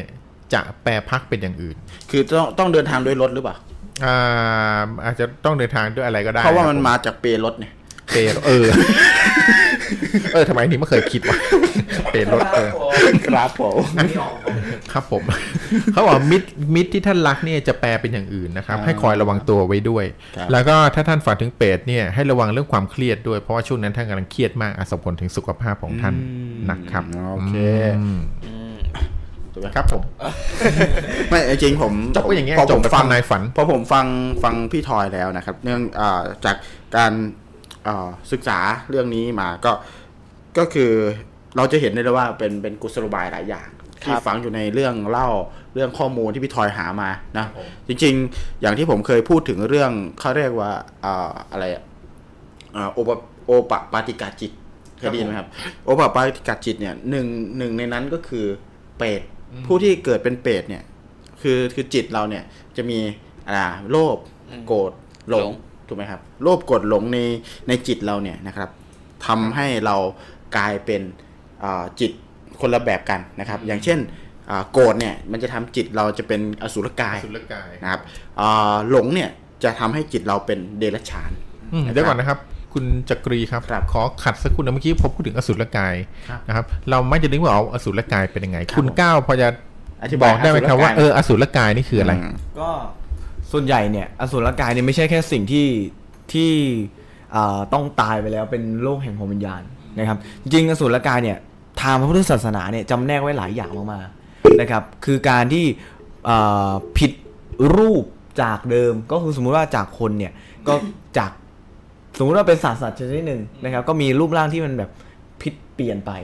นะครับ ก็ไปกระเข้ากับกรรมพาบุพกรรมเป็นตัวแต่งบุพกรรมก็คือผลกรรมจากชาติที่แล้วเนี่ยที่เราสร้างเอาไว้เนี่ยเป็นตัวแต่งกรรมที่มันเป็นตัวนำพาคือการกระทำของเราทั้งหมดนี่แหละ เป็นพาเราไปในทางที่ทางนั้น ให้เรากลายเป็นตัวประหลาดเลยใช่ครับ ในทางพุทธศาสนาอ่าอันนี้คือส่วนที่มีชีวิต ถ้าส่วนที่อีกโลกหนึ่งแห่งความแห่งความตายเนี่ยนะครับ ก็คือคนที่สัตว์ชนิดหนึ่งเออหรือว่าอะไรก็ตามที่มีครึ่งท่อนบนเป็นอีกชนิดหนึ่งครึ่งล่างเป็นอีกชนิดหนึ่งอืมอสุรกายอืมนะครับ ที่มีลักษณะก็อย่างที่ผมนำเรียนนั่นแหละว่า กรรมเป็นตัวพาบุพกรรมเป็นตัวแต่งนะครับใช่อสุรกายอ๋อ ครับผมอืมเพราะว่าสงสัยมานานแล้วอสุรกายหน้าตาเป็นยังไงใช่คือจริง ๆ อย่างนี้ครับอ่ามีหลายท่านที่ให้ความรู้เรามา จริง ๆ ก็ตรงกันถ้าเราอ่านข้อมูลทางอ่าพุทธศาสนาเนี่ยจะมีเรื่องเรื่องเปรตเรื่องอสุรกายภพภูมิต่างๆเนี่ยนะครับอย่างที่ผมบอกเลยนะครับภพภูมิเทวดาภพภูมิมนุษย์ภพภูมิเปรตนะครับภพภูมิอสุรกายแล้วก็ภพภูมิเดรัจฉานเนี่ยนะครับซึ่งจริง ๆ ผมผมอาจจะอ่าไม่พูดถึงข้อมูลแล้วกันนะครับเราพูดถึงเรื่องอ่าเราพูดถึงเรื่องเขาเรียกว่ากุศโลบาย ในการสอนคนแล้วกันนะครับ จริง ๆ อย่างที่ผมพูดเมื่อกี้นะครับเอ่อเรื่องของเวลาที่เรามีความโลภเอ่อเวลาที่เรามีความโกรธเนี่ยนะครับ อย่างที่คุณก้าวบอกเลย เวลาที่อ่าผลกรรมมันทำให้เรากลายเป็นคนที่มีอารมณ์หงุดหงิดอยู่เสมอครับนะครับ จิตเนี่ยมันจะเขาเรียกว่ามันจะดิ้นตลอดเวลาถูกไหมครับ จิตมันจะทำให้เราอะหงุดเงี้ยวไม่ใช่คุณเล่นคุณเล่นจิตเนี่ยจะทำให้เราโกรธตลอดเวลา จิตตอนนั้นเป็นอสุรกายเนี่ยไหมครับภพภูมิที่สวที่ที่ที่รับอยู่ก็เป็นภพภูมิอสุรกายภพภูมินรกภพภูมิอะไรแบบนี้ถูกไหมครับ ซึ่งอ่าภพภูมิอสุอสุรกายเกิดจากจิตที่มีโทสะครับนะครับ มีโทสะกรรมที่ปรุงแต่งหมายถึงกรรมที่ทำให้เรามีโทสะตลอดเวลา อาจจะคือลองคิดดูพี่โกรธตลอดเวลาหน้าพี่จะเป็นยังไง ก็หน้าอาจจะเป็นแบบหน้าเออเป็นแบบนี้แหละเออหน้าเป็นแบบยักษ์นะครับนี่พี่โกรธใช่ไหมเออนี่โกรธใช่ไหมก็คือหน้ามันจะออกเป็นอสุรกายก็คือมีความแบบขมวดถึงตึงมึงบึงอ่าตึงอยู่ตลอดเวลาครับมันทำมันคือผลกรรมจากความคิดจิตที่มีโทสะมันออกมาเป็นภายนอกทำให้หน้าตาเนี่ย ดูเครียดดูโกรธดูหงุดหงิด ดูเหวียงตลอดเวลาอ่าอันเนี้ยมันก็คือการเสวยเขาเรียกการการรับวิบากของของจิตที่ที่ ปรุงแต่งครับโดยอาจจะปรุงแต่งมาจากกรรมที่เคยทำครับทำให้ตัวเองหงุดหงิดตลอดเวลา อันนี้ก็คือเรื่องของโทสะนะครับส่วนโมหะหมายความว่าอะไร หมายความว่าเวลาที่เรามีความหลงเป็นที่ตั้งเนี่ยจิตเรามีความหลงเป็นที่ตั้ง ก็คือไม่มีสตินะครับความหลงคือไม่มีสติพอไม่มีสติปุ๊บจิตมันก็เหมือนกับเดรัจฉาน ก็การเสวยภพภูมิเดรัจฉาน คือถ้าตายไปแล้วก็เหมือนเข้าไปอยู่ในภพภูมิที่เป็นเอ่อ หมาไม่ต้องใช้เป็นแมวสติเป็นอะไรที่ไม่ค่อยใช้สติอ่าใช้สัญชาตญาณอย่างเดียวครับผมนะครับ มันก็คือเป็นภพภูมิของเดรัจฉานนะครับก็เหมือนกันเวลาเราเมาเราอะไรก็เราเข้าถึงพูดว่าเมาเหมือนหมาอ่ามันขาดสติคือการเมาเหมือนหมาคือ เวลาที่เราไม่มีสติอะหน้าตาเราจะเหมือนมันจะออกน่ารักน่ารักหน่อยเห็นไหมครับคือแบบน้ำลายยืดเหมือนแมวเหมือนหมาเลยถูกไหมครับคือมันดูน่ารักคือมันมันพุ่งเข้าสู่คือหน้าตามันจะออกเลย มันจะมันจะเป็นคือร่างกายหน้าตาเนี่ย มันจะทำมันจะบ่งบอกจิตข้างใน นะครับจิตเป็นโมหะหน้าตาออกมาเออเออหน่อยไม่รู้ไม่มีสติเมาเบอร์เบอร์อย่างเงี้ยนะครับก็คือเป็นเป็นเดรัจฉานนะครับคือมีสภาวะแบบเดรัจฉานครับผมแต่เมื่อไรก็ตามที่คุณมีความโลภเป็นที่ตั้ง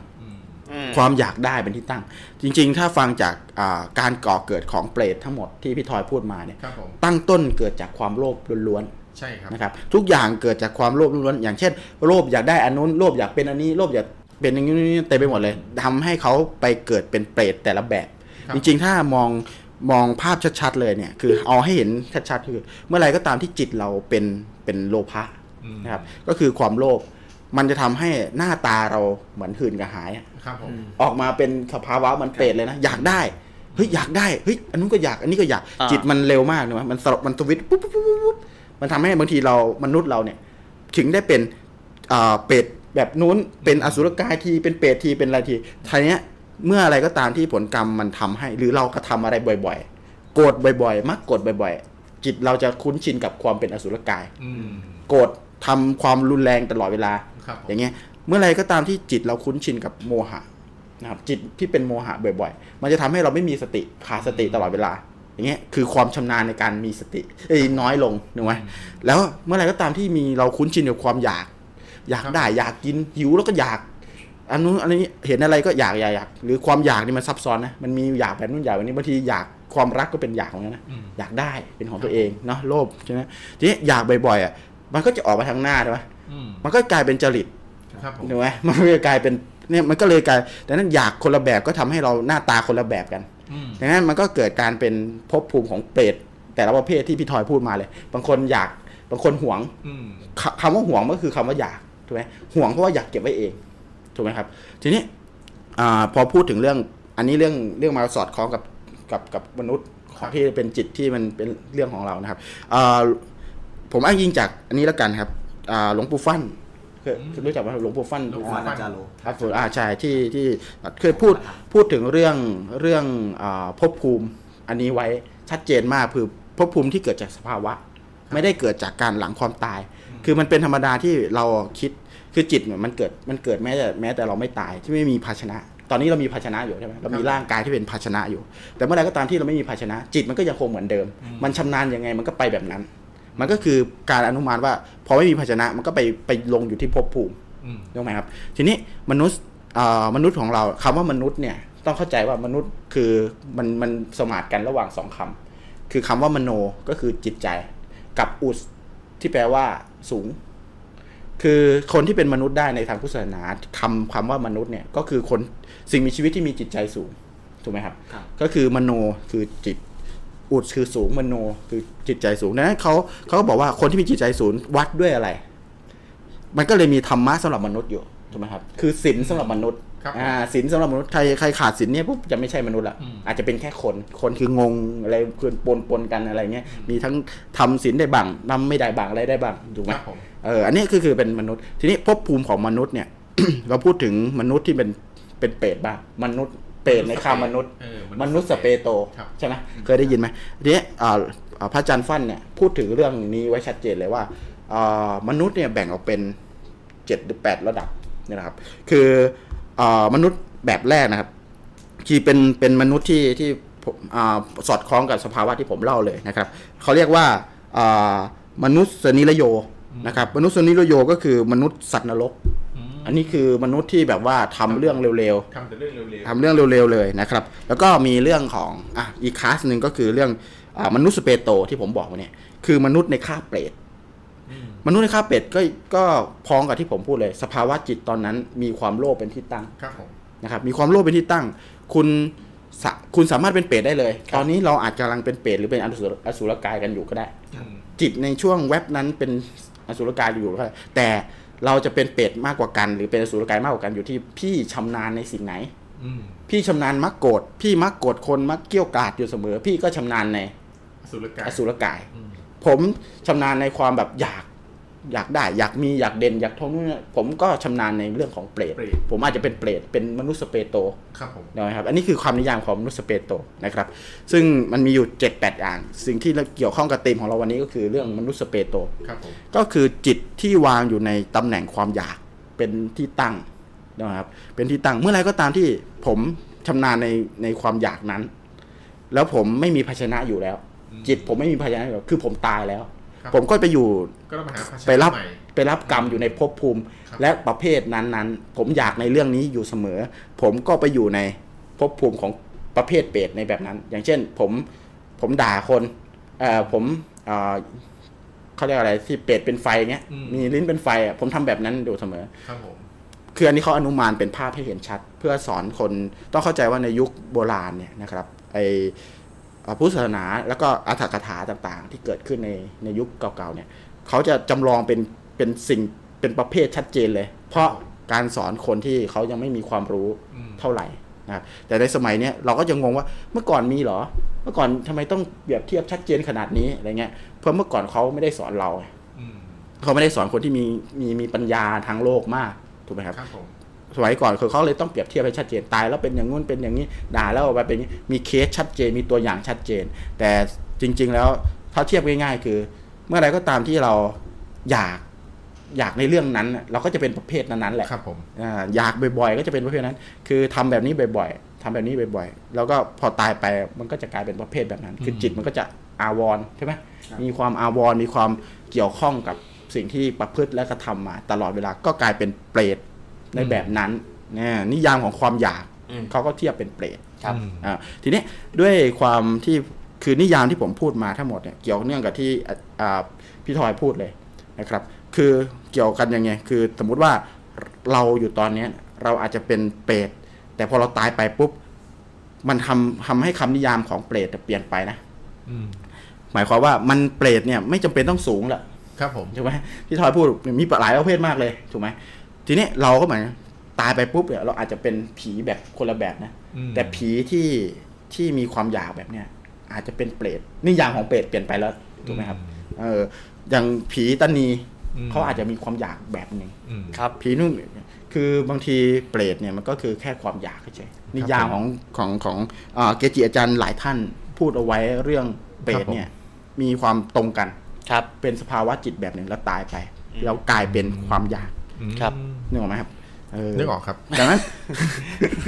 โอ้โหเป็นหลักการเลยนะหลักการไม่น่าเชื่อยาวเลยโอ้ยน่าเชื่อเนี่ยยาวเลยมันมันลุ่มลึกมากเลยลุ่มลึกเรื่องนึกเดี๋ยวเข้าใจใช่ไหมอ่าเข้าใจอ่เข้าใจหวังว่าอาจจะเข้าใจคือจริง ๆ แล้วอย่างอย่างทุกท่านให้ข้อมูลมาเนี่ยจริงอ่าฮะๆไม่มีผิดเลยนะ มันคือข้อมูลทาง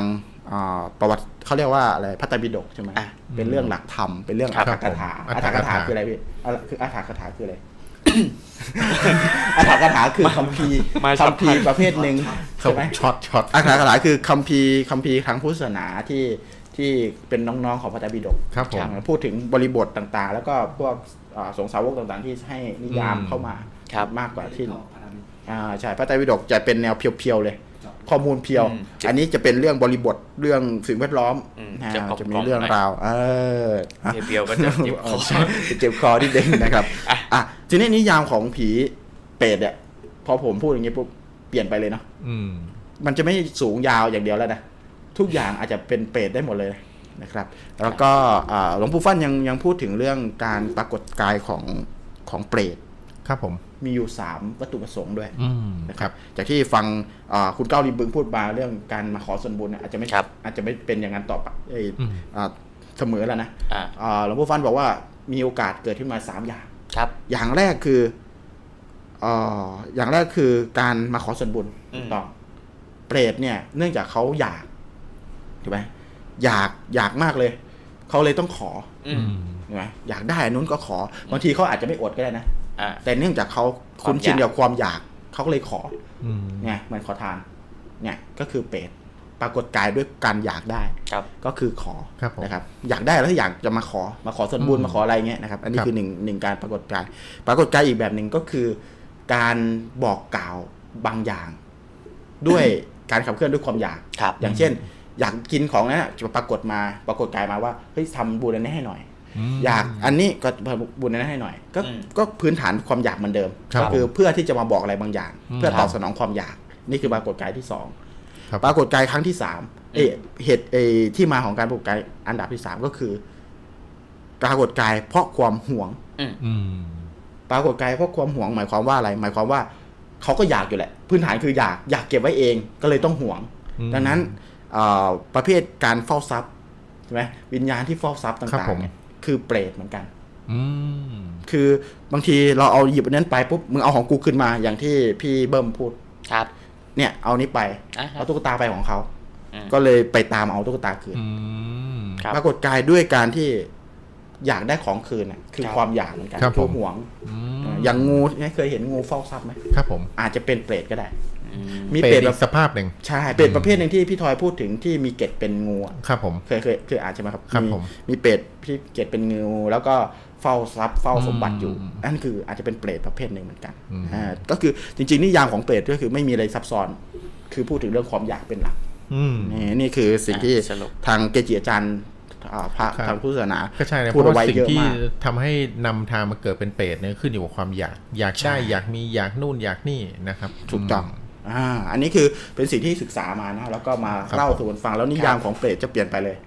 นะครับทีนี้ผีทุกอย่างที่มาเพื่อขออะไรเงี้ยอาจจะเป็นเปรตไปเลยก็ได้อืมอ่าคือถ้าในในแนวทางเชิงลึกก็จะประมาณนี้พี่ ครับผมแต่ถ้าแบบว่าผิวเผินเนาะคนพอพูดถึงเปรตเนี่ยแวบแรกมาก็มาสูงก่อนเลย สูงปากจูอ่าเอ่อสูงตีนเท่าฮะเอ่อถ้ามีมีปากจิ้มด้วยนะจบเลยสูงปากจูมือเท่าครับเอ่อใบจาก อ่าถูกอะไรเบอร์เข้าใบจากวะใบลานใบลานใบจากน่าจะเดี๋ยวมีคนละระดับใบคนละเวอร์ชั่นคนละเวอร์ชันใช่คนละเวอร์ชันอันนั้นอะไรไม่รู้เอออ่อะเรามาดูคอมเมนต์กันสักนิดหนึ่งครับผมนะหลังจากที่อ่าฟังข้อมูลมาเอ่อเยอะหยันโอ้เนิ่โหนหนาวแน่นมากเลยวันนี้แน่นมาก วันนี้จากคุณอภิชาติบอกว่าเอ่อปรทัศน์ทูบได้จัดไปชีวีคือคือถูกไหมอ่านถูกไหมปอระเออปรทัศน์ทูบชีวีเปรตอืมถูกใช่ไหมไหนครับข้างบนครับข้างบนพี่ผมผมไม่แน่มันอาจจะเป็นศัพท์เฉพาะของของภาษาเปรตอะนะอ่าเอาน่าจะเป็นภาษาบาลีครับนะครับอ่าปรทัศน์ทูทูปชีวีทูปชีวีอ่าเปรตเป็นเปรตประเภทเดียวที่รับส่วนบุญ ส่วนกุศลที่มีคนอุทิศให้ได้อ่าอ่าอันนี้อาจจะเป็นอันนี้ความเป็นเขาเนี่ยเป็นน่าจะลัเป็กนษณะเปรตประเภทแรกที่ผมบอกครับอ้าวเหรอครับคือเพราะถ้าเพราะอะไรครับพี่ถ้าได้รับบุญได้รับอะไรพวกนี้อยู่จะสวยบุญ แต่พอไม่มีบุญอะไรแล้วเนี่ยอืมก็จะกลับมากลายเป็นกินเลือดเนื้อเลือดหนองตัวเองครับอ๋ออ่าอปอนก็คือนี่นะครับเป็ดอ่า ประเภทบรทัศน์นี่แหละใช่ไหมครับอ่าที่คุณอภิชาติอ่คุณพูดเข้ามาครับผมขออ่าขอขอบคุณสำหรับข้อมูลด้วยนะอ่าครับแล้วก็มีพูดถึงอสุรกายด้วยนะครับเป็นเขาว่าอสุรกายเนี่ยเป็นอีกหนึ่งภูมิหนึ่งอ่าเหมือนใช่เปรตนั่นครับแหละครับ เป็นหนึ่งในอับเอ่ออบายภูมิอ่าใช่อบายภูมิเหมือนเปรตใช่ครับใช่อันนี้ก็คือขอบคุณสำหรับข้อมูลคุณอภิข้อมูลจากคุณครับอภิชาตินะครับ แล้วก็ข้อมูลจากพี่สมมาตรนะฮะที่พูดถึงอ่าขนมเปรตขนมลาเอ่ออะไม่ใช่เป็นขนมประจำเอ่อเป็นขนมประจำอ่าภาคใต้ภาคใต้นะฮะอ่าเป็นเป็นขนมที่ทำจากแป้งนะฮะครับเป็นเหมือนผ้าบางๆเอ่อเหมือนตะข่ายเป็นแบบ หนึ่งอ๋อในชนิดของขนมที่อ๋อคุณใช้คุณในแล้วประเพณีชิ่งเปรต ชิงเปรตครับอ่าจะชิง จะชิงไปไหนจะหนีเปรตอะ ไปหาเปรตจะไปชิงเปรตเอ้ยช่วงงานได้แล้วชิงนี่หวะ ขนมนี่ขนมลานี่ที่เขาเอ่อขายไม่จะคู่กับขนมกงฮะ ขนมกงกับขนมลาขนมลาอยู่เป็นแผ่น มุกปะเนี่ย อ่าใช่ใช่ใช่ครับ ใช่ไหมแล้วมีต่อด้วยบอกว่าอ่า ขนมที่ใช้ในประเพณีชิงเปรต5อย่างเนี่ยก็จะมีขนมกง อ่า เปรียบเหมือนเอ่อเครื่องทรงหรือเครื่องประดับเพื่อใช้ภูเอ่อให้ดูภูมิฐานนะครับครับ สวยงามแล้วก็ขนมลาด้วยนะฮะอืมอย่างที่บอกไปแล้วก็ขนมพองครับเปรียบเหมือนเอ่อแพรให้ผู้ตายเนี่ยใช้เป็นพาหนะในการไปสู่เอ่อหวย หวยห้วยแห่งทุกข์นะอ๋อครับห่วงห่วงห่วงไอ้ดีอ่านนั่นมันเป็นยอยักษ์เลยเอาละอ๋อแกน่าจะพิมพ์ผิดเออใช่พี่ใช่ เขาพิมพ์ผิดว้อยห้วยห้วยแห่งทุกข์นะครับพี่เออห่วงแห่งทุกข์ฮะห่วงอ่าแห่งโอเค ทุกข์แล้วขนมต่อไปคือขนมขนมดีซัมดีซัมนะครับ ดีซัมหรือเปล่าโอ้เอาเอาใจเย็นๆครับเอ่อตอนนี้เราเป็นความร้อนที่โฉงเชงโฉงเชงมากเลยตอนนี้ เปรียบเสมือน เบี้ยนะเหมือนเงินน่ะในอ่าการเหมือนที่เงินแบบว่าให้ผู้ตายเนี่ยเออติดใช้ตัวไปติดตัวไปใช่ในการอ่าระหว่างเงินทางปากผีอะแล้วก็ขนมบ้านะครับผมเปรียบเสมือนพูดถึงพี่ทอยทำไมอะไม่ใช่เหงอเหงอเปรีบ้ายบเสบินมือนบ้าบินการการละเล่นของผู้ตายที่เล่นแบบเขายกตัวอย่างเป็นเช่นสบ้าไม่แน่ใจเป็นการเล่นของภาคใต้หรือเปล่าอ่าสบ้าน่าจะเป็นคนเล่นของมอนป่ะใช่ไหมอ่าทีสบ้าอะไรน่าจะพวกมอนซ่อนผ้าอะไรพวกเนี้ยฮะเล่นสบ้าหรือว่าใช่ไหมเอ่ออันนี้ไม่ก็แน่ไม่ใจได้อธิบายน่าจะเป็นต่อมา ก็ ประมาณนี้ที่คุณครับ พี่สมมาตรเนี่ยอธิบายมาก็อ๋เป็นอข้อมูลขอบคุณมากเลยครับพี่สมมาตรเพราะกิฟอืม ผมถามไปไง อ่า สงสัยขนมลามากเลย แต่พอพูดถึงแบบตะข่ายเฮ้ยนึกออกเลยเนาะขนมที่แบบว่าทำแบบเป็นแพรๆเป็นตะอ่าข่ายขนมที่ทำเป็นแพรเอออ่าเหมือนลังนกที่แบบว่าทำเป็นลังๆอ่าเหมือนขนมลานะคือขนมลาโอเคโอเคแล้วเพก็ราะมีต้องกิน ครับผม เอ่อมีเพิ่มเติมจากคุณเต้ยเข้ามานะครับว่าเออแล้วเปรตพระอันนี้ตอบไปหรือยังเปรตพระเป็ดเป็นทายังไงบ้างเป็ดทาเป็นไงเปตพะ มีครับเปรตที่เป็นเปรตที่เป็นพระเนี่ยครับนะครับ ก็คือ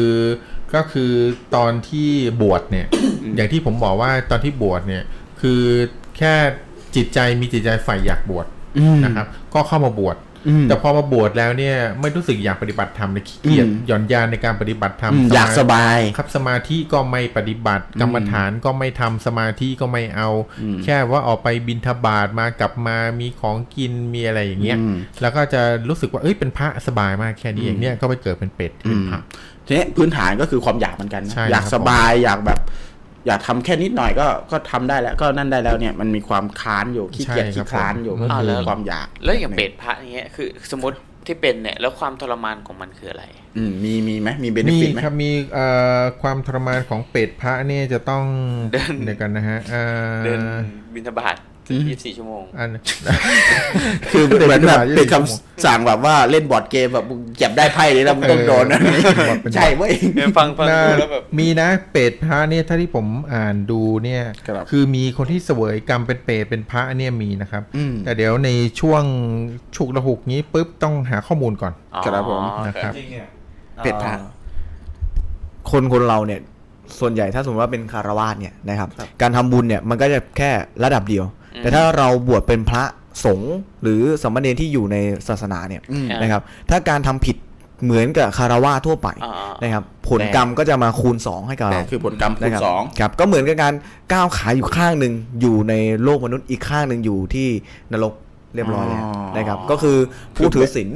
ถ้าผิดจะก็หนักจะกว่าคนถูอื่กนต้องถูกไหมครับอืมคือจริงๆเปรียบเทียบอย่างนี้แล้วกันนะครับครับเปรียบเทียบเหมือนเหมือน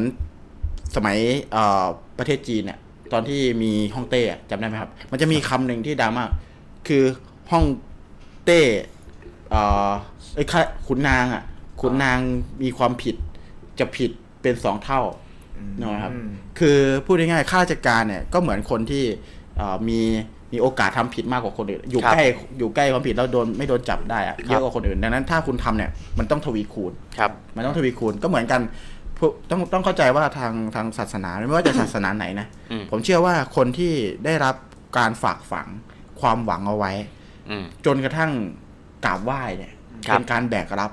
เหมือนเหมือนเอาความลับ คือเขาเรียกว่า แบกรับความหวังของคนอื่นเอาไว้ แบกรับความเจตนาดีเอาไว้ ความเสียสละคนอื่นเอาไว้อืมลองคิดดูง่ายๆเอ่อแม็กจะต้องไปช่วยคนอะครับแต่ทุกคนอะฝากของให้แม็กเอาไปช่วยคนอ่าแล้วแม็กอะไม่เอาไปช่วยอะอ่าฮะ คือถ้าแม็กจะไปช่วยคนอย่างเดียว เป็นแค่ของแม็กอย่างเดียวอะแม็กอาจจะ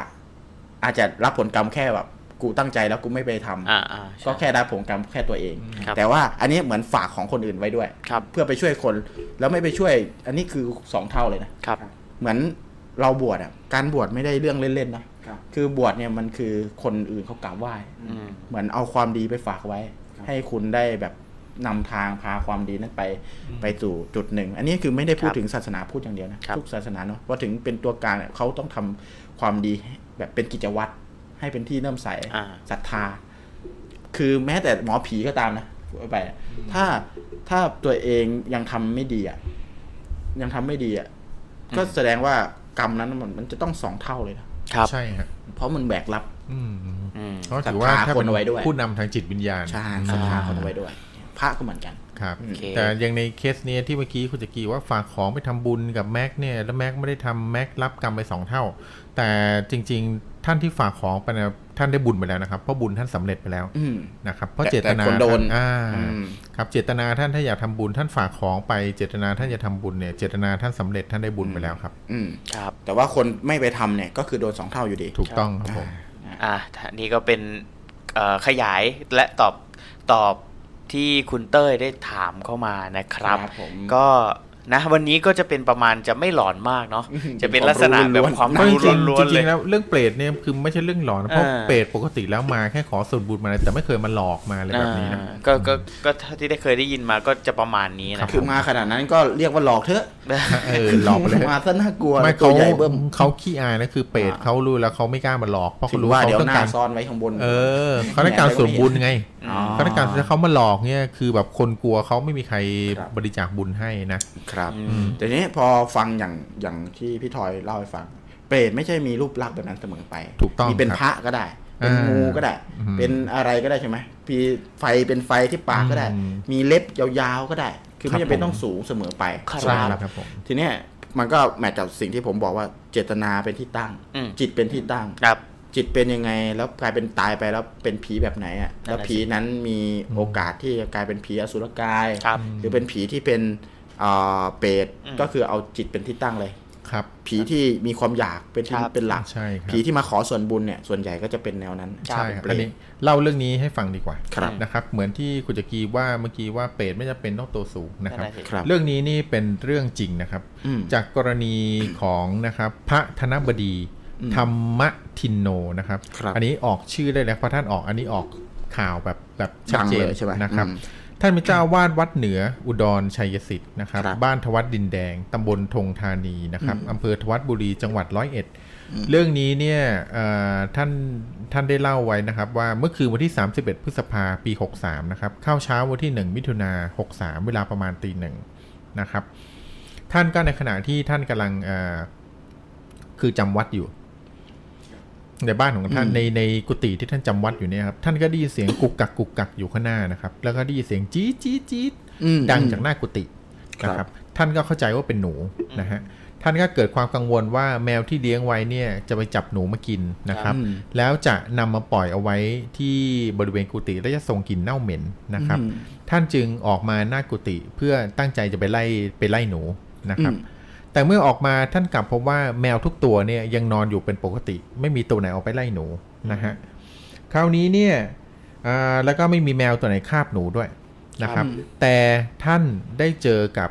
อ่าร่างร่างหนึ่งเรียกว่าร่างดีกว่า เพราะสิ่งนี้ไม่น่าจะเป็นคนได้ครับอืมมีเจอร่างร่างหนึ่งตัวเท่าคนปกติอืมนะครับอืมนั่งอยู่ที่เชิงบันไดของกุฏินะครับครับแล้วก็ พระท่านจึงได้เดินเข้าไปใกล้และถามว่านั่นเป็นนั่นเป็นใครเนี่ยมานั่งอยู่ตรงนั้นอืมนะครับ แต่ก็ไม่มีเสียงตอบกลับมานะครับครับแต่เงาแต่ร่างที่นั่งอยู่น่ะนั่งก้มหน้าและชูมือสองข้างอยู่ตลอดเวลานะครับอืมซึ่งพระท่านได้สังเกตว่ามือสองข้างของเขานั้นไม่มีนิ้ว อืมอืมมันจะเป็นอย่างนี้อ่าใช่ครับ คือไม่มีนิ้วไม่มีนิ้วไม่มีอะไรเลยนะคือไม่ก็ก็ไม่มีนิ้วจริงๆอะก็เป็นมือแต่แบบไม่มีนิ้วอืมอะครับจะกลมสภาพเนี่ยกลมๆแบนๆอะไรประมาณอย่างเงี้ยนะฮะ แล้วก็พอร่างนั้นเงยหน้าขึ้นมาเนี่ย ปรากฏว่าใบหน้าของของร่างนั้นเนี่ย เหมือนถูกไฟไหม้ทั้งหน้าอืมและเป็นแผลเป็นตาสีขาวโตไม่มีตาดำอืมไม่มีตาดำไม่มีจมูก ปากยื่นออกมาจากหน้ายาวประมาณหนึ่งฝ่ามืออืมเนี่ยก็คือปากก็เหมือนเป็ดอะปากอืมยื่นออกมาหนึ่งฝ่ามือแบนๆอย่างเงี้ยนะลักษณะลักษณะปลายปากเนี่ย บานออกเหมือนปากแต่อืมอื มมีมีรูปากเท่าไม้เสียบลูกชิ้นอืมนะครับ ดูไม่ออกเลยว่าเป็นผู้ชายหรือผู้หญิง บานออกเหมือนปากแตรอืมก็คือมีปากบานอย่างนี้ แต่ว่ารูอ่าคือมีฝีปากบานแต่ใช่ครับแต่รูข้างในแค่นี้อ่าอ่ามีปากบานอย่างเงี้ยแต่มีรูอยู่นิดเดียวอ่าอะไรอย่างเงี้ยนะครับ ก็ท่านก็ดูไม่ออกเลยว่าเป็นผู้ชายหรือผู้หญิงนะครับ ตอนนั้นเนี่ยอ่าพระท่านก็ยอมรับว่าตกใจมากครับนะครับ ตกใจมากท่านก็รีบตั้งสติและถามว่าสุรกายตัวนั้นไปว่าเป็นใครอืม นะครับ ก็ได้ยินแต่เสียงจี๊ดจี๊ดเหมือนเสียงหนูอืมนะกินครับหนูอยู่หรือเปล่าอ่ามามาปีไม่ได้รูเล็กแล้วได้ยินเสียงจี๊ดจี๊ดตอบที่เห็นกลัน่ะบมาเป็นหางหนูออกมาอย่างเงี้ยอืมผมไม่กินผมไม่กินผมไม่กินล้อเหรียญพระแต่ครับนี่เสียงจี๊ดจี๊ดตอบกลับมานะครับ ซึ่งท่านก็ถามอีกว่าท่านตอนนี้ท่านรู้แล้วว่าไม่ใช่มนุษย์นะคครัรับบแล้วก็ท่านคิดว่าน่าจะเป็นเปรตนะครับอืมแต่ถึงแม้ตัวจะไม่ได้สูงท่านก็ถามว่าไปทำบาปอะไรเข้าล่ะอื ทำไมถึงได้เสวยกรรมแบบนี้ แล้วก็ร่างนั้นก็พยายามเหมือนกับสื่อสารครับพยายามเหมือนจะบอกว่าทำอะไรไว้แต่สื่อสารแล้วฟังไม่รู้เรื่องครับก็ได้แต่ร้องจีดจีดจีดจีดนะครับ ท่านก็เลยบอกกับอสุรกายนั้นไปว่า ไปเถอะ แล้วเดี๋ยวจะทำบุญอุทิศส่วนกุศลไปให้อ๋อพอได้ยินปดีอย่างนั้นปั๊บอสุรกายตนนั้นเนี่ยก็ได้ลุกขึ้นนะครับ แล้วก็ลุกขึ้นยืนแล้วเสร็จแล้วก็ก้มลงไปนะครับกลายเป็นเดินสี่ขา เดินเดินสี่ขาเนี่ยเดินเดินไปได้สักพักหนึ่งก็ลุกขึ้นยืนอืมเดินสองขาได้สักพักหนึ่งแล้วก็ก้มลงไปเดินสี่ขาสลับกันแบบเนี้ยตลอดนะครับ ก็นี่คือเป็นเขาเรียกสวยเอ้ยอ่าไม่ใช่เขาเรียกเอ่อวิบากเนาะรับวิบากครับผมเขาเรียกอะไรแล้วก็เงานั้นเนี่ยก็ก็เดินพ้นกุฏิไปนะครับ พระธนบดีท่านได้กล่าวต่อว่าช่วงเช้าที่ผ่านมาก็มีชาวบ้านที่มาทราบ เรื่องนี้เข้าที่ท่านบอก ก็ได้ร่วมกระทำบุญอุทิศส่วนกุศลให้อสุรกายตนนั้นนะครับ คราวนี้พระท่านก็เลยไม่รู้ว่าจะเรียกอสุรกายตนนั้นเนี่ยว่าเปรตได้หรือเปล่า เพราะว่าตัวไม่สูงอืมแต่มั่นใจอย่างเดียวคือไม่ใช่มนุษย์แน่นอนอืมนะครับอันนี้ก็เลยเหมือนกับว่าเป็นอีกการหนึ่งที่ยืนยันคำพูดของคุณจักรีกับอืมคุณก้าวลิมบึงว่า คนที่จะเป็นเปรตเนี่ยก็ไม่จำเป็นที่จะต้องแบบสูงตัวเสมสูองไปชะลูดใช่เสมอไปนะคือครับผมเอาจิตเป็นเป็นตัวกำกับอืมที่เขาถึคงรับบอกว่า คือพอพูดถึงเรื่องจิตนะผมผมอยากจะจะเปรียบเทียบให้ฟังอย่างนี้เลยว่าครับผมที่พี่ทอยบอกว่าเปรตเนี่ยจะไม่ทำร้ายคนครับผมจริง ๆ มันไม่ได้ทำร้ายเพราะว่าเขาไม่ได้ต้องการทำร้ายนะ คือไม่ได้เกิดจากเจตนาทะว่าจะทำหรือไม่ทำครับแต่เนื่องจากว่าจิตเขาพะวงแต่เรื่องการขออย่างเดียว การอืมอยากได้อย่างเดียวอืมมันก็เลยเป็นการ ทำทุกอย่างเพื่อที่จะให้อยากได้ มันอาจจะทำร้ายก็ได้ไม่ทำร้ายก็ได้ แต่ไม่มีเจตนาที่จะทำร้ายนะครับแต่เป็นสิ่งที่คืออยากได้เฉยๆนะครับอืมนี่คือนี่คือเอาเอาหลักการที่จิตเนี่ยไปจับอย่างเดียวครับผมแต่ว่าทำไมประเภทอสุรกายถึงเป็นประเภทที่ทำร้ายได้อืมเพราะเอาจิตไปจับแบบนั้นปุ๊บโทสะมันมีโอกาสอืมพอเอาโทรศัพท์ไปจับปุ๊บมันมีโอกาสทำร้ายได้ครับผมใครก็ตามที่มีโอกาสทำร้ายมากกว่ากันก็คืออสุรกาย ถูกเพครัราะบเพราะจิตมันกำกับอยู่ด้วยเรื่องโทสะอืมเออเสวยคือชดใช้ด้วยโทสะคือเอ่อเวลาที่รับวิบากเนี่ยเขาเรียกว่าชดใช้ครับแต่เวลาที่เสวยเอยเวลาที่อ่าทำได้ได้บุญดีเนี่ย คืออ่าเขาจะเรียกว่าเสวยถูกไหมครับ คือครับผมเสวยเสวยกรรมดี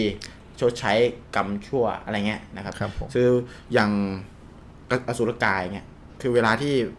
ไปเป็นผีแล้วเนี่ย นะครับแล้วทำไมถึงทำร้ายเราได้เนี่ยอืมก็อาจจะเกิดจากความโกรธครับหนึ่งคือโดนทำร้ายมาอืมบางทีคนทำคนโดนฆ่าเงี้ยอืมทำไมกลายเป็นอสุรกาย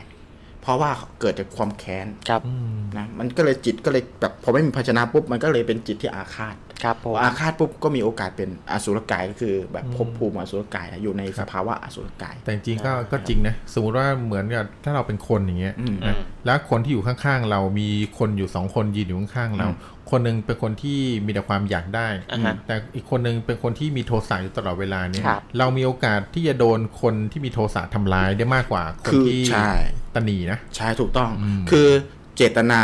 ทำร้ายตรงๆเนี่ยคืออสุรกายอืมแต่เปรตก็คือคนที่มีความอยากเขาทำร้ายเราได้ไหมทำร้ายได้ แต่เขาไม่ได้มีเจตนาทำร้ายเขามีเจตนาอยากเอาอยากได้เฉยๆแต่ การที่อยากได้ของเขาน่ะมันอาจจะเกิดพฤติกรรมทำร้ายได้ครับ แต่ครับผมมันไม่ได้มีเกิดมันไม่มันไม่ได้มีเจตนาตรงๆในการจะอืมจะทำร้ายใช่อย่างเงี้ยมันก็เลยคือเอาง่ายๆจิตไปจับแบบเนี้ยจิตแบบนี้นะไปจับปุ๊บเนี่ยจะจะเห็นเลยว่า ผีที่ปรากฏตัวทั้งหลายเนี่ย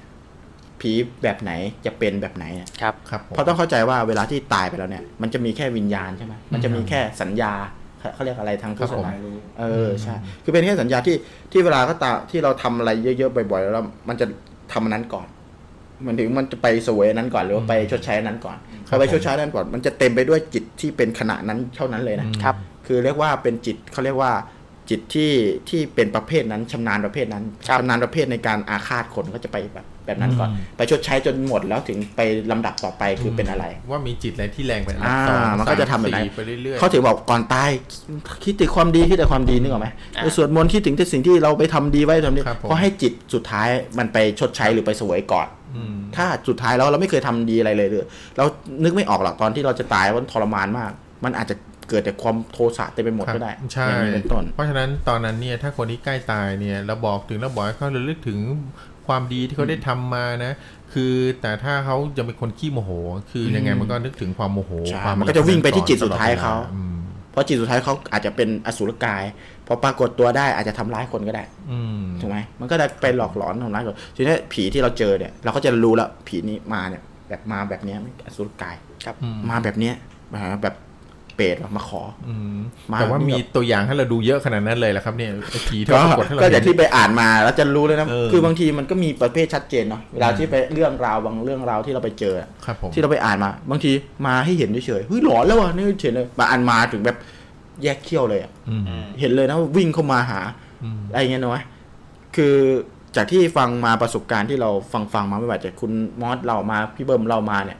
แทบจะเอาจิตพวกนี้ไปแยกเลยเลยนะว่าผีที่เขาเจอเป็นประเภทไหนอืมถามว่าพอเวลาเจอจริงๆเราไม่มีเวลาไปแยกหรอกครับ ผมไม่ไม่จะคือวิ่งก่อนจากที่เขาเล่ามาเนี่ยอืมมันก็จะไม่ไม่ไม่ขออมก็อาฆาตอืมถูกไหม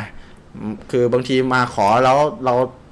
เราเจอเขาเรียกเราประสบอุบัติเหตุบ้างแล้วนั่นบ้าง ก็อาจจะเขาไม่ได้ตั้งใจ แต่ว่าเขามาขอด้วยความที่เขาไม่รู้อะไรเลยเขาอยากจะได้ครับผมมันทำให้เราประสบใช่เรื่องเลวร้ายอะไรเงี้ยเพราะฉะนั้น เพราะฉะนั้นนะครับอย่างที่เมื่อกี้ผมได้เล่าให้ฟังแล้วว่าทำการใดทำสิ่งใดทำกรรมใดจะให้ไปเกิดเป็นเปรตเพราะฉะนั้นบางท่านอาจจะสงสัยว่าเฮ้ยถ้างั้นถ้าไม่อยากเป็นเปรตทำไงอืมง่าย ๆ ครับ มนุษย์เรามีศีลห้าเป็นตัวกำกับมอย่างน้อยนะครับ ท่านรักษาศีลห้าให้ได้อืมนะครับ ก็เป็นการการันตีว่าท่านยังไม่ได้ไปเกิดเป็นเปรตถ้าท่านรักษาศีลห้าได้นะ นะครับท่านก็การันตีว่าท่านชีวิตหน้าท่านอาจจะได้กลับมาเกิดเป็นมนุษย์ใหม่นะครับถ้าท่านอยากไปเกิดเป็นสิ่งอะไรที่มันดีกว่ามนุษย์ ท่านอาจจะเริ่มรักษาศีลแปดนะครับรักษาศีลแปดให้ได้เป็นสช่วงโมม่ำเสงมอของศาสนาตอนนี้ครับผมรักษาอ่านี่คือวิธีหลีกเลี่ยงเป็นเปรตนะอ่าครับวิธีหลีกเลี่ยงในที่การในการตกไปอยู่ในภพภูมิที่ต่ำกว่ามนุษคย์รับผมอืมอืมเพราะฉะนั้นก็คือถ้าท่านรักษาแบบเนี้ยหรือว่าทำไม ท่านอาจารย์สายวิปัสสนาหลาย ๆ ท่านแทบทุกท่านอะท่านบอกอืมเออดูจิตให้ดีนะ รักษาอ่าจิตให้ดี เพราะว่าครับมันสำคัญตรงที่ก่อนตายครับครับถ้าท่านผมมีจิตอะไรเยอะท่านก็จะเป็นคแบบรับนั้นผมอืมอะเรื่องนี้ก็เป็นเรื่องที่จากหลอนก็เป็นรู้ไปนี่จริงๆมีอีกเรื่องหนึ่งหลอนครับครับเอาคุณครับก้าวผมเนี่ยได้กระซิบบอกว่าจริง ๆเขาประสบอุบัติเหตุ ข้อมือหลุดมาข้อมูลอ๋อเอ๊ะเอ๊ะนี่กระซิบนานหรือยังกระซิบนานแต่ว่าข้อมือหลุดทำไมกระซิบช้าข้อมือหลุดของคุณก้าวเนี่ยครับมีสาเหตุที่คุณก้าวคิดว่าอาจจะเป็นเรื่องผีอะและคุก่อณนที่ก้าวจะไปเรื่อองยากจะแบ่งผีปันเรื่องนี้มากก่อนที่ไปเรื่องผีตอนนี้เราขอต้อนรับเข้าสู่ ค่ำคืนวันแห่งฮาโลวีนฮาโลวีนโอ้เที่ยงคืนแล้วเดี๋เรายวอเดี๋ยู่ยวเราอยู่กันมาจนถึงคือคือต้องตบมือต้อนรับเลยเหรอ ใช่ครับเพราะเราเป็นรายการแบบนี้ไงเออเราก็ต้อนรับอ่าวันของเราสิเราจะไปโอเค ต้อนรับวันลอยกระทงทำไมอ่าเออผมผมเชื่อว่าตอนนี้ท่านผู้ฟังเริ่มโล่งแล้วเพราะเมื่อกี้ น่าจะคิดเดียวกันกับผมข้อมูลแน่นกันพูดรายการเลยซึ่งผมก็ไม่รู้ว่าผมพูดอะไร ผมเป็นดาริสเดรัจฉานผมเบลอผมปล่อยเบลอก็จิตผมเป็นเดรัจฉานอยู่ตอนนั้นนะครับอ่าก็ยินดีต้อนรับฮาโลวีนนะครับ ก็ขอบคุณสำหรับมีใครได้รางวัลยังเอ่อตอนนี้มีคนเล่ามาอ่าหนึ่งท่าน หนึ่งท่านนะครับหนึ่งอ่าท่านหนึ่งท่านนะฮะก็จะเป็นที่ที่ที่แนะนำก็จะเป็นเป็นข้อมูลเสริมคกัรับบแสดงว่าหลายๆท่านที่เพิ่งเข้ามาถ้าไม่ทราบใช่ไหมครับว่าวันนี้เรามีแจกตุ๊กไม่ตาทราบข้างหน้าครับเพสอราะงผมตัวเข้ามาได้ยินแต่ข้อมูลขัดไม่ได้เลยครับผมมันกำลังแบบเขาเรียกว่ามันลึกไงใช่ไหมมันกำลังลงลึกออเข้าได้เขาคือพยายามจะหาจังหวะขัดช่วงกิที่จกรท่ารนมช่วงที่ท่านกำลังเข้ามามักกะทายกท่านมันกำกำลัลังงติดที่ลลมมพอดีอ่านเยอะไปหน่อยครับขออภัยไม่ได้เกิดจากการปฏิบัตินะเกิดจากการอ่านการฟังล้วนๆเลยนะอ่าครับก็ได้ความรู้ได้ความรู้ ก็ช่วงท้ายเนาะกิจกรรมก็คือเอ่อใครที่มีประสบการณ์เรื่องเปรตเนี่ยเปรตนะฮะก็พิมพ์เข้ามาในช่องคอมเมนต์ช่งคอมเมนต์ได้นะครับครับเพื่อผมเอ่อเพื่อ รุ่นของลุ้นรารางงวัวัลลของเรานะครับสองตุ๊กตาน่ารักน่ารักตุ๊กตาหมีสองรางวัลเลยสองทีเดียวรางวัลนะครับผมใครที่ถูกใจคุณก้าวลิมบึงในวันนี้ครับนะฮะถ้าไม่ได้ถูกใจรับก็บอกไม่ถูกใจนะใช่เราก็ยังไม่แจกนะรอใช่ครั้งต่อไปใจร้ายแท้เหมือนโยนภาระให้ผมคนเดียวโอเค ก็อันนี้คือกิจกรรมเราง่ายๆนะเดี๋วฮะเราจะเดี๋ยวเราจะล่นเวลาไปสัก 15 นาทีนะอ่า15 20 นาทีครับผมเพื่อที่จะอ่าดื่มด่ำกับวัน วันปล่อยผีไปด้วยกันสักวันปล่อย20นาเราทีครับจัดเลยไปนิดหนึ่งก็ได้เพราะว่าหลาย ๆ ท่านอาจจะเพิ่งไปลอยกระทงแล้วรถมันติดอ่าเออใช่อาจจะได้เพิ่งใช่กลับมาถึงบ้านได้เปิดฟังได้อะไรพวกนี้นะครับผมเราทดเวลาบาดเจ็บให้ท่านครับ20นาทีผมได้ครับผมอ่าอ่าเพราะว่าข้อมูลแน่นเหลือเกินยังไม่ได้เล่าเรื่องหลอนเลยดูข้อมูลนะครับเอาจริง ๆ มันผมมีเรื่องหนึ่งก็เป็นเรื่องที่อ่าหลอนเหมือนกันเดี๋ยวรอให้คุณก้าวลิมบึงเล่าให้ฟังก่อนเรื่องที่ไปอะไรนะ ไปพบเจอมา คุณก้าวหรือมึงพบเจอมา ผมอุตส่าห์ออกตัวว่าเป็นเรื่องแล้วถ้าไม่หลอนนี่ครับวันนี้ผมผมส่วนตัวผมมีมามาฝากสองเรื่อง คือผมต้องเท้าความก่อนว่า ถ้าใครใครติดตามเงาหัวช่วงแรกๆเนี่ย ผมเคยฝากเรื่องหนึ่งไว้เรื่องห้าวห้าวยังจำได้ไหมครับอ่าผมผมมีโอกาสอ่าผมมีโอกาสได้ไปเจอกับเพื่อนเดี๋ยวๆที่ก่อนเดี๋ยวก่อนจะเล่าครับอ่าเงาหัวแม็กทักทายคุณอ่าคุณนวพลหน่อย คุณนวพลสวัสดีครับอ่าสวัสดีครับอ่าคุณนวพลสวัสดีตั้งแต่ 19 นาทีที่แล้วตอนนี้ พอดีมัคคทายกเพิ่งลงเวทีนะครับ ต้องขออภัยด้วย สวัสดีคุณนวพลนะครับยังอยู่ไหมฮะ ยังอยู่ก็ส่งสติ๊กกงสติ๊กเกอร์กดมาหัวใจให้เราหน่อย อ่ากดหัวใจเพื่อจะฟังเรื่องหลอนครับ จากคุณคุณ ก้าวลิมใช่บึงคุณนวพลนะกดหัวใจแบบนี้นะครับหนึ่งหนึ่งสองสามครับสี่ครับห้าผมหกเอาไม่ใช่กดหัวใจแบบนั้นน่าจะปล่อยเขาครับน่าจะปล่อยเล่นไป แต่จะไม่ถูก ไม่ถูก CPR ยังไงวะอะไรอย่างเงี้ยเดี๋ยวจะอ่าเดี๋ยวเรามาฟังเรื่องหลอนต้อนรับฮาโลวีนครับ กับคุณก้าวลิมบึงครับ โอเคครับครับก็ใครที่เพิ่งมาติดตามอ่าเงาหัวช่วงช่วงหลังๆเนี่ยก็สามารถย้อนกลับไปฟังได้นะครับในเรื่องที่ชื่อเรื่องว่าห้าวห้าว นะครับอันนั้นคือเรื่องหนึ่งที่ผมอ่าได้ไปพบอ่าไปไปคุยกับทีมงานที่ที่เคยประสบเรื่องนี้ด้วยกันนะครับ ครับผม แต่เรื่องล่าสุดที่เพิ่งเกิดกับผมมาเนี่ย นะครับที่เดี๋ยวเดี๋ยวก่อนนะครับคุณก้าวครับบอกเลยนะครับว่าเรื่องห้าวนี่โคตรน่ากลัวครับผมครับเออไปย้อนฟังได้น่ากลัวจริงครับการันตีครับผมครับผมขอบคุณมากอะต่อต่อต่อต่อครับก็เรื่องเนี้ยก็เป็นเรื่องต่อเนื่องมาเหมือนกันครับผมส่วนตัวผมคิดว่ามันน่าจะเป็นเรื่องต่อเนื่อง คนส่วนใหญ่ก็จะคิดว่าเอ้ยพระเนี่ยอาจจะช่วยเราอย่างเดียวหรือไม่นะครับ แต่เรื่องเนี้ยมันทำให้ผมคิดว่าเฮ้ยคุณพระเนี่ยไม่ได้ช่วยเราอย่างเดียว อาจจะมีคุณผีช่วยเราก็ได้นะครับ ผมเลยตั้งชื่อเรื่องนี้ไว้ว่าคุณผีช่วยอ๋ออ่าเต้นเต้นเต้นเต้นเต้นเต้นเต้นเต้นเต้นเต้นเต้นพบอะไรกับน้าพวงน้าโยงน้าโดงอะไรครับเนี่ยเสียงเกินเข้าเรื่องครับอ๋อขอขอขออภัยนะครับทุกท่านครับ ก็เหตุการณ์เนี้ยนะครับเกิดขึ้นเมื่อช่วงประมาณต้นต้นๆเดือนที่ผ่านมาอืมกลางๆหรือประมาณกลางๆเนี่ยนะฮะคือ เหตุการณ์เนี้ยผมผมไปส่งส่งเพื่อนผมคนหนึ่งครับผมนะครับ เหมือนเดิม ก็ต้องย้อนกลับไปเหมือนเดิมว่า ผมเคยเล่าเรื่องเนี้ยที่ที่นี่ด้วยนะครับวันนั้นผมมาเป็นแขกรับเชิญที่นี่นะครับ แล้วผมที่ผมไปเจอตายายสองท่านอ่าอ่าแล้วลงไปจอดรถช่วยเขานะครับ ผมว่าวันหนึ่งวันนั้นอะผมก็ไปเส้นทางนี้เหมือนเดิมนะครับ แต่ตอนเนี้ยขากลับผมด้วยความที่เรารีบด้วยแหละ มันดึกด้วยนะครับ ผมก็ใช้ความเร็วพอสมควรแหละนะครับ ก็แซงรถกระบะคันหนึ่งมานะครับ ก็มีรถกระบะเนี่ยขับรถตามหลังผมมาเหมือนกันอืมนะครับ แล้วด้านหน้าผมเนี่ยมีรถสวนมาเหมือนกันนะครับ เป็นรถรถใหญ่รถสวนมานะครับ ผมข้างทางเนี่ยผมเห็นแล้วแหละว่ามีสุนัขตัวหนึ่งนะครับอืมเป็นสุนัขตัวสีขาวครับนะครับอยู่ข้างทางผมก็เอ้ยเห็นไกลๆแล้วแต่เราก็คิดว่าเออมันคงไม่ข้ามหรอกนะครับเพราะผมกลับเข้าไปใกล้ๆเนี่ยนะครับมันมันมีสุนัขอีกตัวหนึ่งเป็นสีดำอยู่ๆวิ่งตัดหน้าผมเลย นะครับด้วยความที่เราขับมาเร็วเนี่ยนะครับเราก็แตะเบรกไม่ทันแน่นอน ผมก็ชนเข้าผมก็รถผมก็ล้มลงครับนะครับ พอรถผมล้มลงปุ้มเนี่ยนะครับ ผมพอผมลุกขึ้นได้เนี่ยรถที่ตามหลังผมมาเนี่ย ไม่มีใครจอดรถช่วยผมเลยอืมนะครับเขาก็ขับไปเลยอะแบบไม่สนใจแล้วก็เอ๊ะล้มแกล้งเอาสงสัยครับ ผมก็อะพยุงรถเราเข้าข้างทางครับผมแล้วมีพี่คนหนึ่งมี ไม่ไม่ไม่ได้แก่เกินไปนะคครัรับบประมาณน่าจะยี่สิบไปปลายๆถึงสามสิบต้นๆนี่แหละคนะรัครับบผมแกวิ่งมาจากไหนไม่รู้นะครับ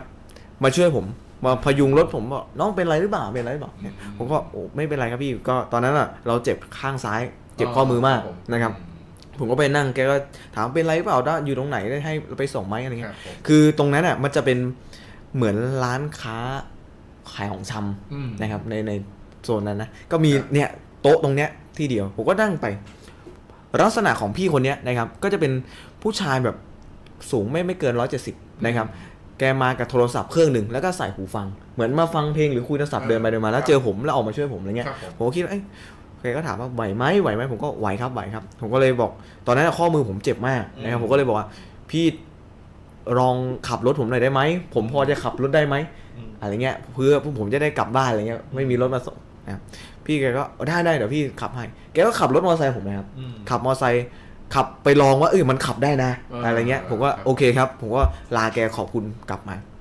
เพราะผมพักรักษาตัวอยู่ ระยะหนึ่งอะนะครับ ประมาณ 15 วันถึงเกือบเกือบจะหนึ่งเดือนแหละนะครับอืมผมก็เลยเนี่ยต้นต้นเดือนที่ผ่านมาเนี่ยผมก็เลยครับเอ่อไปหา อืม เราก็เอ้ยจะไปขอบคุณนะครับอ่าว่าเออ คุณช่วยผมไว้อะไรเงี้ยผมก็ไปตอนเช้าเลยนะครับไปเจอป้า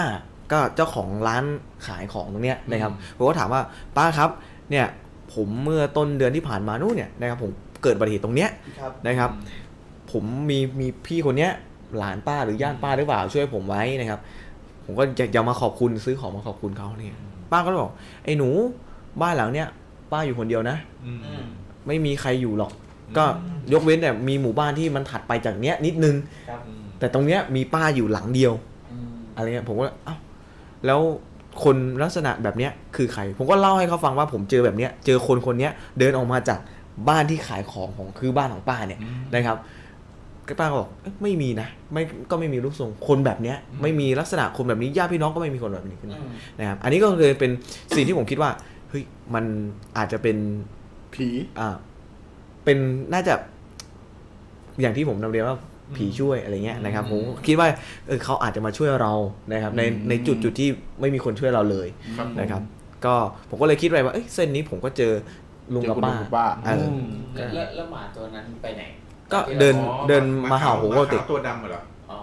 เดินเห่ายังอ่ามันจะมาเห่าผมปกติเลย ผมก็ยังก็ยังเก็บในใจว่าครับ ครับเออฮะไม่ไม่ตอนแรกเขาเข้าใจว่าเป็นแบบหมาตัวนั้นปุ๊บพอชนเสร็จปุ๊บอันนั้นวิ่งหายไปแล้วก็กลับมาเป็นผู้ชายอะไรอย่างเงี้ยอาจจะแบบว่าสร้างสถานการอ๋ณ์อแล้วก็ให้ตัวเองเป็นฮีโร่เออฟิลฟิลฟิลนั้นนะครับเออมันบูบอลีนวะก็เออมันก็เออก็เหมือนหลอนแต่ก็แบบ มันมันหาคำตอบไม่ได้ข้สงสัยใช่มีคข้รัอบสงสัยอ่าครับอันนี้ก็คือเรื่องหนึ่งครับแต่เรื่องเนี้ยก็คือสืบเนื่องมาจากเรื่องห้าว ครับผมครับพี่เรื่องห้าวเนี่ยจริงๆเนี่ยผมพยายามจะติดต่อทางทางเพจเนี่ยมาบ่อยมากเลยอ่าแต่ด้วยความที่ไม่ค่อยว่างด้วยโอ้ยนะครับก็มาไม่ทันสายแน่นเออสายแน่นมากติดเลต่ยยพวกสายไฟพันกันเลยไม่ใช่ไหมไฟไฟผ่ากันแน่นครับ ก็คือผมเนี่ยได้เจอกับแก๊งเดิมที่อ่าเราทำงานงานกู้ภัยด้วยกันครับนะครับ แล้วก็คุยแล้วก็เจอผมใช้แทนนามสมมุติคนเสียชีวิตเป็น A กันแล้วกันได้ครับก็แล้วก็แฟนเขาก็ B แล้วกันครับผมนะครับ แล้วก็เพื่อนคนอื่นก็ละอันนี้ก็จะไม่มีบทบาทละอืมนะครับ ผมก็ไปนั่งคุยกันก็นัดรวมตัวกันวันนั้นนะครับ ก็เลยถามว่าเฮ้ยบีเป็นไงบ้างตอนเนี้ยอะไรอย่างเงี้ยบีเขาก็บอกพี่ก้าวเนี่ยหนูตั้งแต่เหตุการณ์ครั้งนั้นอะคือเหตุการณ์ครั้งนั้นอะมันระยะเวลามันมันเกือบสิบสิบกว่าปีแล้วนะครับอ่าคือมันนานพอสมควรแล้วนะครับ เอเขาก็บอกว่าอ่าบีเขาก็บอกว่าเนี่ยตั้งแต่ เหตุการณ์ครั้งนั้นอะครับ หนูก็พยายามที่จะซึ่งเหตุการณ์ครั้งนั้นทำให้น้องเอตายถูกไหมฮะ ใช่ครับเอเออ เอเสียชีวิตนะครับ ก็บีเนี่ยเขาก็บอกว่า ประธานไป ครับ ก็บีเขาบอกว่าตั้งแต่ครั้งนั้นน่ะนะครับเขาพยายามที่จะเริ่มต้นใหม่ก็คือ A กับ B เนี่ยเขาเป็นแฟนกันครับ นะครับ B เป็นผู้หญิงเนี่ยเขาก็บอกหนูพยายามที่จะเริ่มต้นใหม่นะพี่ก้าวนะครับพยายามเริ่มหลาย ๆ ครั้งแล้วแต่ด้วยอะไรก็ตามเนี่ย มันทำให้เราแยกกันเสมอสำหรับคู่รักนะครับผมจนวันหนึ่งผมก็เลยถามว่าเอ้าแล้วมันมีเหตุการณ์อะไรเกิดขึ้นต่อเนื่องไหมอะไรเงี้ยบีเขาบอกว่ามันมีเสมอเลย ตั้งแต่ตั้งแต่วันนั้นจนถึงปัจจุบันก็ยังมีมาเรื่อยอืมๆนะครับ ผมก็เลยถามลองเล่าให้ฟังหน่อยมันได้ไหมมันเป็นอะไรนะครับ ก็หลังจากที่เอเสียชีวิตเนี่ยนะครับ ทุกคนก็ห่างหายจากการเข้าเวรอืมของงานกู้ภัยทั้งหมดเลยครับด้วยความที่อะไรหลายๆอย่างมันมันทำให้เราแบบ ไม่อยากกลับกลับไปในสภาวะเดิมแล้วอะไรครับนะครับ บีก็วันหนึ่งก็ ช่วงนั้นเขายังเป็นยังวัยเรียนอยู่นะครับก็เลยกลับไปบ้านเนี่ยนะครับ พอเข้าบ้านเนี่ย อธิบายก่อนหมู่บ้านของ B เนี่ย เป็นหมู่บ้านจัดสรรครับนะครับ ที่ตอนดึกๆเนี่ยจะมีรอพอมาตรวจแล้วมาเซ็นอ่ามาเซ็นตู้ตู้แดงเนี่ยนะครับครับข้างๆบ้านของบีเลยอืมนะครับอ่าเช้าวันหนึ่งบีเขาก็ แต่งตัวไปโรงเรียนปกตินะครับด้วยความที่เขาต้องออกไปรอรถที่หน้าหมู่บ้านครับนะครับ คือหมู่บ้านก็จะไม่ได้ใหญ่อะไรขนาดนั้นนะครับ อืมก็คือรอพอก็จะรู้จักลูกบ้านหรือว่าคนที่อยู่ในบ้านกันเนี่ยครัเป็บนเรื่องปกติ ก็จะทักทายกันเป็นเรื่องปกตินะครับบีก็เล่าให้ฟังว่า ลุงรอพอเนี่ยลุงยามเนี่ยก็ทักกับบีว่าบีเอเนี่ยทำไมไม่เรียกเอเข้าไปบ้านด้วยเห็นมายืน ตัวนิ่งๆ อยู่หน้าบ้านเกือบทุกวันเลยนะ ครับ ลุงทักอะไรไปก็ไม่ไม่ยอมตอบตอบไม่อะไรเลยอะไรเงี้ย แต่ลักษณะบีลเนี่อย งทักสินดูอะต่อครับต่อโอ้หลอน เสียวสันหยักเสียวสันหลังเลยเนี่ยนะครับก็เลยแต่ลักษณะ B เนี่ยเอ่อแต่ลักษณะ A เนี่ยเขาจะดูแปลกๆนะอืมเขาบางวันเนี่ยลุงเห็นเขาแต่งตัวเป็นชุดกู้ภัยบ้าง ก็คือ B เนี่ยอะก็คือ A เนี่ยอืมอย่างที่ที่เอ่อดาอ่าเรื่องเนี่ย ก็คือผมเขาเสียชีวิตในในชุดยูนิฟอร์มในชุดกู้กู้ภัยภัยใช่ครับครับเอ่อ A เนี่ย บางทีก็แต่งชุดกู้ภัยบ้าง บางครั้งก็แต่งชุดเสื้อดำบ้างอืมบางครั้งก็มีคนมายืนด้วยบ้างอืมก็เนี่ยเขาลุงก็เลยบอกเอ้ยมันเป็นเรื่องแปลกๆแต่เขาเขาไม่ได้รู้เลยว่า A เนี่ยเสียชีวิตอ่า B ก็เลยบอกอ๋ออ๋อค่ะค่ะก็ไม่ได้เล่าให้ฟัง จนระยะเวลาผ่านมาเกือบ 5 ปีครับผมก็ A ก็เริ่มใช้ชีวิตอ่า B ก็เริ่มใช้ชีวิตปกติครับนะครับ เริ่มมีแฟนเปิดรับคนอื่นเข้ามาอืมนะครับเอ่อ มีแฟนแฟนก็เวลาคุยโทรศัพท์กับแฟนเนี่ยนะครับก็จะได้ยินเสียงเสียงหนึ่งที่ดังจากทาง A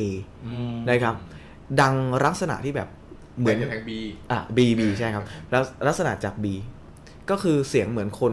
เหมือนคนจะพยายามพูดอะไรสักอย่างลักษณะเสียงแบบเออเออเออเออเออคือแบบเสียงประมาณเนี้ยนะครับ คือเหมือนคนคางหรือคนพยายามอำอะไรสักอย่างอยู่ในเสียงเอ่อแฟนของ B เนี่ย แฟนใหม่ B เนี่ยเขาก็บีได้ยินเสียงอะไรไหมเขาก็แบบคือแบบอืมเขาคิดว่า B เนี่ยมีคนอื่นหรือเปล่าครับครับผมครับเวลาวิดีโอคอลเมื่อก่อนเนี่ยมันมันเป็นสกายอืมอ่าเขาเวลาเปิดจากคอมเนี่ยเขาก็เห็นบีทำนู่นนี่นั่นกิจวัตรเนี่ยเขาก็เห็นผู้ชายเดินแวบไปแวบมาแวบไปแวบมานะครับในในกล้องผ่านกล้องตลอด จนแบบหลายๆคู่หลายๆคนก็เลิกลากันไปอืมจนก่อนที่จะมาเล่าเรื่องเนี้ยกับครับผมนะครับเขาบอกว่าเมื่อเมื่อ ต้นปีที่ผ่านมาครับผมเขาเขาดาวน์กับครอบครัวอืมนะครับ พ่อแม่ของบีเนี่ยเขารู้มาเลยว่าเอเนี่ยเขาเสียชีวิตแล้วอืมนะครับ พอทุกคนจัดปาร์ตี้ในในบ้านตัวเองครับนะครับ ทุกคนก็มีแอลกอฮอล์เป็นเรื่องปกตินะครับอืมก็กินกินเมาเมาๆเนี่ย มีญาติคนหนึ่งของบีเนี่ยนะครับ เมานะครับอืมก็เห็นผู้ชายคนหนึ่งอืมยืนลักษณะยืนตรงอยู่หน้าประตูบ้านอืมนะครับ ก็เลยทักว่า เอ้ย ใครวะรอพอหรือเปล่าก็เลยเรียกเอ้ยมากินเหล้าฉลองด้วยกันเดี๋ยวเข้าไปทำงานอะไรเงี้ยแต่ครับด้วยความที่เขาไม่เห็นความเมาด้วยอะไรเนี่ยนะครับก็เลยเอ้ยไม่เข้ามาสักที แต่ทุกคนในบ้านเนี่ยเริ่มแบบรู้สึกแปลกๆแล้วว่าอืมคนคนเนี้ยเขาทักหาใคร แต่อ่าทุกคนที่นั่งอยู่นั้นไม่เห็นอะไรรวมกระทั่งบีด้วยนะครับอ๋อบีก็เลยไม่ใช่เรื่องที่ดีละบีก็เลยกลับไปก่อน ก็เลยไม่รู้ part ของคนที่นั่งกินอยู่ณขณะนั้นนะครับ จนเช้ามาเนี่ยครับผมเขาก็มาเล่าให้ฟังว่า คนคนเนี้ยอืมญาติคนเนี้ย พอร้องทักเสร็จ ก็เหมือนถือแก้วเหล้าเนี่ยสองแก้วอืมนะครับ ไปยื่นให้กับคนที่อยู่นอกประตูบ้านอ๋อแล้วก็ดื่มด้วยกันอืมโดยทุกทุกคนก็รู้ว่า มันมันไม่ใช่เรื่องไม่ใช่แล้วเรื่องปแล้วกติแล้วยื่นยังไงอะแก้วมันร้อนอะเหรอผมไม่อันนี้ไม่ไม่ทราบเหมือนกันฟัแต่งเขาอ่าเหมือนแบบคุยเอ้ยชนกันหน่อยกับอะไรอ่าคุยกันเนี่ยอะไรเงี้ยจนเช้ามานะครับ ไอจุดจุดที่เขาลีนเนี่ยครับเขาก็เห็นว่าเป็นเป็นน้ำเนี่ยครับเหมือนมีอ่าอ่ามีมีวงรอยอ่ามีมีวงรอยนะรอยน้ำออกมา นะครับแต่ด้วยความไม่รู้ว่ามันจะยื่นหรือว่าลีนเขาอาจจะเมาก็ได้หรือสายก็ได้อ่านะครับอันนี้ก็ยังเป็นเรื่องเรื่องจุดหนึ่งนะครับครับผมแล้ววันหนึ่งเนี่ยบีเขาเนี่ยเขาต้องมาทำรายงานกับเพื่อนครับนะครับโดยการขับมอเตอร์ไซค์ออกจากบ้านตัวเองอืมนะครับขับมอเตอร์ไซค์เนี่ยลุงยามก็ร้องทักว่า เอ้าบีเอเขายังไม่ยังไม่เลิกกับเอเหรออืมทำไมเห็นเออยู่ด้านหลังบีก็อืมหนูมาคนเดียวนะคะ อะไรเงี้ยอืมหนูมาคนเดียวนะ อะไรเงี้ย พอบีเขาก็เอ้ยไม่ใช่หรอกมั้งก็รู้ในใจแหละว่าเอเนี่ยเขาไม่ยอมไปไหนนะครับ ขับไปรถไปทำงานกับเพื่อน เพื่อนก็ทักเสมอว่าเฮ้ยเอาใครมาด้วยหรือเปล่าอะไรเงี้ยจนค่ำนะครับ ดึกแล้วแหละนะครับเอเขาก็อาบีเขาจะกลับบ้านครับนะครับ ต้องใช้เส้นทางเส้นที่เกิดอุบัติเหตุในเมื่อ 10 ปีที่ผ่านมาครับผมนะครับ บีเขาบอกว่าเขาเนี่ย จริง ๆ เขาไม่ได้กลัว A เลยนะเขาอยากพยายามอยากอยากเจอมาก แต่เขาไม่เคยเจอเลยครับ นะครับเขาก็เลยตัดสินใจขับไปนะครับ ระยะขับไปปุ๊บปุ๊บปุ๊บปุ๊บเนี่ยนะครับเขาก็เห็นเห็นผู้ชายครับผมกับผู้หญิงนะครับขับรถตีคู่เขาเหมือนเดิมอืมนะครับ ขับรถตีออกนำหน้าเขาเขาก็อุ่นใจแล้วว่าเฮ้ยอย่างน้อยๆเนี่ยนะครับ ก็ยังมี เพื่อนร่วมทาง อ่าเพื่อนร่วมทางเพราะเส้นนั้นมันเปลี่ยนอยู่แล้วครับนะครับ ก็เห็นรถคันสองคันเนี้ยอ่าสองคนเนี้ยขับนำหน้าตัวเองไป ครับ โดยทิ้งระยะห่างไม่ได้ไกลมากครับนะครับบีเขาก็เลยอ่าค่อยๆเร่งเร่งระยะ เพื่อที่จะไม่ให้มันห่างกันเกินไปครับนะครับ ก็เห็นผู้ชายผู้หญิงคนเนี้ยนะครับ ก็ขับรถปกติเลยนะครับ แต่สังเกตผู้ชายอย่างหนึ่งผู้ชายเนี่ยมีการสวมหมวกกันน็อกอืมครับแต่อันเนี้ยเออาบีเขาเล่าให้ผมฟังว่า อาจจะเป็นสติกเกอร์จากหมวกกันน็อกก็ได้อืมนะครับเขาเห็นหน้าของ คนคนหนึ่งอืมนะครับ อยู่ในซ้อนหมวกกันน็อกของผู้ชายอืมนะครับ เห็นใบหน้า แต่เอเนี่ยเขาบอกว่าพี่ก้าวหนูยืนยันได้เลยว่า หน้าตรงนั้นน่ะ ก็คือ A อืม B นะครับ B ยืนยันว่ายังไงหน้าตรงนั้นน่ะก็คือ A อ่านะครับ อยู่ๆรถคันเนี้ยก็เร่งความเร็วเฉยๆเลยครับเร่งเหมือนจะหนี A เออหนี B อะครับอืมเร่งเร่งเร่งเร่งไป ด้วยความที่ทางโค้งที่ที่จุดที่มันเกิดเหตุเนี่ยครับผมในเมื่อ10ปีก่อนเนี่ย ก็คือทางโค้งเนี่ยอืมอยู่ๆรถมอเตอร์ไซคันเนี้ยก็ดิ่งลงตรงไปเลยครับลงเข้าป่านี่ไปเลย ก็คือแบบมาถึงพลิกคว่ำอะไรอย่างงี้ไหมอ่าใช่ครับ ก็คือลงข้างทางไปเลยอ๋อเอก็ไอบีก็ตกใจเอ้ยเกิดอะไรขึ้นมะเขาประสบอุบัติเหตุเขาขับเร็วมาเกินไปนะเอก็เลยจอดอาบีก็เลยจอดรถโทรหากู้ภัยครับผมก็คือจุดจุดที่พี่รุ่นพี่พวกผมที่ทำงานด้วยกันครับนะครับผมก็เลยมาถึงที่เกิดเหตุอืมระหว่างนั้นน่ะเอแอบบีเขายืนยันบอกไว้ว่าเขาอะ เขาเด้งได้ยินเสียงคนร้องอยู่ ก็คือเสียงเป็นผู้หญิงผู้ชายยังร้องอยู่ครับนะครับเขาก็เลยส่องไฟบอกพี่เป็นอะไรหรือเปล่าพี่เป็นอะไรหรือเปล่านะครับ จนรถกู้ภัยมาถึงครับผมนะครับ ทุกคนก็ เฮ้ย ถามว่ามีอะไรเกิดอะไรขึ้นอืมก็เลยลงไปช่วย สรุปแล้วว่าที่เกิดเหตุก็คืออุบัติเหตุจริง ๆ เกิดขึ้นอืมนะครับ เกิดเหตุจริง ๆ เกิดขึ้น แต่มีหนึ่งในกู้ภัยในในที่ชุดนั้นมานะครับก็คือเป็นชุดใหม่ไปแล้ว แต่ก็มีหัวหน้าชุดก็คือรุ่นพี่ของพวกเราอ่าครับนะครับบอกว่าเห็นผู้ชายคนหนึ่งอืมนะครับ พาผู้ชายคนหนึ่งเดินเข้าไปในป่า คือคือจุดจุดๆนั้นอะทางโค้งมันเป็นป่ากกอะเออต้นกลกต้นอะไรเงี้ยนะครับพาเข้าไปเขาบอกว่าเห็นผู้ชายคนหนึ่งพยุงผู้ชายคนหนึ่งเข้าไปในป่ากกอืมนะครับ ทุกคนก็เฮ้ยเขาอาจจะ ไปฝั่งอีกฝั่งหนึ่งหรือเปล่า เขาเลยเอาไฟเนี่ยไฟจากรถกู้ภัยเนี่ยส่องนะครับไฟส่องแสงมาส่องไป ก็ไม่มีอะไร ครับผม ก็เจอผู้หญิงคนเนี้ยหมดสติ คนที่ซ้อนมาเนี่ย อืม แต่บีเนี่ยยืนยันว่ามีสองคนนะครับ ทุกคนก็เริ่มมีการค้นหาอืม นะครับ พอช่วยผู้หญิงคนเนี้ยผู้หญิงคนนี้ยังมีชีพจรอยู่ก็นำส่งโรงพยาบาลนะครับ พอค้นหาสักพักหนึ่งก็เห็นรถอืมเนี่ยทับร่างของผู้ชายคนหนึ่งอยู่ม ก็คือแฟนของผู้หญิงที่มาด้วยกันมาด้วยกันอืมอ่าบีเขาก็เลยบอกว่าทุกอย่างมันเป็นภาพย้อนไปเมื่อสิบปีก่อนเลยอืมเพราะ A กับ B ก็เจอเหตุการณ์นี้เหมือนกัน คือเขาก็ประสบอย่างนี้นะครับครับผมก็คือ A ก็เสียชีวิตในรูปแบบแบบนี้อืมก็คือเหมือนมอเตอร์ไซค์ทับเขาลงไปในในตมที่ที่มีน้ำอยู่ครับก็ทำให้เสียชีวิตตรงนั้นอืมนะครับ อันนี้ก็เหมือนเป็นตัวตายตัวแทน ตัวตายตัวแทนหลังจากนั้นมา B ก็ไม่ได้พบเจอกับดวงวิญญาณ A หรือว่าคนรอบข้างก็ไม่ได้เจอกับวิญญาณ A อีกเลย อ๋อผมก็เลยคิดว่าคนนั้นเป็นเหมืตัอนวตายตัวแทนใช่เป็นตัว A พาเขาก็เป็นในป่าครับ อืมเป็นลักษณะนั้นไปฤาษีเลยถามว่า นะลูกค้าอยู่บนไหน ครับน่าก็กลัวคือมากเป็นเรื่องที่ต่อ เป็นภาคสองอืม ครับกับต่อกับเรื่องห้าวนะครับใครสนใจเรื่องห้าวเนี่ย ก็ไปดูใน EP ก่อนๆได้นะครับ เดี๋ยวเราจะพีมีแรการกแรกเดี๋ยวเราจะมีการตัดขึ้นใน YouTube ด้วยครับผมนะครับผมเราไปรอรับชมรับฟังกันได้ครับเราก็จะตัดเรื่องนี้เอาไว้ใกล้ๆกันเลย จะได้ฟังต่อเลยนะครับอ่าผมก็คือพูดถึงเรื่องตัวตายตัวแทนเฮ้ยแม็กมันนั่งอยู่นี่เหรอใช่ตกใจตัวตายตัวแทน จริงๆมันอ่าน่ากลัวมากนะคครันบที่ตายไปแล้วแต่ไม่ยอมจากไปไหนเนี่ยนะครับเขาอาจจะมีภาระผูกพันอะไรบางอย่างเออแล้วที่เขาเขาต้องรอจะทำให้อยู่สำเร็จเขาต้องรออยู่ถึงสิบปีเลยนะอืมว่าแบบเออ ทั้งที่เส้นนั้นก็มีคนตายบ่อยตรงโค้งเนี่ยแต่ทำไมเขาไม่ไปใช่คือผมมีเมนแกรมนิดนึงได้ไหมครับครับ มีมีเรื่องหนึ่งคือ เรื่องเนี้ยผมเคยฟังจากพี่พี่คนหนึ่งบอกไว้ว่าเขามีญาติญาติที่เสียชีวิตนะครับ แล้วคราวเนี้ยดวงวิญญาณที่ครับผมที่ที่ตายไปแล้วเนี่ยอืมเกิดความที่ไม่อยากตายอืมนะครับ พยายามกลับมาบอกคนในครอบครัวเสมอว่า กูยังไม่ตายนะอืมกูยังไม่ตาย ก็ทำทุกอย่างเหมือนเดิม เหมือนเดิมทุกอย่างเหมืนชีวิตประจำวันถูกต้องครับ แล้วจนขนาดที่ว่าญาติพี่น้องที่อยู่ในบ้านหลังเดียวกัน ต้องเอาของทุกอย่างไปเผาที่วัด เพื่อให้เขารู้ตัวเขาตายแล้วอืมก็คือดวงวิญญาณเหมือนว่า จริง ๆ เนี่ย ผมคิดว่าดวงวิญญาณที่ตายไปแล้วเนี่ย บางคนที่แบบยังไม่ยอมรับอ่ายังไม่ยอมรับในในจิตคือในจุดรู้แล้วว่าตายแต่ไม่ยอมรับครับอืมก็พยายามที่จะมาใช้ชีวิตเหมือนคนเป็นอยู่อ่าครับโอ้โหมีหน้าถึงเข้าบ้านไม่ได้จริงๆเนี่ยเมื่อก่อนผมผมศึกษาเรื่องเรื่องพุทธศาสนาเนี่ย มันต้องโยงกลับไปที่ที่เรื่องสภาวะจิตนะผมอะทำเคสนะอืมทำเคสตัวอย่าง อย่างเช่นเหมือน เนี่ยผีเจอผีแบบเนี้ยครับลองมาดูดิว่าผีแบบเนี้ย อยู่ในสภาวะจิตแบบไหนอืมอยากโทสะครับหรือว่าโมหะกันแน่อะไรเงี้ยครับอย่างเงี้ยอย่างเมื่อกี้ที่อ่าคุณก้าวดิมบึงเล่ามาเนี่ย ที่เป็นผีแบบพีเอไม่อยากไม่อยากไปอ่าไม่อยากไปคือ รู้ว่าตัวเองตาย แต่ยังอยากใช้ชีวิตเหมือนเดิมอะอืมกูยังห่วงจะดื้ออะอืม แบบเนี้ยเขาเป็นแบบไหน ความอยาก เออ อาจจะเป็นอยากหรือไม่ก็ครับโกรธหรือไม่อะไรสักอย่างหนึ่งก็ได้ลเขาองไม่ดูน่าลึจะโกรกธเพราะว่าเขาตายด้วยไม่มีใครทำเขาโกรธเขาตายเองคิดว่าเขาน่าจะอยากเขาอยากมีอืมชีวิตอยู่อยากมียังชีวิตอยากอยู่กับคนรักๆเนี่ยพอพอพอพูดถึงความอยากปุ๊บลองไปดูที่ว่า อยากเนี่ยถ้าเป็นเปรตเนี่ย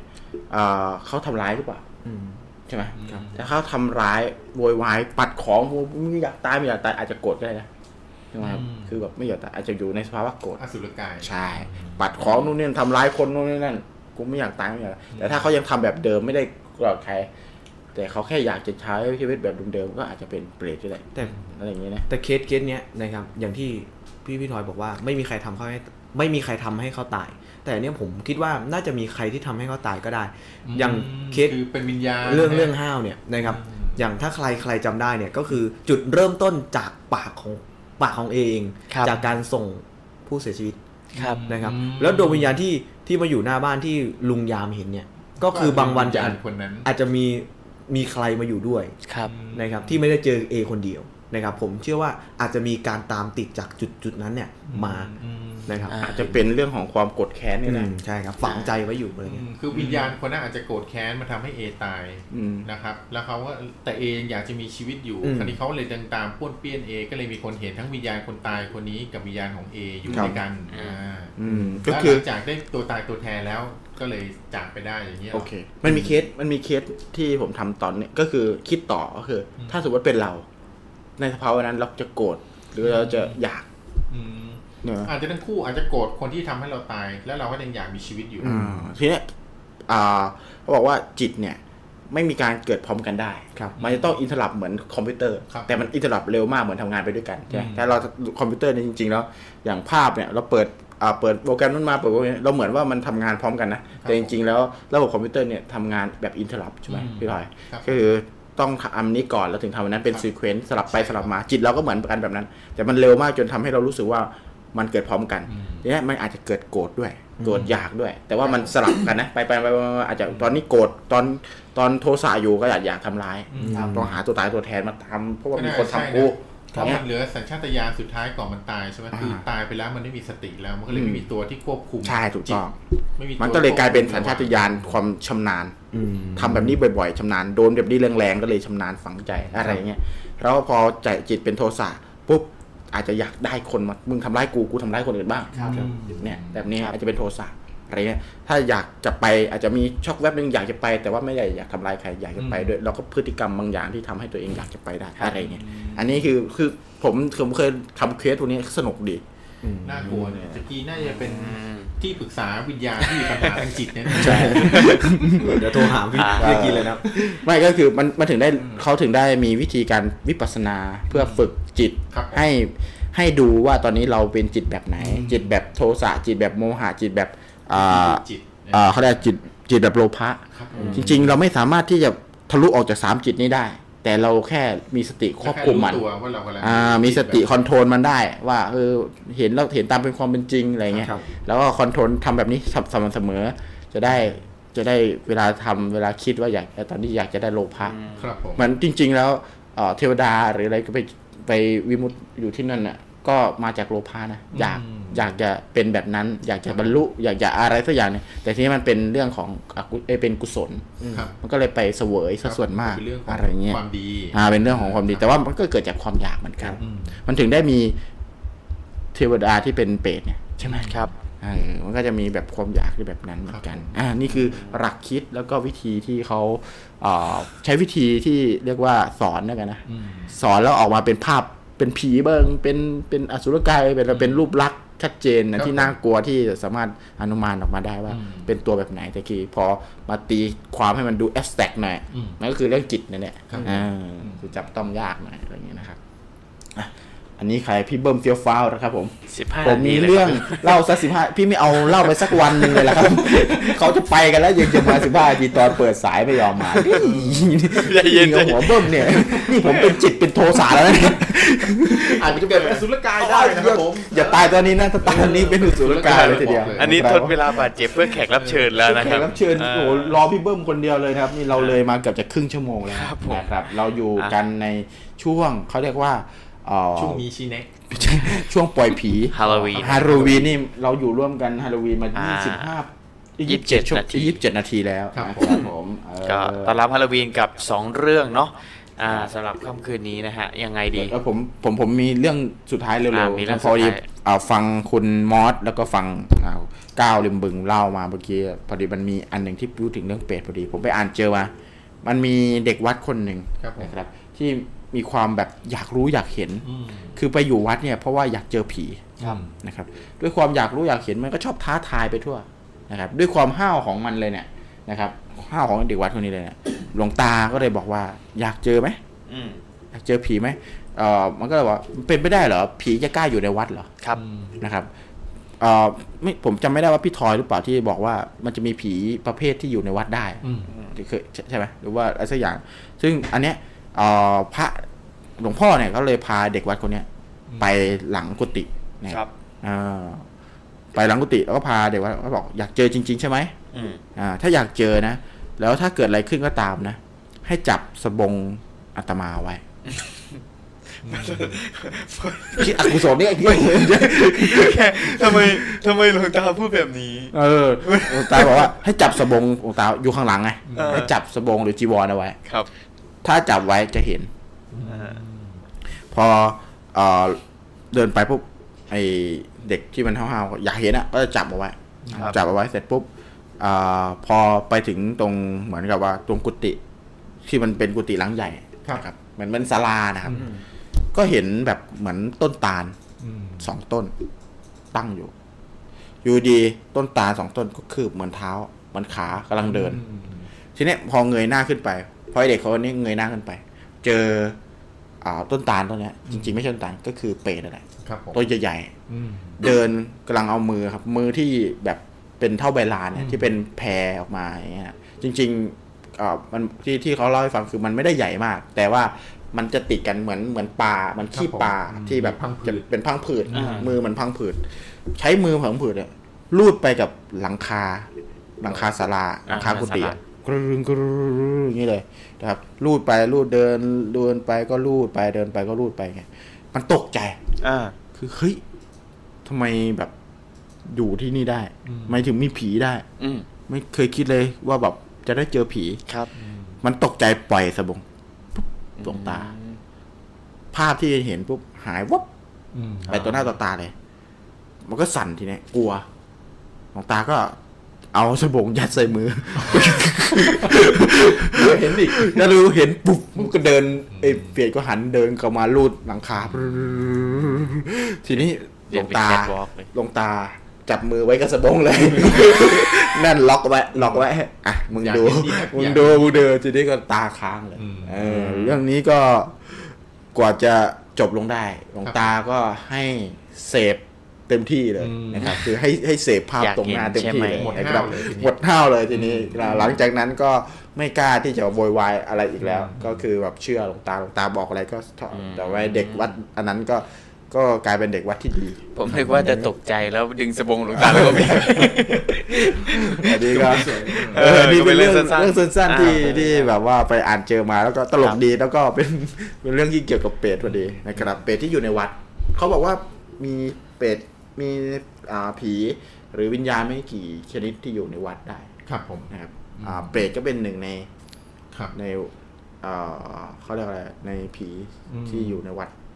นะครับอืมเพราะว่าวัดเป็นแหล่งรวมของบุบุญญสนบุญครับที่ผมเขาอยากได้ครับผม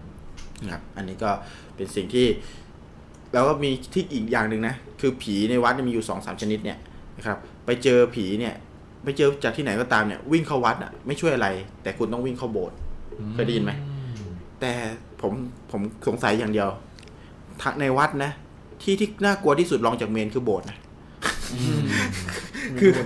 เนาะอืมคือรู้สึกแบบมันขลังมันดูแบบนั่นไม่เกินเพราะไปความอะขลังไงเพเอราะอความขลังไงขลังเราเป็นมนุษย์เนี่ยรู้สึกขลังเพราะคือโบสถ์มีพระประธานเนี่ยใช่ คือเข้าไปในพระประธานตอนลองคิดดูเข้าไปในเข้าไปในโบสถ์เจอพระประธานตอนดึกๆอะ ผีกับพระประธานอะ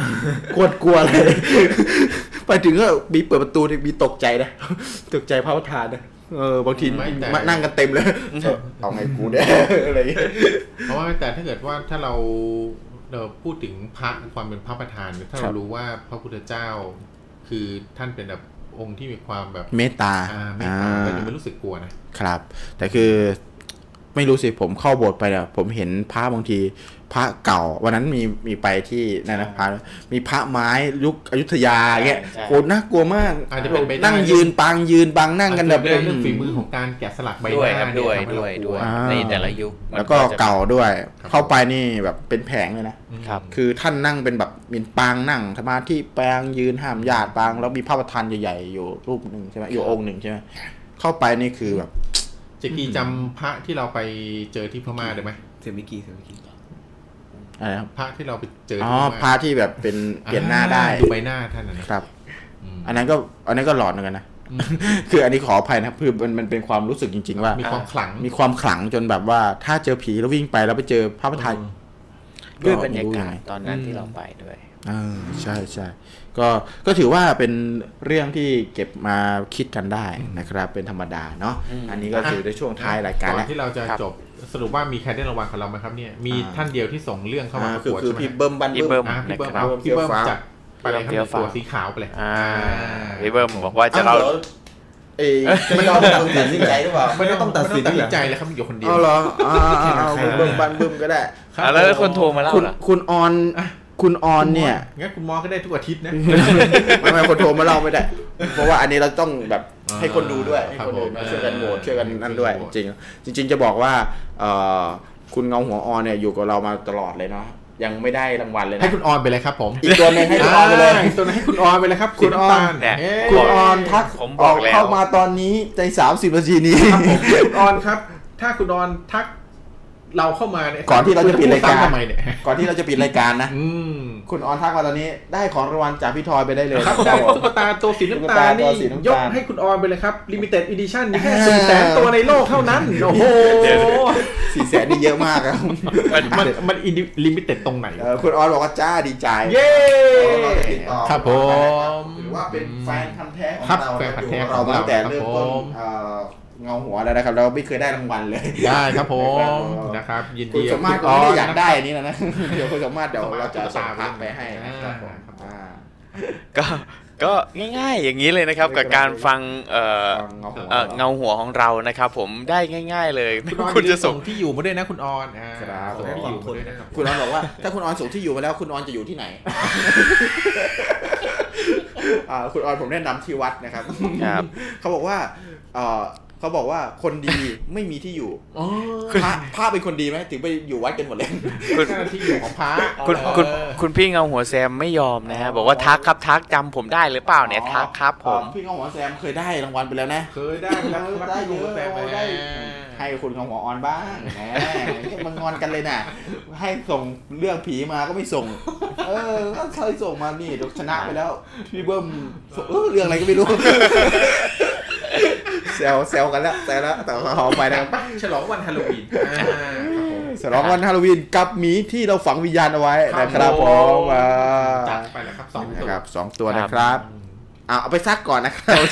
คุณเล่นคุณเล่นอ่าครับผมก็เออเดี๋ยวใครที่ได้รางวัลก็ส่งส่งที่อยู่มา inbox เข้ามาในเพจพี่เบิ้มอยากได้ไหมเนี่ย น่าจะอยากได้เบียร์มากกว่า